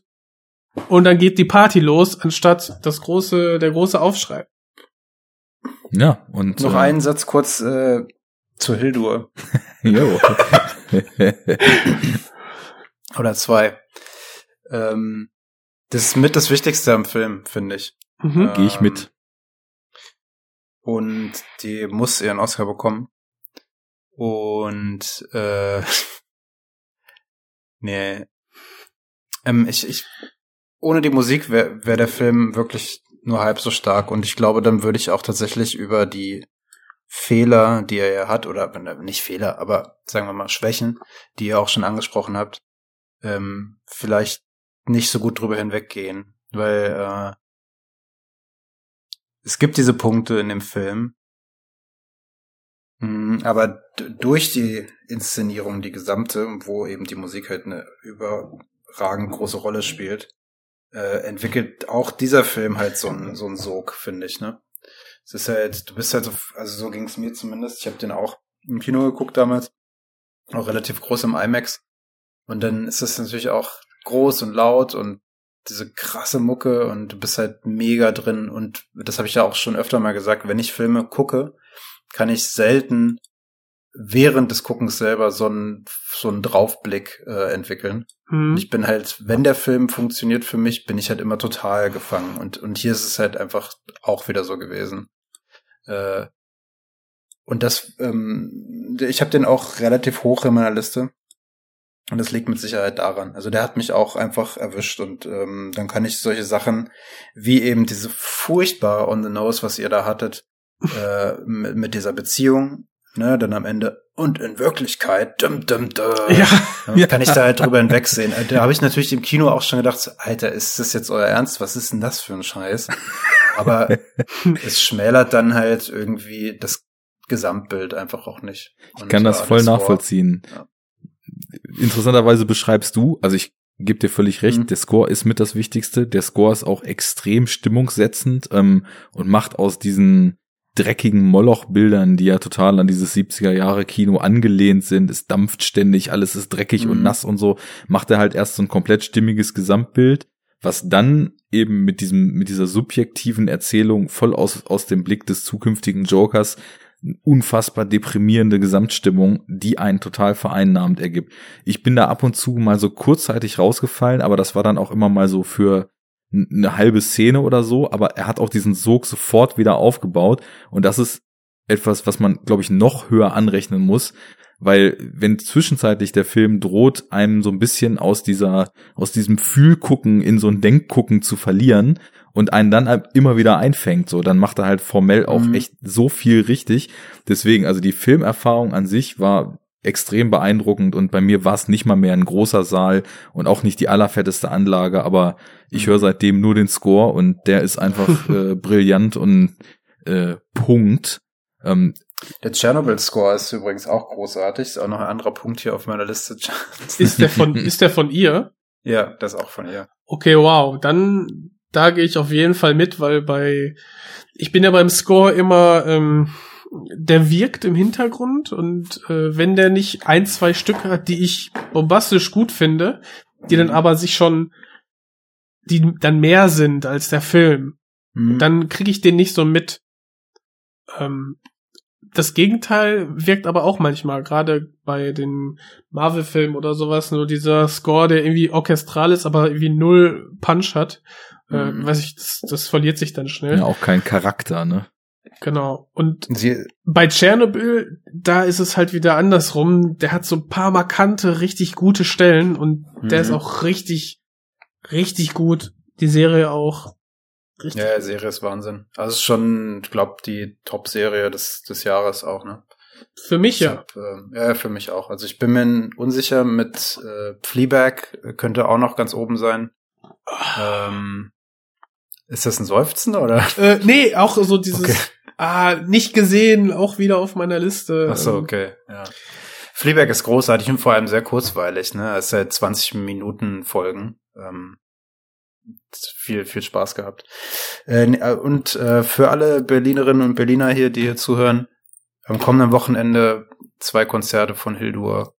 Ähm, Hm. Chernobyl live Oh my. im, in der Betonhalle vom Silent Green im Zuge der Club Transmediale. Alle hin da. Oh my. Ja. Das wird wohl Ähm, ausverkauft sein. Was? Ich glaube, es gibt noch Karten. Wie kann denn das sein? Ist so 25 Euro. Was stimmt da nicht? Es- Wahrscheinlich ist es jetzt auch schon ausverkauft, aber letztes Mal, als ich geguckt hatte, gab es noch Karten. Ja, also ich finde Joker ist ein Ähm, Film, den wir definitiv auch noch mal wirklich Szene für Szene in einem äh, nicht äh, für 30 Filme vier Stunden, sondern äh, für einen Film vier Stunden Cast auseinanderpflücken müssten. ähm, Also bei euch kommt er noch auf der Liste, ja? Cool, cool. Bei dir auch, Arne? äh, nein, aber trotzdem, äh, also es ist so ein Runner-up bei mir. Krass, okay. Mhm. Ja, wir haben meine Top 3 schon fast durch jetzt. Ich muss aber tatsächlich Ähm. auch sagen, dass der Film bei mir noch so frisch ist, dass zu diesen ganzen Sachen und auch zu diesen ganzen Themen und zu den Aussagen, die er macht und zu meinem Verständnis davon, wie gut er mit seinen Themen umgeht, ich mit meiner Meinungsfindung noch überhaupt nicht abgeschlossen bin. Ich habe auch überlegt, weil sie den jetzt am Wochenende auch noch drin haben, ob ich mir einfach direkt nochmal angucke, weil das Filmerlebnis an sich war einfach so großartig, dass ich total Bock hatte, im Grunde genommen den sofort nochmal zu sehen. Ich hätte jetzt heute oder morgen die Chance, vielleicht mache ich's. Und ich, ich glaube, das ist äh, einer der Filme, die erstmal so sacken müssen, dass zwei Tage später im Grunde genommen noch zu früh ist, um den final einzustufen. Also vielleicht wäre er in der Woche auch in die Top Ten ge- geklettert, äh, Mhm. gut möglich. Ist irgendwie, da sind zu viel Sachen drin, über die man nachdenken muss, als dass da die Zeit bis jetzt ausgereicht hat. Ich muss mal kurz Schnitt machen. Ich muss nämlich los. Okay. Ähm, Ja. Muss, wie gesagt, auf den Geburtstag. pass auf, dann machen wir es so. Ähm, wir haben, wir würden jetzt, glaube ich, auch Wir nicht noch weiter Top vier Five. Stunden äh, podcasten. Lass mal die Top 5 im nächsten Teil machen. Mhm. Und dann machen wir noch unseren sechsten beide und callen it a day. Und dann Ja. möglichst bald den Rest. Den müssen wir dann nämlich wirklich nachliefern. Top 10 bis Stimmt Platz allerdings, 6 und dabei bleibt. Das wäre groß. ja. Das wäre auch irgendwie enough talkisch. Die ist dann nachzulesen. Ja, genau. Aber dann, dann habt- macht ihr jetzt beide noch die sechs am besten, ne? Dann haben wir schön rund alles. Ich muss äh, los, tatsächlich. Aber Was ist denn dein Sechster? Komm schnell. Mein Sechster ist Booksmart. Okay, geil. Oh Den yeah. habe ich aber auf meiner Liste noch nicht gesehen. Aber der Okay. ging ja auch durch die Medien, ne? Ja, Gut. ist quasi, ähm, sagen wir mal, eine modernere Variante von American Pie, so ein bisschen. Also du hast halt Mhm. eben einen Highschool-Film, einen Coming-of-Age Highschool-Komödien-Film, der halt nicht mehr Dick-Jokes, also schon Dick-Jokes macht, immer noch, aber halt das Aber halt Ganze, Vagina-Jokes.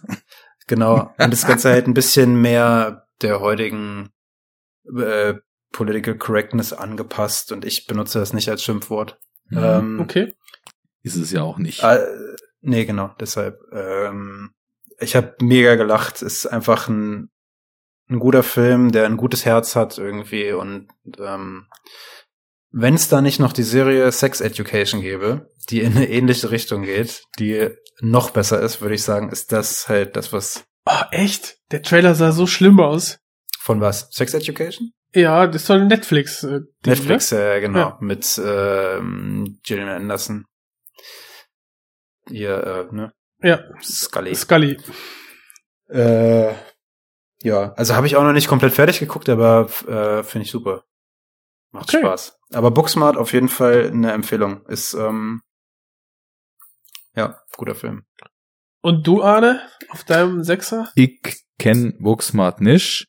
Ich hab auf dem sechsten äh, chinesisches Kino. Ash is purest white. Ich auf, der- auf der Watchlist. Habe ich in meinen Runner-Ups. Ah, okay. Ja. Äh, keine Ahnung, wie ich jetzt diesen Namen des Regisseurs massakrieren soll. Jia Sanke. Shankche. keine Ahnung. ähm, dreht mal wieder ein Epos über die moderne äh, chinesische Gesellschaft. Ähm, ja, im Grunde genommen begleiten wir über, ich glaube sogar mehrere Jahrzehnte äh, eine Frau, die ursprünglich in so Gangster-Mafia-Strukturen unterwegs ist, dann quasi bei einem Zwischenfall mh, die Bestrafung auf sich nimmt, die eigentlich ihrem Typen äh, gewährt, dann in ziemlich beschissenen Verhältnissen da im Knast ist und dann den Rest des Films, na, im Grunde genommen durch die unglaublichen Dimensionen der chinesischen Städte und Landschaften meandert, struggelt und irgendwie versucht wieder auf die Beine zu kommen und irgendwie ihren Weg im Leben zu finden. Ich finde, es gibt kaum einen Regisseur, der ohne Effekte oder ohne irgendwelche, sag ich mal, fantastischen Erzählungen so stark so ein Gefühl von Größe erzeugt, wie das der Mann mit dem für mich unaussprechlichen Namen tut. Ich fand eben auch schon äh, diesen A Touch of Sin, nicht Mhm. Zen, sondern Sin vor fünf oder sechs Jahren von ihm absolut großartig. Das war ja so ein Episodenfilm, fünf Geschichten von Leuten, die eben irgendwie als, als Mitglied der chinesischen Gesellschaft irgendwo unter Millionen anderen versuchen, so ihren Weg zu finden. Ähm, der hier ist jetzt sehr, sehr stark auf eine Figur zentriert, äh, spielt aber auch einfach mit diesem für uns unvorstellbaren äh, Scope dieser Gesellschaft, äh, die Entfernungen, die Landschaften, die Städte, die Massen an Menschen, die sich dort bewegen und alle irgendwie versuchen, einigermaßen ein gutes Leben zu kriegen, ähm, hat mich so in der Kategorie Arthouse-Drama, glaube ich, mit am meisten gekriegt das Jahr. Ähm, ja, das äh, war wirklich mal wieder ein, exzellentes Drama, was gegen Ende auch sehr seltsame Töne noch anschlägt. Ähm, ja, Fabi, hau rein. Bis zum nächsten Mal. Wir machen noch die letzten Wörter zu Ende. Ähm, Fabi sagt Tschüss. Bye. Bye, Ich bye. muss. Du Ciao. musst. Bis bald. Hauen Sie. Und äh, ciao Ja. Leute, bis zur nächsten Folge. Ja, die Nee, paar Worte weiter. noch, ne? Ähm, also ich, ich hab den, es, es gibt ja so verschiedene Arten auch von Sogwirkung und von Gefangensein und der hatte für mich auch wieder eher so die Wirkung, wie es Burning hatte, Mhm. ähm, dass ich so auf so einer menschlichen Ebene total dabei war. Ich Ähm, war total bei ihr. Also sie ist Ja, ja, genau. ganz klar die Hauptperson, die die Frau eines eines Gang-Unterbosses, sag ich mal, also eines eines Gang-Leaders, ähm, aber das Ganze irgendwie unklar eingebunden in ein Überkonstrukt und er muss halt, also sie muss dann äh, in den Knast und dadurch haben wir halt diesen diesen harten Bruch und dann auch das Ende letztendlich der Beziehung zu ihm und sie versucht quasi wieder an ihr altes Leben anzuknüpfen. Vor allem, weil sie ja auch ins Gefängnis gewandert ist, weil sie ihren, ihre Liebe, ihren Mann verteidigt hat. Und ja, er lässt sie halt komplett fallen und dann auf dem Weg zurück zu ihm, beziehungsweise dann nach der, nach einer Aussprache, die sehr, sehr intensiv ist und auch wirklich wunderschön gefilmt, ähm, haben wir dann ja das das so eine Art Weiterführen dieser dieser sehr sehr interessanten und nicht einzuordnenden äh, Beziehungen zwischen den beiden. Und das Ganze halt garniert mit diesen diesen Bildern von von dem China Inland was Ja. man so halt noch nie gesehen hat Ja, also ganz toll ähm, eingefangen, also in, in unaufgeregten, fast schon, fast schon langweiligen Bildern, die aber irgendwie so eine gewisse Intensität haben. Ich kann das ganz schwer in Worte fassen. Also das wenn, geht mir nämlich auch so bei dem Regisseur. durch die durch die Landen fährt mit diesem komischen kleinen Moped, ne? Und dann hast du im Hintergrund dieses riesige Atomkraftwerk. Ja. Wo ich denke, okay, ey, diese Bilder haben eine unglaubliche Kraft in dem, was sie, wie sie es darstellen, ähm, obwohl man vielleicht ne, Berge, Schluchten und ein Kraftwerk schon mal gesehen hat, aber das ist ja irgendwie was Besonderes. Ja, und das geht mir bei ihm auch schon in dem anderen Film. Bis jetzt kenne ich leider nur A Touch of Sin Ich, von ich ihm. kenne auch nur die ich hab, beiden, ja. Ich habe auch äh, vor ein paar Tagen dann mal geschaut, was man noch so auf Blue bekommt oder Hm. vielleicht auch auf DVD. das guckt doch keiner mehr. Fürs Heimkino. Ähm, gibt's viele UK-Importe, die man sich da besorgen kann. Und das Mhm. ging mir bei A Touch of Sin auch schon so. Da gibt's diese Szenen. Er hat halt ein unglaubliches Gespür und Händchen dafür, Größe in Relation zu setzen. Und ähm, sowas, was zum Beispiel ein Film wie Pacific Rim nicht schafft, äh, riesige Roboter im Film auch riesig erscheinen zu lassen. Sprich nur für den zweiten. Der erste war genial. Gut, äh, da enthalte ich mich. Ähm, ist ist in dem Film zum Beispiel oder bei Touch of Sin war es so, da gibt es Szenen, wo eine Person am Wasser sitzt und im Hintergrund ist eine unfassbar riesige Brücke, die über einen unfassbar riesigen Stausee rübergeht.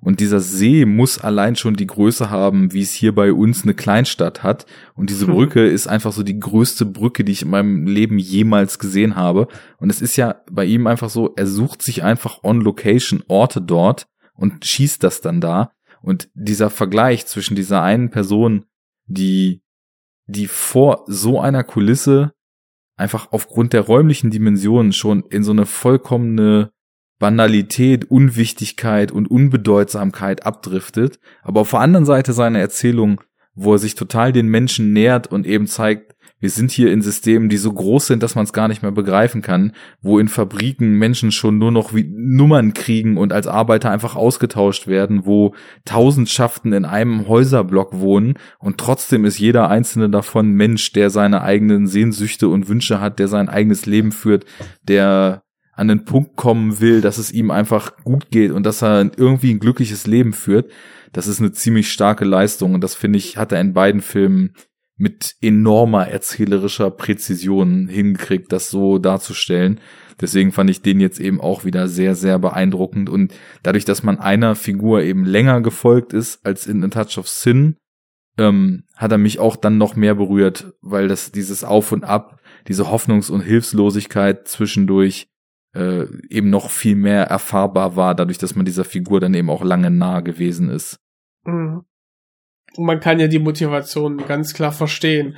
und wird dann auch noch mal es gibt da so eine Szene in dem Film, wie sie ihrem ähm, Ex quasi hinterherreist auf dem auf dem Schiff Mhm. und dann wird ihr quasi die die Brieftasche geklaut und das ist so ein so ein Moment, wo ich dann im ja, zu Hause saß und dachte, oh Mann, sie hat ja echt nur Pech, muss jetzt nur Scheiße fressen, aber sie kann sich da auf so eine menschliche Weise irgendwie so da rausziehen selber. Das ist wirklich schön mit anzusehen ist und man spätestens da ist man so bei ihr und, und fiebert einfach mit ihr mit, Mhm. dass, äh, dass es echt cool ist. Also, Ja. Ja.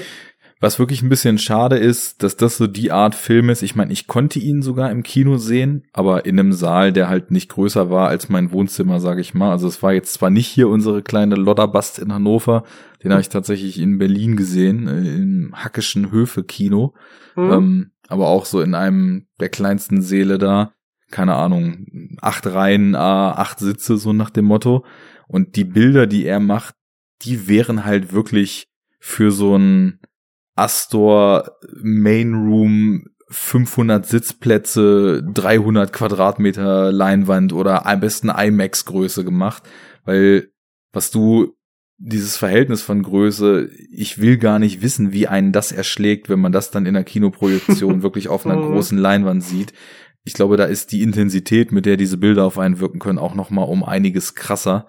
Ähm, Ja, ja, auch, auch die Fahrt auf diesem, auf diesem Fluss, wenn dann im Hintergrund diese Hänge mhm, das, da einfach muss ich auch vorbeiziehen, denken. Ja. ne? Das ist so intensiv, einfach so monumentale Bilder teilweise, die da drin Ja. sind, ne? Das, Und ich finde, was in, was eben auch den Film nochmal stark macht, ist, wie er auch so einfach über Begegnungen und über Orte, die er zeigt, dann auch total viel über das, das China des Jetzt so erzählt. Ich meine, als sie dann an ihren Heimatort zurückkommt, da steht ein Bahnhof, der eine Dimension hat, ähm, weiß ich nicht, die, die könntest du hier in eine Metropole reinstellen steht irgendwo im Land völlig allein auf weiter Flur. Du, du kommst da rein, das hat irgendwie so palastartige Größen. Und ich weiß gar nicht mehr, das ist jetzt bei mir jetzt auch wirklich schon fast ein Jahr her, den habe ich im, im Jahr oder, oder ein Jahr sogar, den habe ich im Januar dann direkt gesehen in 2019. Aber ist es nicht sogar so, dass an diesem Bahnhof dann der Zugverkehr eingestellt wird und nichts mehr fährt oder es fährt ein Zug pro Tag oder so und dafür ist so ein, so ein Bahnhof aufgebaut, der jegliche Dimension sprengt, die wir hier so aus unserem Land kennen. Ähm, Meinst du denn den, wo nachher der Bus fährt oder? den, wo sie gegen Ende wieder ankommt, als sie dann wirklich an, an ihren Heimatort zurück will? Ähm, Ja, weil das doch eine ehemalige ähm, Kohlearbeitersiedlung ist oder oder ganze ganze Stadt. das kann sein, aber ehemalige wäre dann das Stichwort, das halt Ja, ja ehemalig. genau, dass dann eben da bleiben solche monumentartigen Sachen über Hm. und und die, Die bleiben Menschen einfach in der ziehen weiter. Landschaft. Ja, genau. Und äh, ich, ich weiß nicht mehr genau, wie es konstruiert war. Auf jeden Fall habe ich da auch noch viel drüber nachgedacht, was einem das auch so über das Land und die Funktionsweise dieses Landes und Arbeit in dem Land und Leben in dem Land und so weiter erzählt. Ähm, Hm. also ich glaube, der schafft das sehr gut, ohne irgendwas konkret auszusprechen, auch in den Filmen so eine unterschwellige Kritik an dem System und Kritik an der Gesellschaft auch mit zu verpacken. Ähm, ziemlich, ziemlich, ziemlich stark. Ach, mochte ich auch sehr gerne. War ich echt dankbar, dass Arte den dann irgendwann im Fernsehen hatte und dann konnte ich den noch nachholen dieses Jahr. Ja, sehr schön. Ist, glaube ich, mittlerweile sogar auf Amazon Prime gelandet. Ja, stimmt. Ich glaube auch, dass ich den da gesehen habe. Hm. Mhm. Ja, nice. Ah, ja, Da haben wir erste schon mal die Hälfte, Hälfte. rum. ja, da kommen ja nur noch vier Stunden. Ich hab's doch gesagt. Das Ja, die nächste Sendung, also wahrscheinlich werden es wirklich wieder vier, weil wir haben weniger Filme zu besprechen, weil wir hatten schon Doppelungen. Aber die Filme werden ja immer besprechenswerter, wenn man sich den Top 3 nähert. ja, und die Flop müssen wir auch noch und die Runner-Ups kommen auch noch und Gut, wir sollten Ja. einen langen Termin im Kalender suchen. ja, ich habe ja genau, das äh, das machen wir und vielleicht habe ich dann bis dahin das Setup-Problem hier gelöst. Weil es ist einfach nur das Gewöhnen an ein neues, an einen neuen Workflow. Das wird sich irgendwann gegessen haben. Ja. Lass uns mal eine kleine Session irgendeinen Abend machen, wo wir einfach mal Soundcheck und Technikcheck machen und mal rumprobieren. Dann müssen wir das nicht immer an den Slots machen, wo wir eigentlich schon längst Aufnahme gedrückt haben wollen. Ja, das, braucht ist jetzt, das ist rein urlaubstechnisch und Zeit äh, geschuldet. Also ich versuche morgen noch ein bisschen. Ja. Habe ich schon eingetragen. Vielleicht schaffe ich es ja sogar schon. Fresh. Gut, dann würde ich sagen, äh, erstmal danke fürs Zuhören. Wir müssen dann natürlich auch so fair sein und unsere Top 10 jetzt nicht mehr verändern, egal was wir noch nachholen bis zum Ja, nächsten heute, Teil der heute Aufnahme. kommt noch ein Film, aber der wird's wahrscheinlich nicht kaputt machen. Weißt du, wir machen das dann so, wir nehmen dann in einem Zug erstmal die Top 10 fertig auf und dann machen wir gleich noch den Bonus-Talk dazu, in dem wir dann besprechen, was in der Top 10 nicht konnte, weil wir es noch nicht gesehen hatten, als wir sie erstellt hatten, aber jetzt besprechen werden kann, weil, Punkt, Punkt, Punkt. Genau. Ähm, ich, ich denke aber, dass wir das relativ zügig die Aufnahme starten. Die zweite. Wir tun unser Bestes. Wir haben ja gute Vorsätze für Enough Talk. Richtig. Ja, ähm, bleibt mir auch nur zu sagen, sorry, ich war am Anfang etwas mies drauf, ob der Technik Probleme, aber ihr Jungs habt's ja wieder gerissen. Also, Man hat dir nichts angemerkt. Als du da warst, warst du Ah. gleich voll da. Alles gut. Und ähm, ja, HörerInnen und Hörer, ähm, lasst uns doch mal ein paar äh, Kommentare oder Nachrichten oder wie auch immer zukommen, äh, was so eure Favorites aus dem Jahr 2019 waren. Ähm, ich bin gespannt. Ich habe ja im Vorfeld schon einige Empfehlungen auch auf Twitter noch bekommen, was man noch mal so nachholen könnte. Und da war auch der ein oder andere Film genannt, der heute schon besprochen wurde oder es noch wird. ähm, äh, generell, ähm, wir sehen zu, dass wir die Top Ten dann noch fertig eintüten und dann 2019 abgeschlossen haben. Wie wir die Zehnerjahre abschließen, werden wir noch sehen. Ähm, Ach, wirklich? Ich finde das, nein. ich find das so schwer, ne? Also, Die 50 Stunden Podcast, äh, die können wir nicht stemmen. Aber naja, also zumindest ähm, die zweite Hälfte hierzu wird's geben. Äh, in der Zeit, ja, über Kommentare freuen wir uns, über Feedback freuen wir uns, dass ihr eingeschaltet habt, ist natürlich sowieso schon mal der Hammer.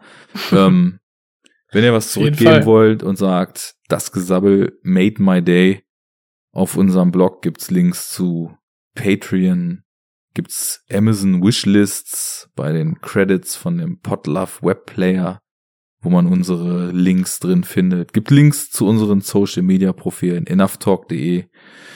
That's where the shit is going down. Ähm, aber das Wichtigste wäre für mich auch ähm, mal wieder ein paar Sachen in die Kommis. Vor allem, welche, welche Filme wir vielleicht gar nicht ähm, berücksichtigt haben, so in welche, wie du schon sagtest, so Sleeper-Hits, die man irgendwie übersehen hat, die richtig gut waren dieses Jahr. Und äh, ja, vielleicht gibt's ja auch schon ein paar Predictions, was so auf unseren Top 3 oder so landen könnte. Genau, da, da könnt ihr ja auch gern mal äh, ein gucken. bisschen raten und ein bisschen äh, Ja. die, Das wird das. Glücksrad drehen. Gut, Ja. dann würde ich sagen, Ja, langer Dank. Tag ne? mal wieder. Langer Tag. Tag voller Arbeit. Prost. Herr Kommissar. Genau. Prost, Ja, ciao Leute. Schön, dass ihr da wart. Auf Wiedersehen. Reingehauen.